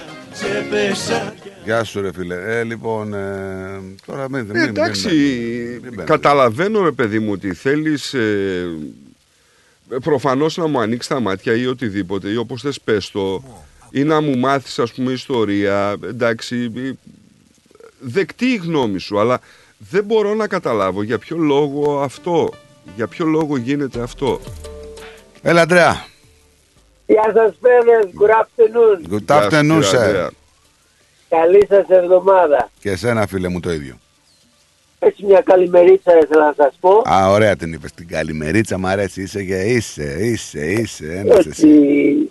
και χαλαρά και απλά. Πούς σε έχεις στείλει σήμερα το παλικάρι; Έχουμε με έχει στείλει έτσι για ένα, μια μικρή βολτούλα μέχρι το Τορόγκεν λέει. Το, αυτό είναι μακριά. Του Ρόγκα λέει. Το Ρόγκεν, το Ρόγκεν, μετά από το Μόουελ. Για το Light Century. Ε, εντάξει, εντάξει. Σήμερα- Ωραία Λίγο διαδρομή. πράγματα. δεν Ωραία είναι διαδρομή, ωραία Εντάξει, διαδρομή. σήμερα σε έστειλε Ναι. ήρεμα. Ήρεμα και χαλαρά. Έτσι. Μη στενοχωριέσαστε για κανέναν. ε. Εμείς. οποίες, ε, Ε, τι να στεναχωρηθούμε. Ε, δεν- παιδιά, υπάρχουν πολλές στεναχώριες στη ζωή. Δεν μπορείς να τις αποφύγεις όλες. Και αυτές μες στη Α, ζωή είναι. Δεν υπάρχει στεναχωρία, ρε Νίκο. Βρε, στεναχώρια υπάρχει. Το θέμα πώ αντιμετωπίζεται. Ε, αυτό είναι άποψη ζωής, ξέρεις. Έτσι, το δεν υπάρχει στεναχώρια. Ναι. Πολύ θα ήθελα Άμα- να το. Άμα το βάλουμε ότι στενοχωριόμαστε θα μας πάρει από κάτω. Δεν γίνεται, είμαστε άνθρωποι και έχουμε πάθει. Ναι, ναι εντάξει καταλαβαίνω αλλά άμα πεις ε, αυτό, α, το άλλο, α, το άλλο θα, εκεί που είναι να είσαι ε, ζωντανός για 50 χρόνια θα πας στα 40 που λένε. Ναι. Έτσι, ακριβώς. Ας, η, η ρόδα είναι και κυλάει, άσκηνε να πάει όπου θέλει. Έτσι είναι η ζωή, ακριβώς. Κυλάει. Έτσι. Εντάξει, καλή σας μέρα. Γεια σου, ρε Αντρίκο, να σε καλά. Γεια σου, γεια σου, Αντρέα. Να είσαστε καλά και καλό σας Γεια πρόγραμμα. χαρά, γεια χαρά. Γεια μας. Κι απογοητευτικά Ψεύτικα φιλιά μου δίνεις Κι αυτό καταστρέφομαι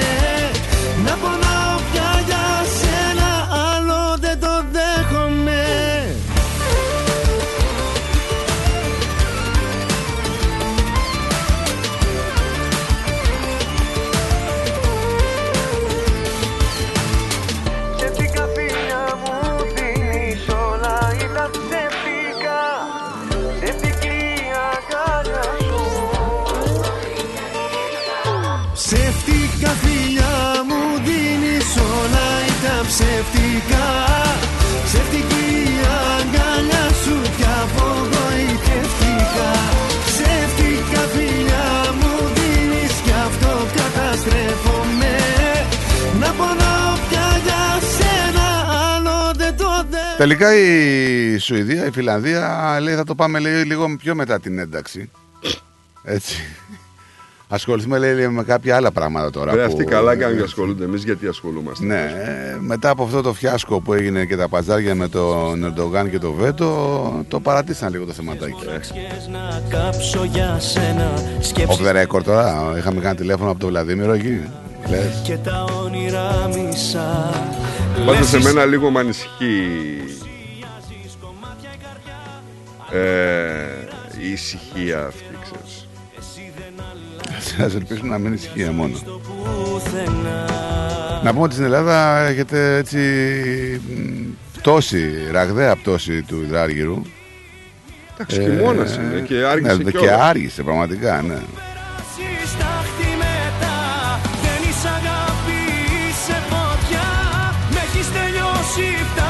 Εδώ Όλα για σένα, τίποτα εγώ Κοίταξε, παιδιά, πάντα θα παίζει. Για το φίλο μου του Διονύση που στέλνει έτσι πάντα λίγο τα μηνύματα του είναι περίεργα, πάντα θα παίζει το θέμα με τον ε, Τούρκο. Έτσι. Για το. Είναι λίγο απομονωμένος, η αλήθεια είναι. Ο Ερντογάν. Και νομίζω ότι φτάνει και η ώρα της κρίσης για εκείνον έτσι πλέον με τις εκλογές. Δεν δείχνουν τα πράγματα ε, ευίωνα για τον ε, ίδιο. Μπορεί να έχει βάλει θεούς και δαίμονες να παίζει έτσι διπλά, τριπλά παιχνίδια, να θεωρεί ότι μπορεί να χρησιμοποιήσει την Ευρώπη, τις Ηνωμένες Πολιτείες, ακόμα και τους Ρώσους που τα πάει καλά και το ένατο ε, κατά το δοκούν. Ε, ωστόσο αυτή η στρατηγική έχει αρχίσει να του γυρίζει ε, προς το μέρος, του, δηλαδή το boomerang που λέμε. Πες μου ποτέ αν ένιωσες κάτι Πες αλήθεια μια φορά Πήγε να θυμίσω ότι. Πώς το λένε, Τσαβούσογλου, το λένε Τσαβούσογλου, το λένε των εξωτερικών. Πήγε στις ΗΠΑ και δεν έκανε μια τρύπα στην ώρα. Με άδεια χέρια γύρισε έτσι ο Τούρκος Υπουργός Εξωτερικών. Συναντήθηκε εκεί για τα F-16, συναντήθηκε, αλλά δεν. Τι είπα, μηδέν στο πηλίκον. Έλα Δημήτρη, καλημέρα, καλησπέρα. Καλό μεσημέρι, φίλοι μου. Γεια σου, Λαράκη. Εγώ έχω να δηλώσω αυτό το μήνα έχω γίνει βουδιστής, τον άλλο τώρα δεν ξέρω τι θα γίνω. Το ψάχνω. το ξέρετε το ανέκδοτο, έτσι. Το ξέρετε το ανέκδοτο; Ναι, ναι, ναι, ναι. Έξερε, παιδιά, τώρα η θρησκεία είναι κάτι το οποίο πιο πολύ για μένα είναι το πνευματικό. Ε, βέβαια, είναι το πνευματικό. Από εκεί ξεκινάνε όλα, από το πνευματικό. Μπράβο. Τώρα το τι πιστεύει ο καθένας, το τι κάνει με γεια του και με χαρά του. Και δεν, και δεν σημαίνει δηλαδή ότι εγώ που δηλώνω χριστιανός ότι θα καταφέρω. Είμαι καλύτερος. Ε, Μπράβο. Σαν θα- άνθρωπος μπορεί να είμαι 10 φορές χειρότερο. Μπράβο, ότι και αυτός που δηλώνει άθεος μπορεί να πάει εκεί που θέλω να πάω εγώ, δηλαδή μετέπειτα και εγώ να μην πάω πουθενά. Καταλαβαίνεις. Είναι έτσι είναι τα πράγματα. Είναι πολύ πνευματικό σωστά. το θέμα. Εμένα το μόνο που είναι, ας πούμε, δηλαδή έχω μία διαφορά σε όλα αυτά τα πράγματα είναι ότι πιστεύω η θρησκεία πρέπει να διδάσκεται και ανάλογα με την εποχή. Δηλαδή, η δική μας η θρησκεία, ας πούμε, η οποία είναι, ας πούμε, 2.000 χρόνια και εντάξει. Ναι.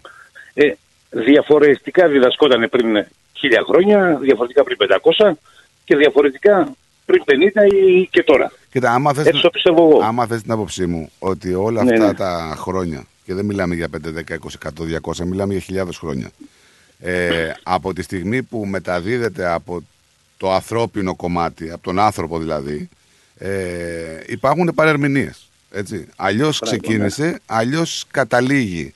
Δηλαδή, μ, ε, πολλοί επικαλούνται και λένε διάφορα και οι χριστιανοί και σταυροφορίες σκοτώσαν ένα κάρο ανθρώπους. Βεβαίως και τους σκοτώσανε στο όνομα της θρησκείας. Αλλά δεν πάβει αυτό να είναι το ανθρώπινο και να μην είναι το θεϊκό και το πνευματικό. Έτσι. Όπως λες η Ιερά Εξέταση είναι... Ε, τώρα αυτό ακριβώς. Δηλαδή και η ιερά εξέταση και η. Πώς το λένε αυτό που μαζεύονται οι παπάδες και κάνουν. Ε, το Συναγωγή, ξέρω. εγώ. ε, Πώς λέγεται, ρε παιδί μου, που περνάνε, που κάνουν ένα meeting έτσι όλοι μεγάλοι για να βγάλουν αποφάσεις. Μπράβο, ναι, ναι, ναι. Ναι, δηλαδή ποιος είναι αυτός που ξέρω εγώ θα φορήσει τον τάδε παπά ή θα τον κάνει Α. Άγιο. Δηλαδή, καταλάβει να σου πω. Δηλαδή, ε, Ναι. δεν περιμένω εγώ δηλαδή να τον ανακηρύξει η Εκκλησία τον ε, Πάτερ Παΐσιο Άγιο. Ναι, Έτσι. κοίταξε όμως, να σου πω λίγο κάτι.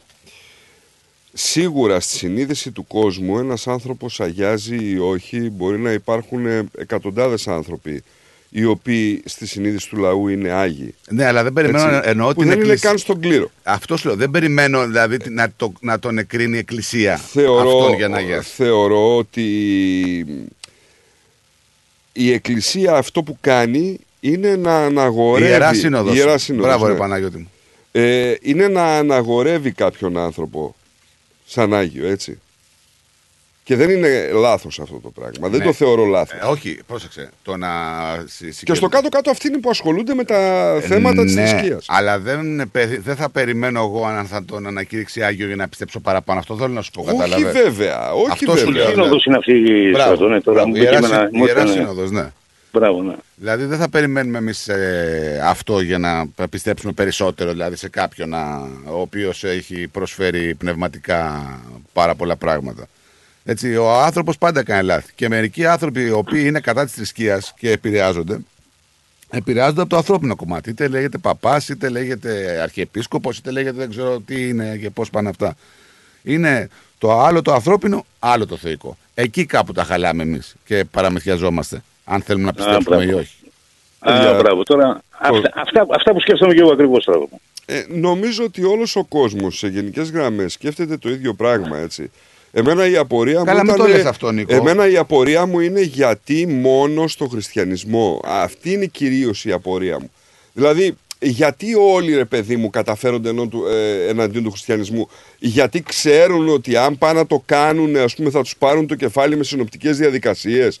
Ενώ δεν θα ανοίξει μύτη, ας πούμε, και θα πουλήσουν τη μαγιά τους στο, στο χριστιανό; Το ίδιο ισχύει όμως και το, για το ιστορικό κομμάτι της παρερμηνίας. Πάλι ε, ο άνθρωπος είναι αυτός που παρερμηνεύει Δεν πράγματα. θέλω να πάω στο θρησκευτικό κομμάτι. Θέλω να μπερδεύουμε μείνω τώρα στο το, ανθρώπινο. μπερδεύουμε το ιστορικό κομμάτι με το θεϊκό, τη θρησκεία και οτιδήποτε έχει. Γιατί ο καθένας διαλέγει να επιλέξει να διαβάζει κάποιους συγκεκριμένους ανθρώπους, κάποια συγκεκριμένα πράγματα. Οκ, καλά κάνεις, καλό είναι να μορφώνεσαι, καλό είναι να διευρύνεις το πνεύμα σου, δεν το συζητάμε αυτό. Αλλά άσε με, ρε φίλε, εγώ να πιστέψω αυτό που θέλω. Δεν θέλω να. Δηλαδή, Μπράβο. μην- Στράτο, εγώ όμως πάλι σου λέω, είναι και ο τρόπος που έχεις διδαχθεί το χριστιανισμό. Δηλαδή, ας πούμε τώρα σου φέρω ένα παράδειγμα, εντάξει. Υπάρχει ακόμα κόσμος που λέει ο Αδάμ και η Εύα. Τώρα σε έναν. Ε, της νεολαίας, ναι, έναν Άμα νέο το άνθρωπο. πεις, Μπορεί θα να πει- του πεις ότι υπήρχε ο Αδάμ και η Εύα. Ναι, αλλά και αυτό ακόμα το Αδάμ και η Εύα που έχει γραφεί από ανθρώπινο χέρι. Έτσι, μπορεί να είναι συμβολικό και να είναι κάτι άλλο, το οποίο ο κάθε ένας το εξηγεί τελείως διαφορετικά. Ναι, ή, αλλά ή πώς ο είχε χρόνος. περάσει, Συγγνώμη, ναι, αλλά πώς είχε περάσει. Ή, ναι, ή ο χρόνο. Έτσι έχει περάσει. Ή ο χρόνος. Δηλαδή, α, ε, λέ, α- ακούμε και εστιάζουμε σε χρονικά. Ναι, την πρώτη μέρα, ας πούμε, εγώ, ο Θεός έφτιαξε αυτό. την Ναι, αλλά επόμενη- ο- αλλά ο την Θεό- Μία ημέρα είναι ένα εκατομμύριο χρόνια. Μπράβο! Ο χρόνος είναι σχετικό για τον Θεό, ξέρω εγώ. Μπορεί να θεωρεί δε- μία ώρα να είναι ένας αιώνας, καταλάβε. Τέλος πάντων, Ναι, είναι αλλά συ- συζήτηση Η πολύ θρησκεία μεγάλη. μας ξεκαθαρίζει ότι ο Θεός σου αφήνει το ατομικό δικαίωμα να κάνεις ό,τι θέλεις και, και δηλαδή δεν θα σου ρίξει εδώ ο, υπάρχει- στο το δύο τον κεραυνό εκεί κατευθείαν πάμε Μα και μας έχει, κάθε δώσει, εκεί και μου γίνεσαι, ναι, μας μπράβο, έχει ναι. δώσει το αυτεξούσιο να μπορούμε να σκεφτόμαστε και σαν όντα. Δηλαδή, δηλαδή σου λέει ο άλλο, μπορεί να σου πει άλλος, Α, κοίτα, αυτοκτόνησε θέλημα Θεού. Όχι, δεν είναι θέλημα Θεού, γιατί είσαι αυτοξούσιος. Σου λέει, ρε φίλε, ε, αυτό Α, το, θα μπράβο. αποσκοτωθείς. Δεν μπορεί να το κάνεις αυτό. Δεν υπάρχει θέλημα Θεού εκεί που ακούω κάποιους και λένε, Τι θέλημα Θεού.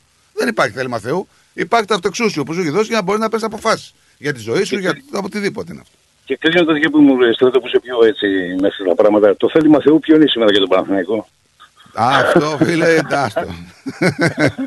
το θέλημα Θεού σήμερα για μένα, το θέλημα του στράτου είναι να χάσετε. Μάλιστα. Σε ποια αίρεση είσαι; Της ΣΑΕΚ. Ναι. Λοιπόν, καλή συνέχεια φίλε μου, χαιρετώ. Γεια Να είστε καλά. σου, γεια σου, φίλε, γεια Γεια σου, σας, γεια γεια. σου, γεια χαρά, γεια χαρά. Ναι, εντάξει, κάπως έτσι μου. Ε, σου είπα, εγώ γι' αυτό σου είπα ε, κράτα το ανθρώπινο και μην το ανεκατεύουμε με το θεϊκό. Γιατί οι άνθρωποι είναι αυτοί που παρεμβάλλουν στις θρησκείες, άνθρωποι είναι αυτοί που τις μέμφονται, Βέβαια. άνθρωποι είναι αυτοί που τις πιστεύουν και άνθρωποι είναι αυτοί που τις διαβάλλουν. Εγώ δεν καταλαβαίνω δηλαδή, σου είπα γιατί. Οι άλλοι ξεκίνησαν Γιατί- από βόρεια και πήγαν να ξεκινήσουν όλο τον κόσμο. Δηλαδή και σκοτώσαν ένα κάρο εκατομμύρια κόσμο. Να Τι σου σημαίνει πω αυτό; λίγο κάτι. Ε, σίγουρα ισχύει αυτό που λες. Έχουμε από τη μία μεριά ένας σκητσογράφος να κάνει σκίτσο του Μωάμεθ και να γίνεται επανάσταση, να μπαίνουν βόμβες, να γίνεται, να ράνει, να δείχνει, να, να, να τεινάζουν γραφεία, να το απειλούν τη ζωή, ε, εγκληματικές ενέργειες χίλια δυο. Και έχουμε ένα gay pride να πούμε που ο άλλος ντύθηκε, ξέρω εγώ ότι ντύθηκε εκεί πέρα και τις εικόνες επάνω του και αυτά προσβολές απέναντι στη θρησκεία. Ντύσου ότι γουστάρεις, αλλά Και μην ήταν προσβάλλεις. μέρα Σάββατο ρε. Ναι, μη με προσβάλλεις. Αυτό ακριβώς. Δηλαδή δεν καταλαβαίνω ε, γιατί ας πούμε πρέπει να βάλεις εναντίον μιας θρησκείας συγκεκριμένης. Έτσι ακριβώς. Και εγωιστικά να το πάρουμε και ανθρώπινα, έχεις τα κότσια να πας σε ένα μουσουλμάνο και να τα πεις. Γι' αυτό σου λέω είναι, είναι μεγάλη ζήτηση. Λοιπόν, ε, επειδή έχουμε ανοίξει γραμμούλες, έλα και Θωμά, καλημέρα, τι κάνεις, καλή εβδομάδα, καλησπέρα. Παιδιά, καλημέρα σας. Τι κάνετε, καλά; Καλά. δόξα τω Θεώ. Σε ακούμε ε, επί του θέματος, έχουμε κάτι; Επί το θέματος, τι να πω για τη θρησκεία μας, είναι η καλύτερη του κόσμου. Ωραία. Δεν υπάρχει άλλη, είναι ε, το κέντρο του, της θρησκείας.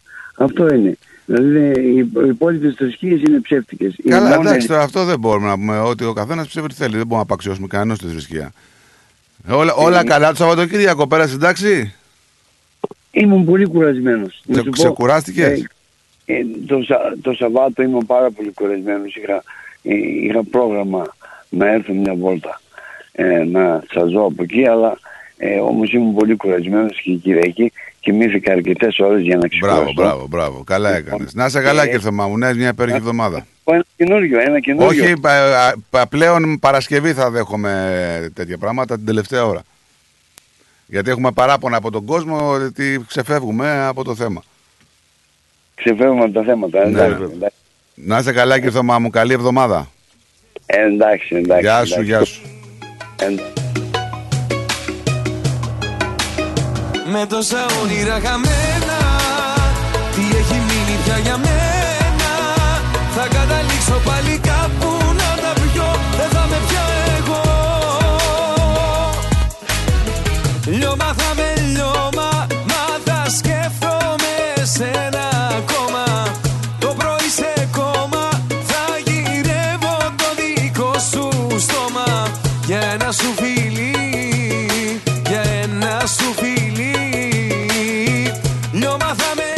με λιώμα Ναι, ρε, ο Διονύσης είναι πάντα έτσι. Δηλαδή, ρε φίλε, ε, πιστεύω γράφει ο ότι Διονύσης; ένας ε, κύριος που είναι, με έχει κάνει ad στο facebook και Α. μου στέλνει προσωπικά μηνύματα, ακούει την εκπομπή.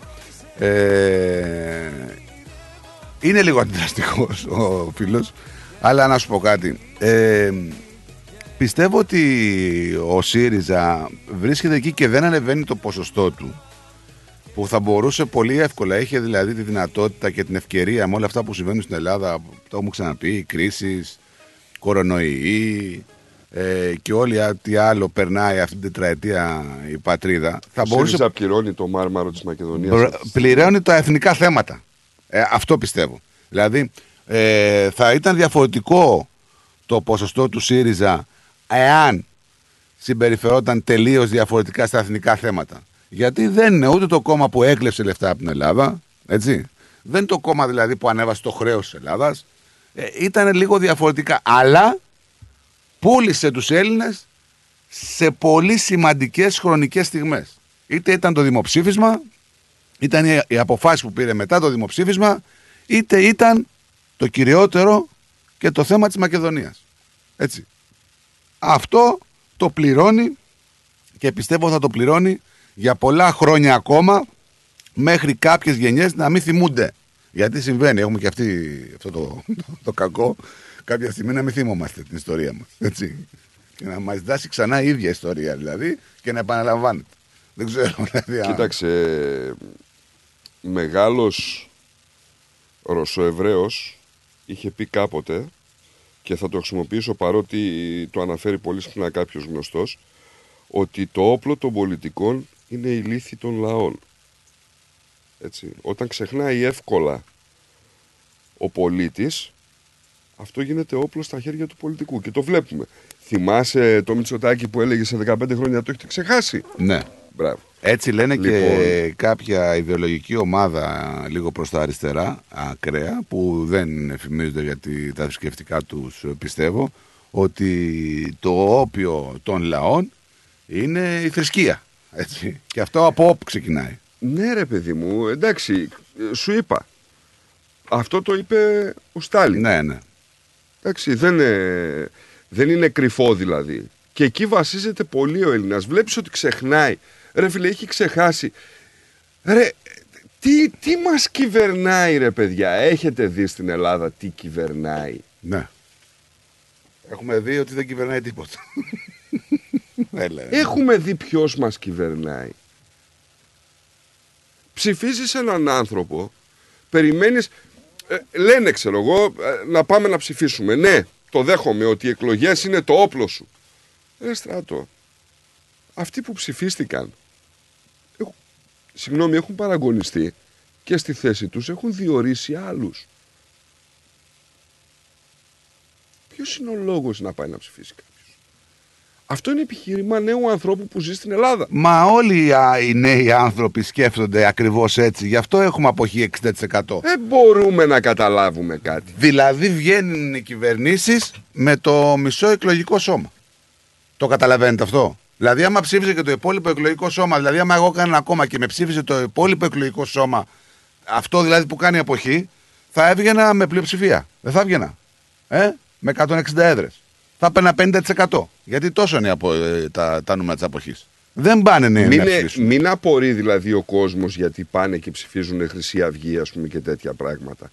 Είναι απλός ο λόγος. Τιμωρούς. Είναι εξοργιστικός. Τιμωρούς. Ναι, Ψάχνουν μα, τιμωρούς. μα είναι, μα είναι ο κόσμος, είναι θυμωμένος. Άσχετα αν κάποιος μπορεί να κυβερνήσει ή όχι. Να σου πω την αλήθεια, και εμένα μου άρεσε που έβλεπα. Μπορεί να μην διακατέχεται από πολιτισμό το όλο κομμάτι, αλλά μ' άρεσε που έβλεπα έναν μες στη Βουλή και σήκωνε το ανάστημα και έλεγε στον τάδε βουλευτή που μας κορόδευε, ξέρω εγώ, 20 χρόνια. Τι λες, ρε Καστανά, ξέρω εγώ. Ναι, Άντε, ναι, ναι, πάγαινε ναι, από εδώ. συγγνώμη, συγγνώμη, συγγνώμη. Τι έγινε; Ο Λένιν, όχι ο Στάλιν, ναι.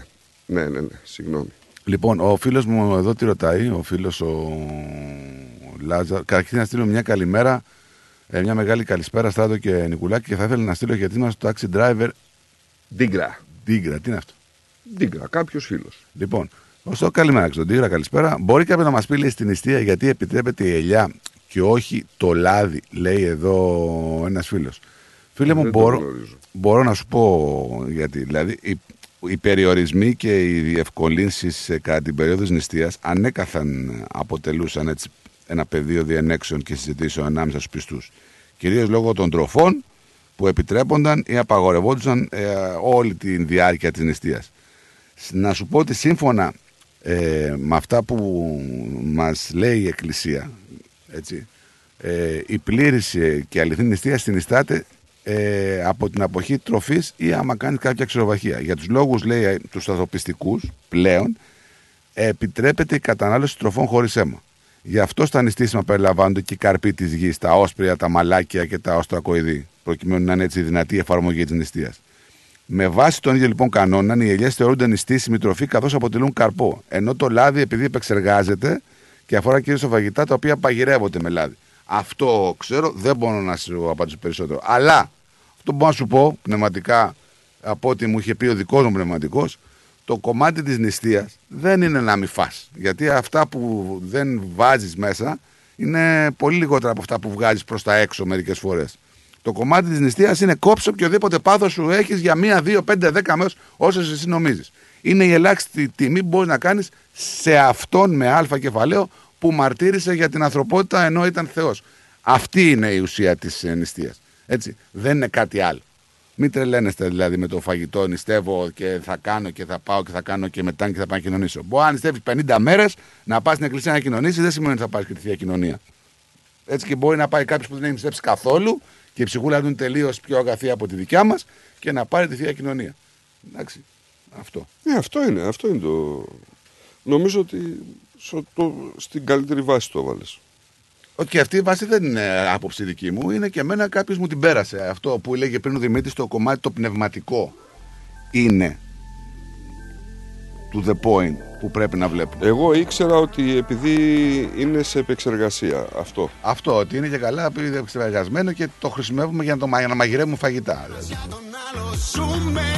Αφού μονάχα την καρδιά δηλαδή δεν λέει σημαίνει κάτι, α, ξέρεις τι, θα νηστέψω. Κοροϊδεύουμε τον εαυτό μας δηλαδή έτσι. Θα νηστέψω, αλλά δεν θα φάω. Θα φάω μακαρόνια με σάλτσα και, μπο, και με ένα κιλό τυρί από πάνω γιατί δεν τρώω κρέας. Απ' την, άλλη, απ' την άλλη μεριά, ξέρει. Μην το κάνεις δηλαδή αυτό γιατί είναι κοροϊδία. Επειδή το έχω ακούσει και αυτό, γιατί λέει επιτρέπεται το σπορέλαιο, ας πούμε; Το; Το σπορέλαιο. Ή το βαμβακέλαιο ή το οτιδήποτε. Και σε αυτό. Ε, ε, και εγώ έχω απορία από μας. Γι' αυτό είπα, Κοίταξε, κάνε κάτι παιδιά, το οποίο η είναι. νηστεία είναι μια τιμωρία του εαυτού σου κατά ε, κάποιο τρόπο, έτσι. Για τις αμαρτίες που έχεις κάνει. Μια εξάγνηση της ψυχής σου. Ναι, και, Και δεν αυτό έχει που να λέει ο κάνει με το Στράτος. φαγητό. Πίνεις, κόψε το Α, ποτό βέβαια. 40 μέρες. Καπνίζεις, κόψε 5 μέρες Ε, το τσιγάρο. Δοκιμάζεσαι δηλαδή ουσιαστικά σε κάποιο πάθος, ρε παιδί μου. Γιατί το φαγητό είναι το μεγαλύτερο πάθος του ανθρώπου. Δεν μπορούμε χωρίς αυτό.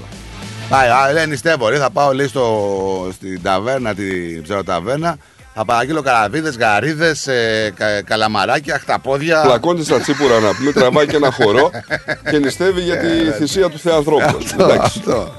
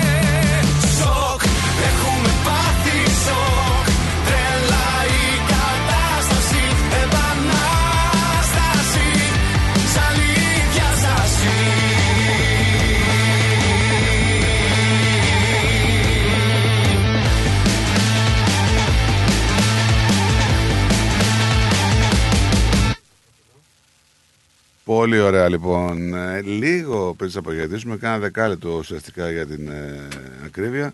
Ε, έτσι θα πάμε. Πολύ ωραία εκπομπούλα σήμερα. Τη ευχαριστήθηκα να σου πω την αλήθεια. Τιν, τερεριν, ταμ, ταμ, ταμ, ταμ. Εμένα δεν με νοιάζει, εμένα δεν με νοιάζει Με ποιον γύρνα στα βράδια, ποιος άλλος αγκαλιάζει Εμένα δεν με νοιάζει, ούτε με ενδιαφέρει Μαφιόζι μεγαλόνια στενές επαφές αξιωματούχων της ελληνικής αστυνομίας με τον υπόκοσμο. Έλα, ρε, και αποκλείεται. και εμείς πέσαμε από τα σύννεφα τώρα. Έλα, ρε. Τι λέει, ρε, παιδί μου; Γίνονται τέτοια πράγματα. Είναι σαν να ακούς την είδηση, ας πούμε, ότι στο Μεξικό είχαμε 8 νεκρούς μετά από έφοδο ενόπλων σε νυχτερινό κέντρο. Ναι, εντάξει.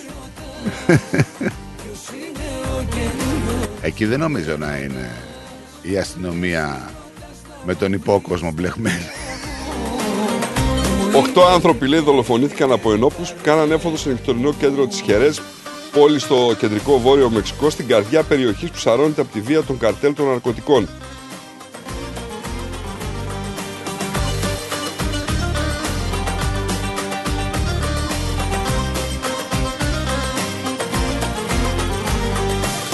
Ανάμεσα στα θύματα ήταν μουσικοί πελάτες και υπάλληλοι του εντερνετικού Μπήκε και άλλη μέρα και τους βγάζει όλους έτσι. Δεν με νοιάζει Καλά και αυτή η μουσική μπορεί να μην είναι και αυτό η ποδήλατο. Βρήκα καινούργια αγάπη που εσένα δεν σου μοιάζει Ξέρεις τα τελευταία χρόνια δεν υπάρχουν αθώοι ποδηλώτες. Που ρωτάω για σένα δεν Πήγε και ο Μητσοτάκης εκεί στην Ιαπωνία; Έγινε Japan. γι' αυτό. Ο Δένδια στα χώνιο μου. Ωχ. Πήγε ο Έχουμε. Μητσοτάκης στην Ιαπωνία; Και εκεί κάνει σεισμούς. Πολλού. Ναι, ρε φίλε. Τσουνάμια και τέτοια, ε, το νούσα. Πήγε και ο Δένδιας, μάλλον ο Δένδιας, ο Δένδιας στα χώνια. Έχουμε δίπλα μας δεν είναι αυθάδη και αναθεωρητικό γείτονα. Αυτός ο άνθρωπος δεν κάθεται καθόλου. Εγώ την είδα την ομιλία του Δένδια. Ναι, καλή. Ανέκουσε πρίμνα ο Δένδιας. Ναι. Έκανε οπισθοχώρηση τακτική σε σχέση με τον Μητσοτάκη. Έκανε. Ε, βέβαια. Εκεί ναι, που τον τώρα, είχες ναι. για Ναι, ξέρω εγώ, εντάξει. υποψήφιο αρχηγό. Ναι, τώρα, ρε φίλε, έχουμε τώρα- αρχηγό Κάτσε τώρα, και ε. αυτά. Τώρα πρέπει να και φανεί λίγο ξέρω αρχηγός εγώ, λίγο ναι. περισσότερο. Δεν πρέπει να Ε, κλέβουν οι άλλε ναι, εντυπώσεις. ναι. Καλημέρα σας. Καλημέρα. Έλα, γιαγιά, καλημέρα. Καλημέρα, Μπορώ γιαγιά. να πω για την νηστεία. Ναι, λίγος. Ναι. Θέλω κι εγώ. Ναι, πάμε λίγο. Έχεις ένα λεπτάκι, δύο γιαγιά. Η νηστεία. ε, Βέβαια δεν πρέπει να παίρνω άλλα. Είπα, α, νηστεία δεν είπα ποτέ. Η νηστεία είναι για να ταπεινώνεις τον εαυτό σου, να μην σε χορτάτος με τα κρέατα, με τις μπύρες και σκέφτεσαι άλλο. Να σκέφτεσαι όταν εσύ δεν είσαι χορτάτος, σκέφτεσαι και τον φτωχό. Έτσι δηλαδή το... Είναι και το αυτό μια άκουγα ερμηνεία. Ναι, εγώ σίγουρα, από σίγουρα. τους πνευματικούς. Είναι μια Οι ερμηνεία. παπάδες πάντα λένε να νηστεύετε, να νηστεύετε, να προσεύχεστε, να νηστεύετε.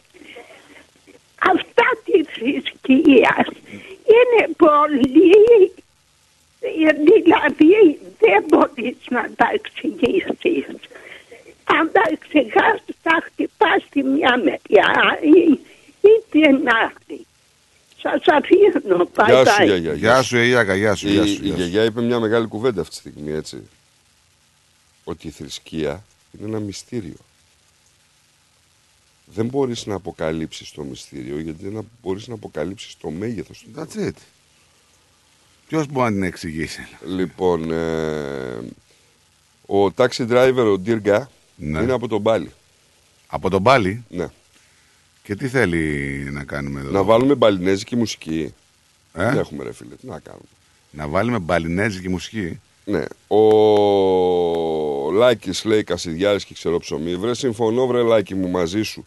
Αλλά αυτό που δεν έχω καταλάβει είναι δηλαδή. Όχι, Παιδιά, ο- Δώστε μου λίγο να το καταλάβω αυτό Κάτσε, το κάτσε πράγμα. λίγο. Ο, λέει να στείλουμε στα αγγλικά ο, ο, τα- ο bus driver πολλά χαιρετίσματα στον taxi driver Dirga από τον Μπάλι. Να του στείλουμε λοιπόν ε, του We men- say hello to Mr. Dirga Many from Bali. greetings to taxi driver Dirga from Bali. Έτσι, μπράβο. Μας ακούνε και στον Bali τώρα και μιλάμε και στα αγγλικά. Τελαθούμε τελείως. Γιατί ο Καρανίκας είναι στον Μπάλι. Ναι. Αλήθεια λες; Ε, τι τον το- βάλανε μέσα; Τον πάλι καλέ. Ζωάρα ο άνθρωπος. Παναγιώτης, are you in Bali? Λοιπόν, για πάμε. How λίγο. you accept you?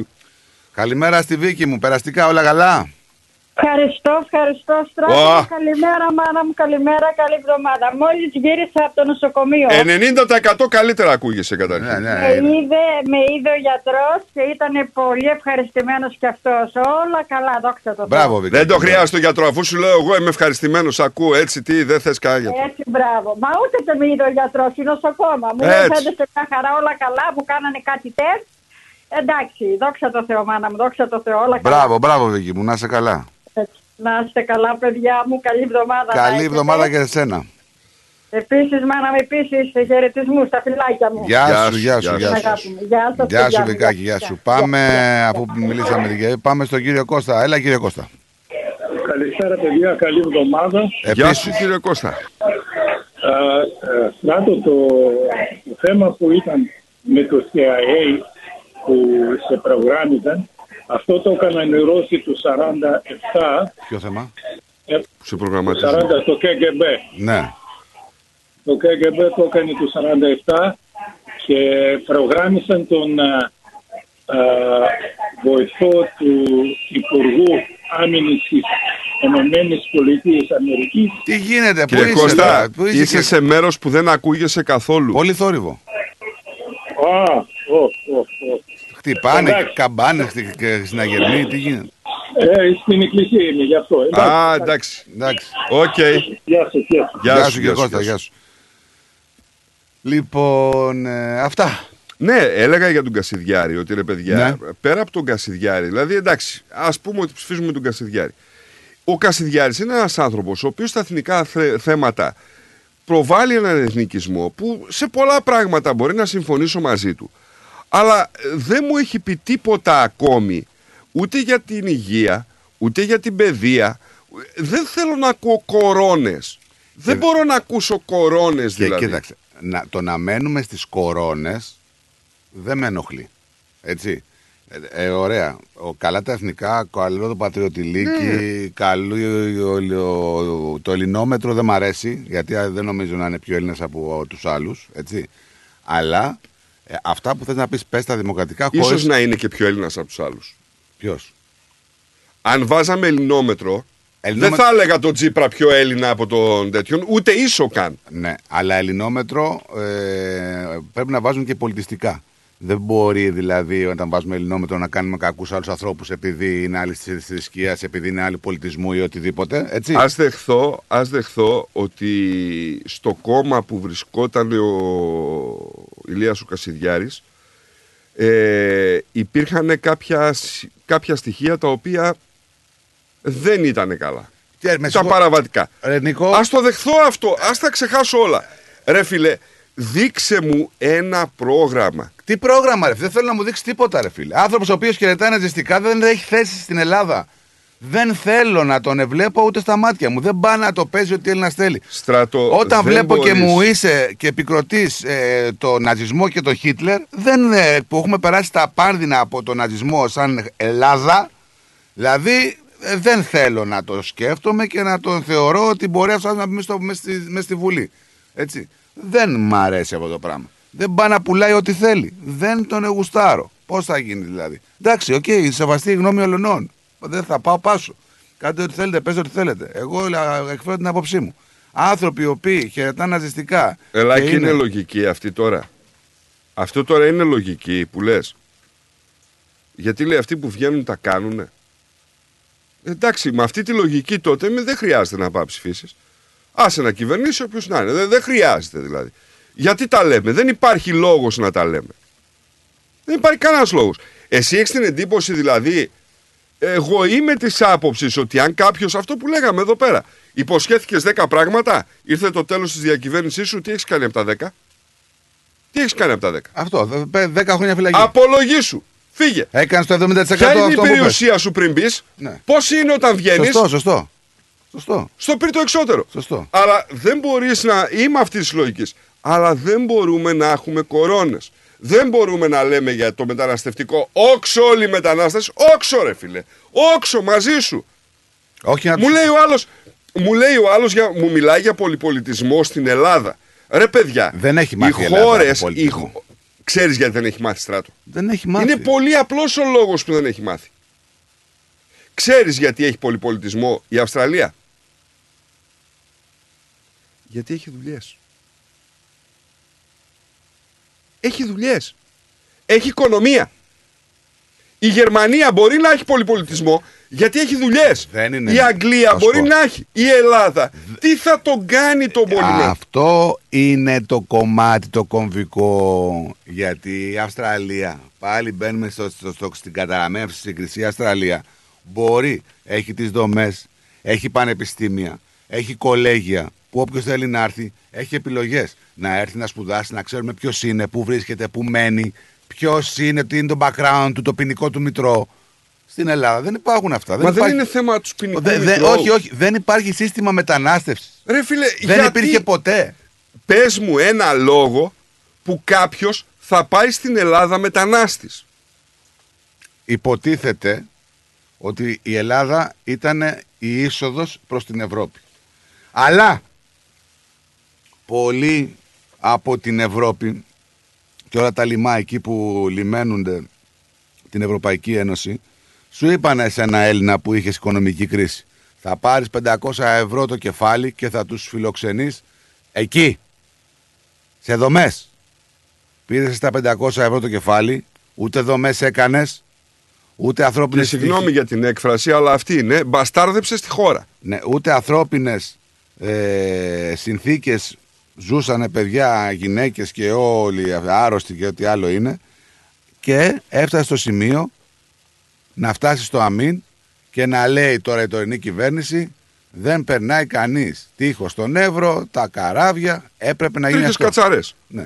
Αφού εισήλθαν το τελευταίο, τα τελευταία 6-7 χρόνια 2 εκατομμύρια πρόσφυγες, μετανάστες, ε, παράνομοι, πες όπως θέλεις. Να σου πω κάτι. Υπάρχουν, υπάρχουν τρόποι, ξέρεις, να κρατήσεις κόσμο. Να φιλτράρεις κόσμο. Και Πώς να δεν πεις, υπάρχουν. οκ, ποιοι είστε εσείς στην Ευρώπη, θέλετε να κρατήσω κόσμο, ωραία. Ελάτε να χτίσετε δύο εργοστάσια. Βάλτε ναι, μια ναι, ναι, αυτοκινητοβιομηχανία. ναι, ναι, ναι, ναι. Θα πάρω 5.000 ανθρώπους Ναι. και τους χίλιους θα τους έχω από τις δομές. Ναι, ναι. Να αρχίσω να φιλτράρω. Ναι, ναι, ναι, ναι. Αλλά εγώ Δεν υπάρχει σήμερα φιλτράρισμα. έχω 500.000 ανέργους και βάζω με στη χώρα άλλους 200.000, 300 να κάνουν παρέα στους 500.000. Ρε με δουλεύετε. Σοβαρά τώρα. Έτσι είναι. Έτσι ακριβώς είναι.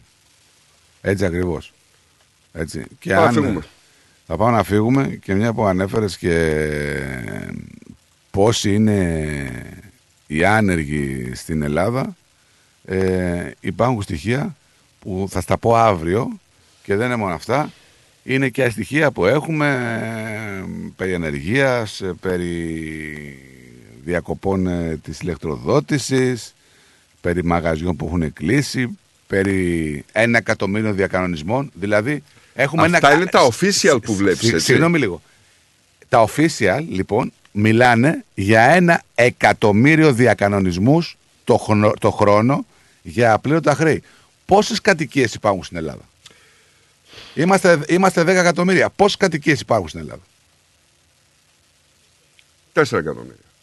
Δηλαδή το 30 με 40% των Ελλήνων έχει διακανονισμένο ρέμα γιατί δεν μπορεί να το πληρώσει.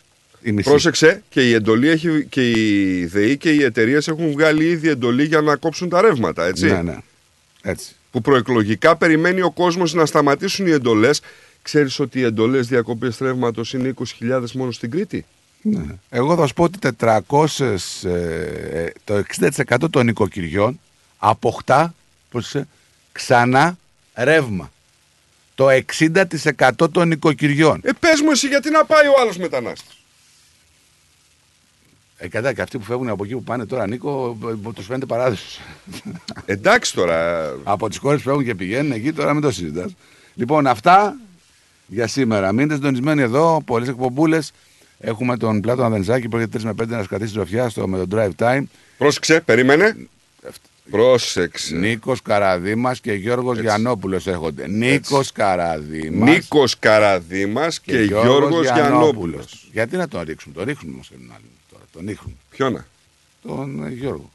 Το είπαμε δύο φορές. Νίκος Καραδίμας και Γιώργος Γιαννόπουλος. Γιώργος Γιαννόπουλος Όχι, και Νίκος Καραδίμας. όχι, όχι. Νίκος Καραδίμας και Γιώργος Γιαννόπουλος. Έχουν προβλήματα μαρκίζα. Έχουν θέματα. Έχουν. Τα αλήθεια. Έχουν, ναι. Δηλαδή, πώς ήταν που βάζαν παλιά στα, στα Ναι, ναι, μπουξίδικα, ναι, όχι ναι, εγώ ναι. πιο ψηλός. Πρώτα, πρώτα θα λες τη φίρμα. ναι. Η φίρμα είναι ο Καραδίμας. Άστο. Δεν, δεν μπορώ να κάνω κάτι. Τι να κάνω. Είναι φίρμα. Είναι. Όπου και να πας, όποια πέτρα και να σηκώσεις είναι από κάτω. Ο άλλος από πάνω. Ο άλλος άσε. άσε ο άλλος. Η πέτρα ίδια. Λοιπόν, να περνάτε καλά, θα τα μου πάλι αύριο την ίδια ώρα εδώ στο ρυθμό. Bye. Έως τότε, bye bye.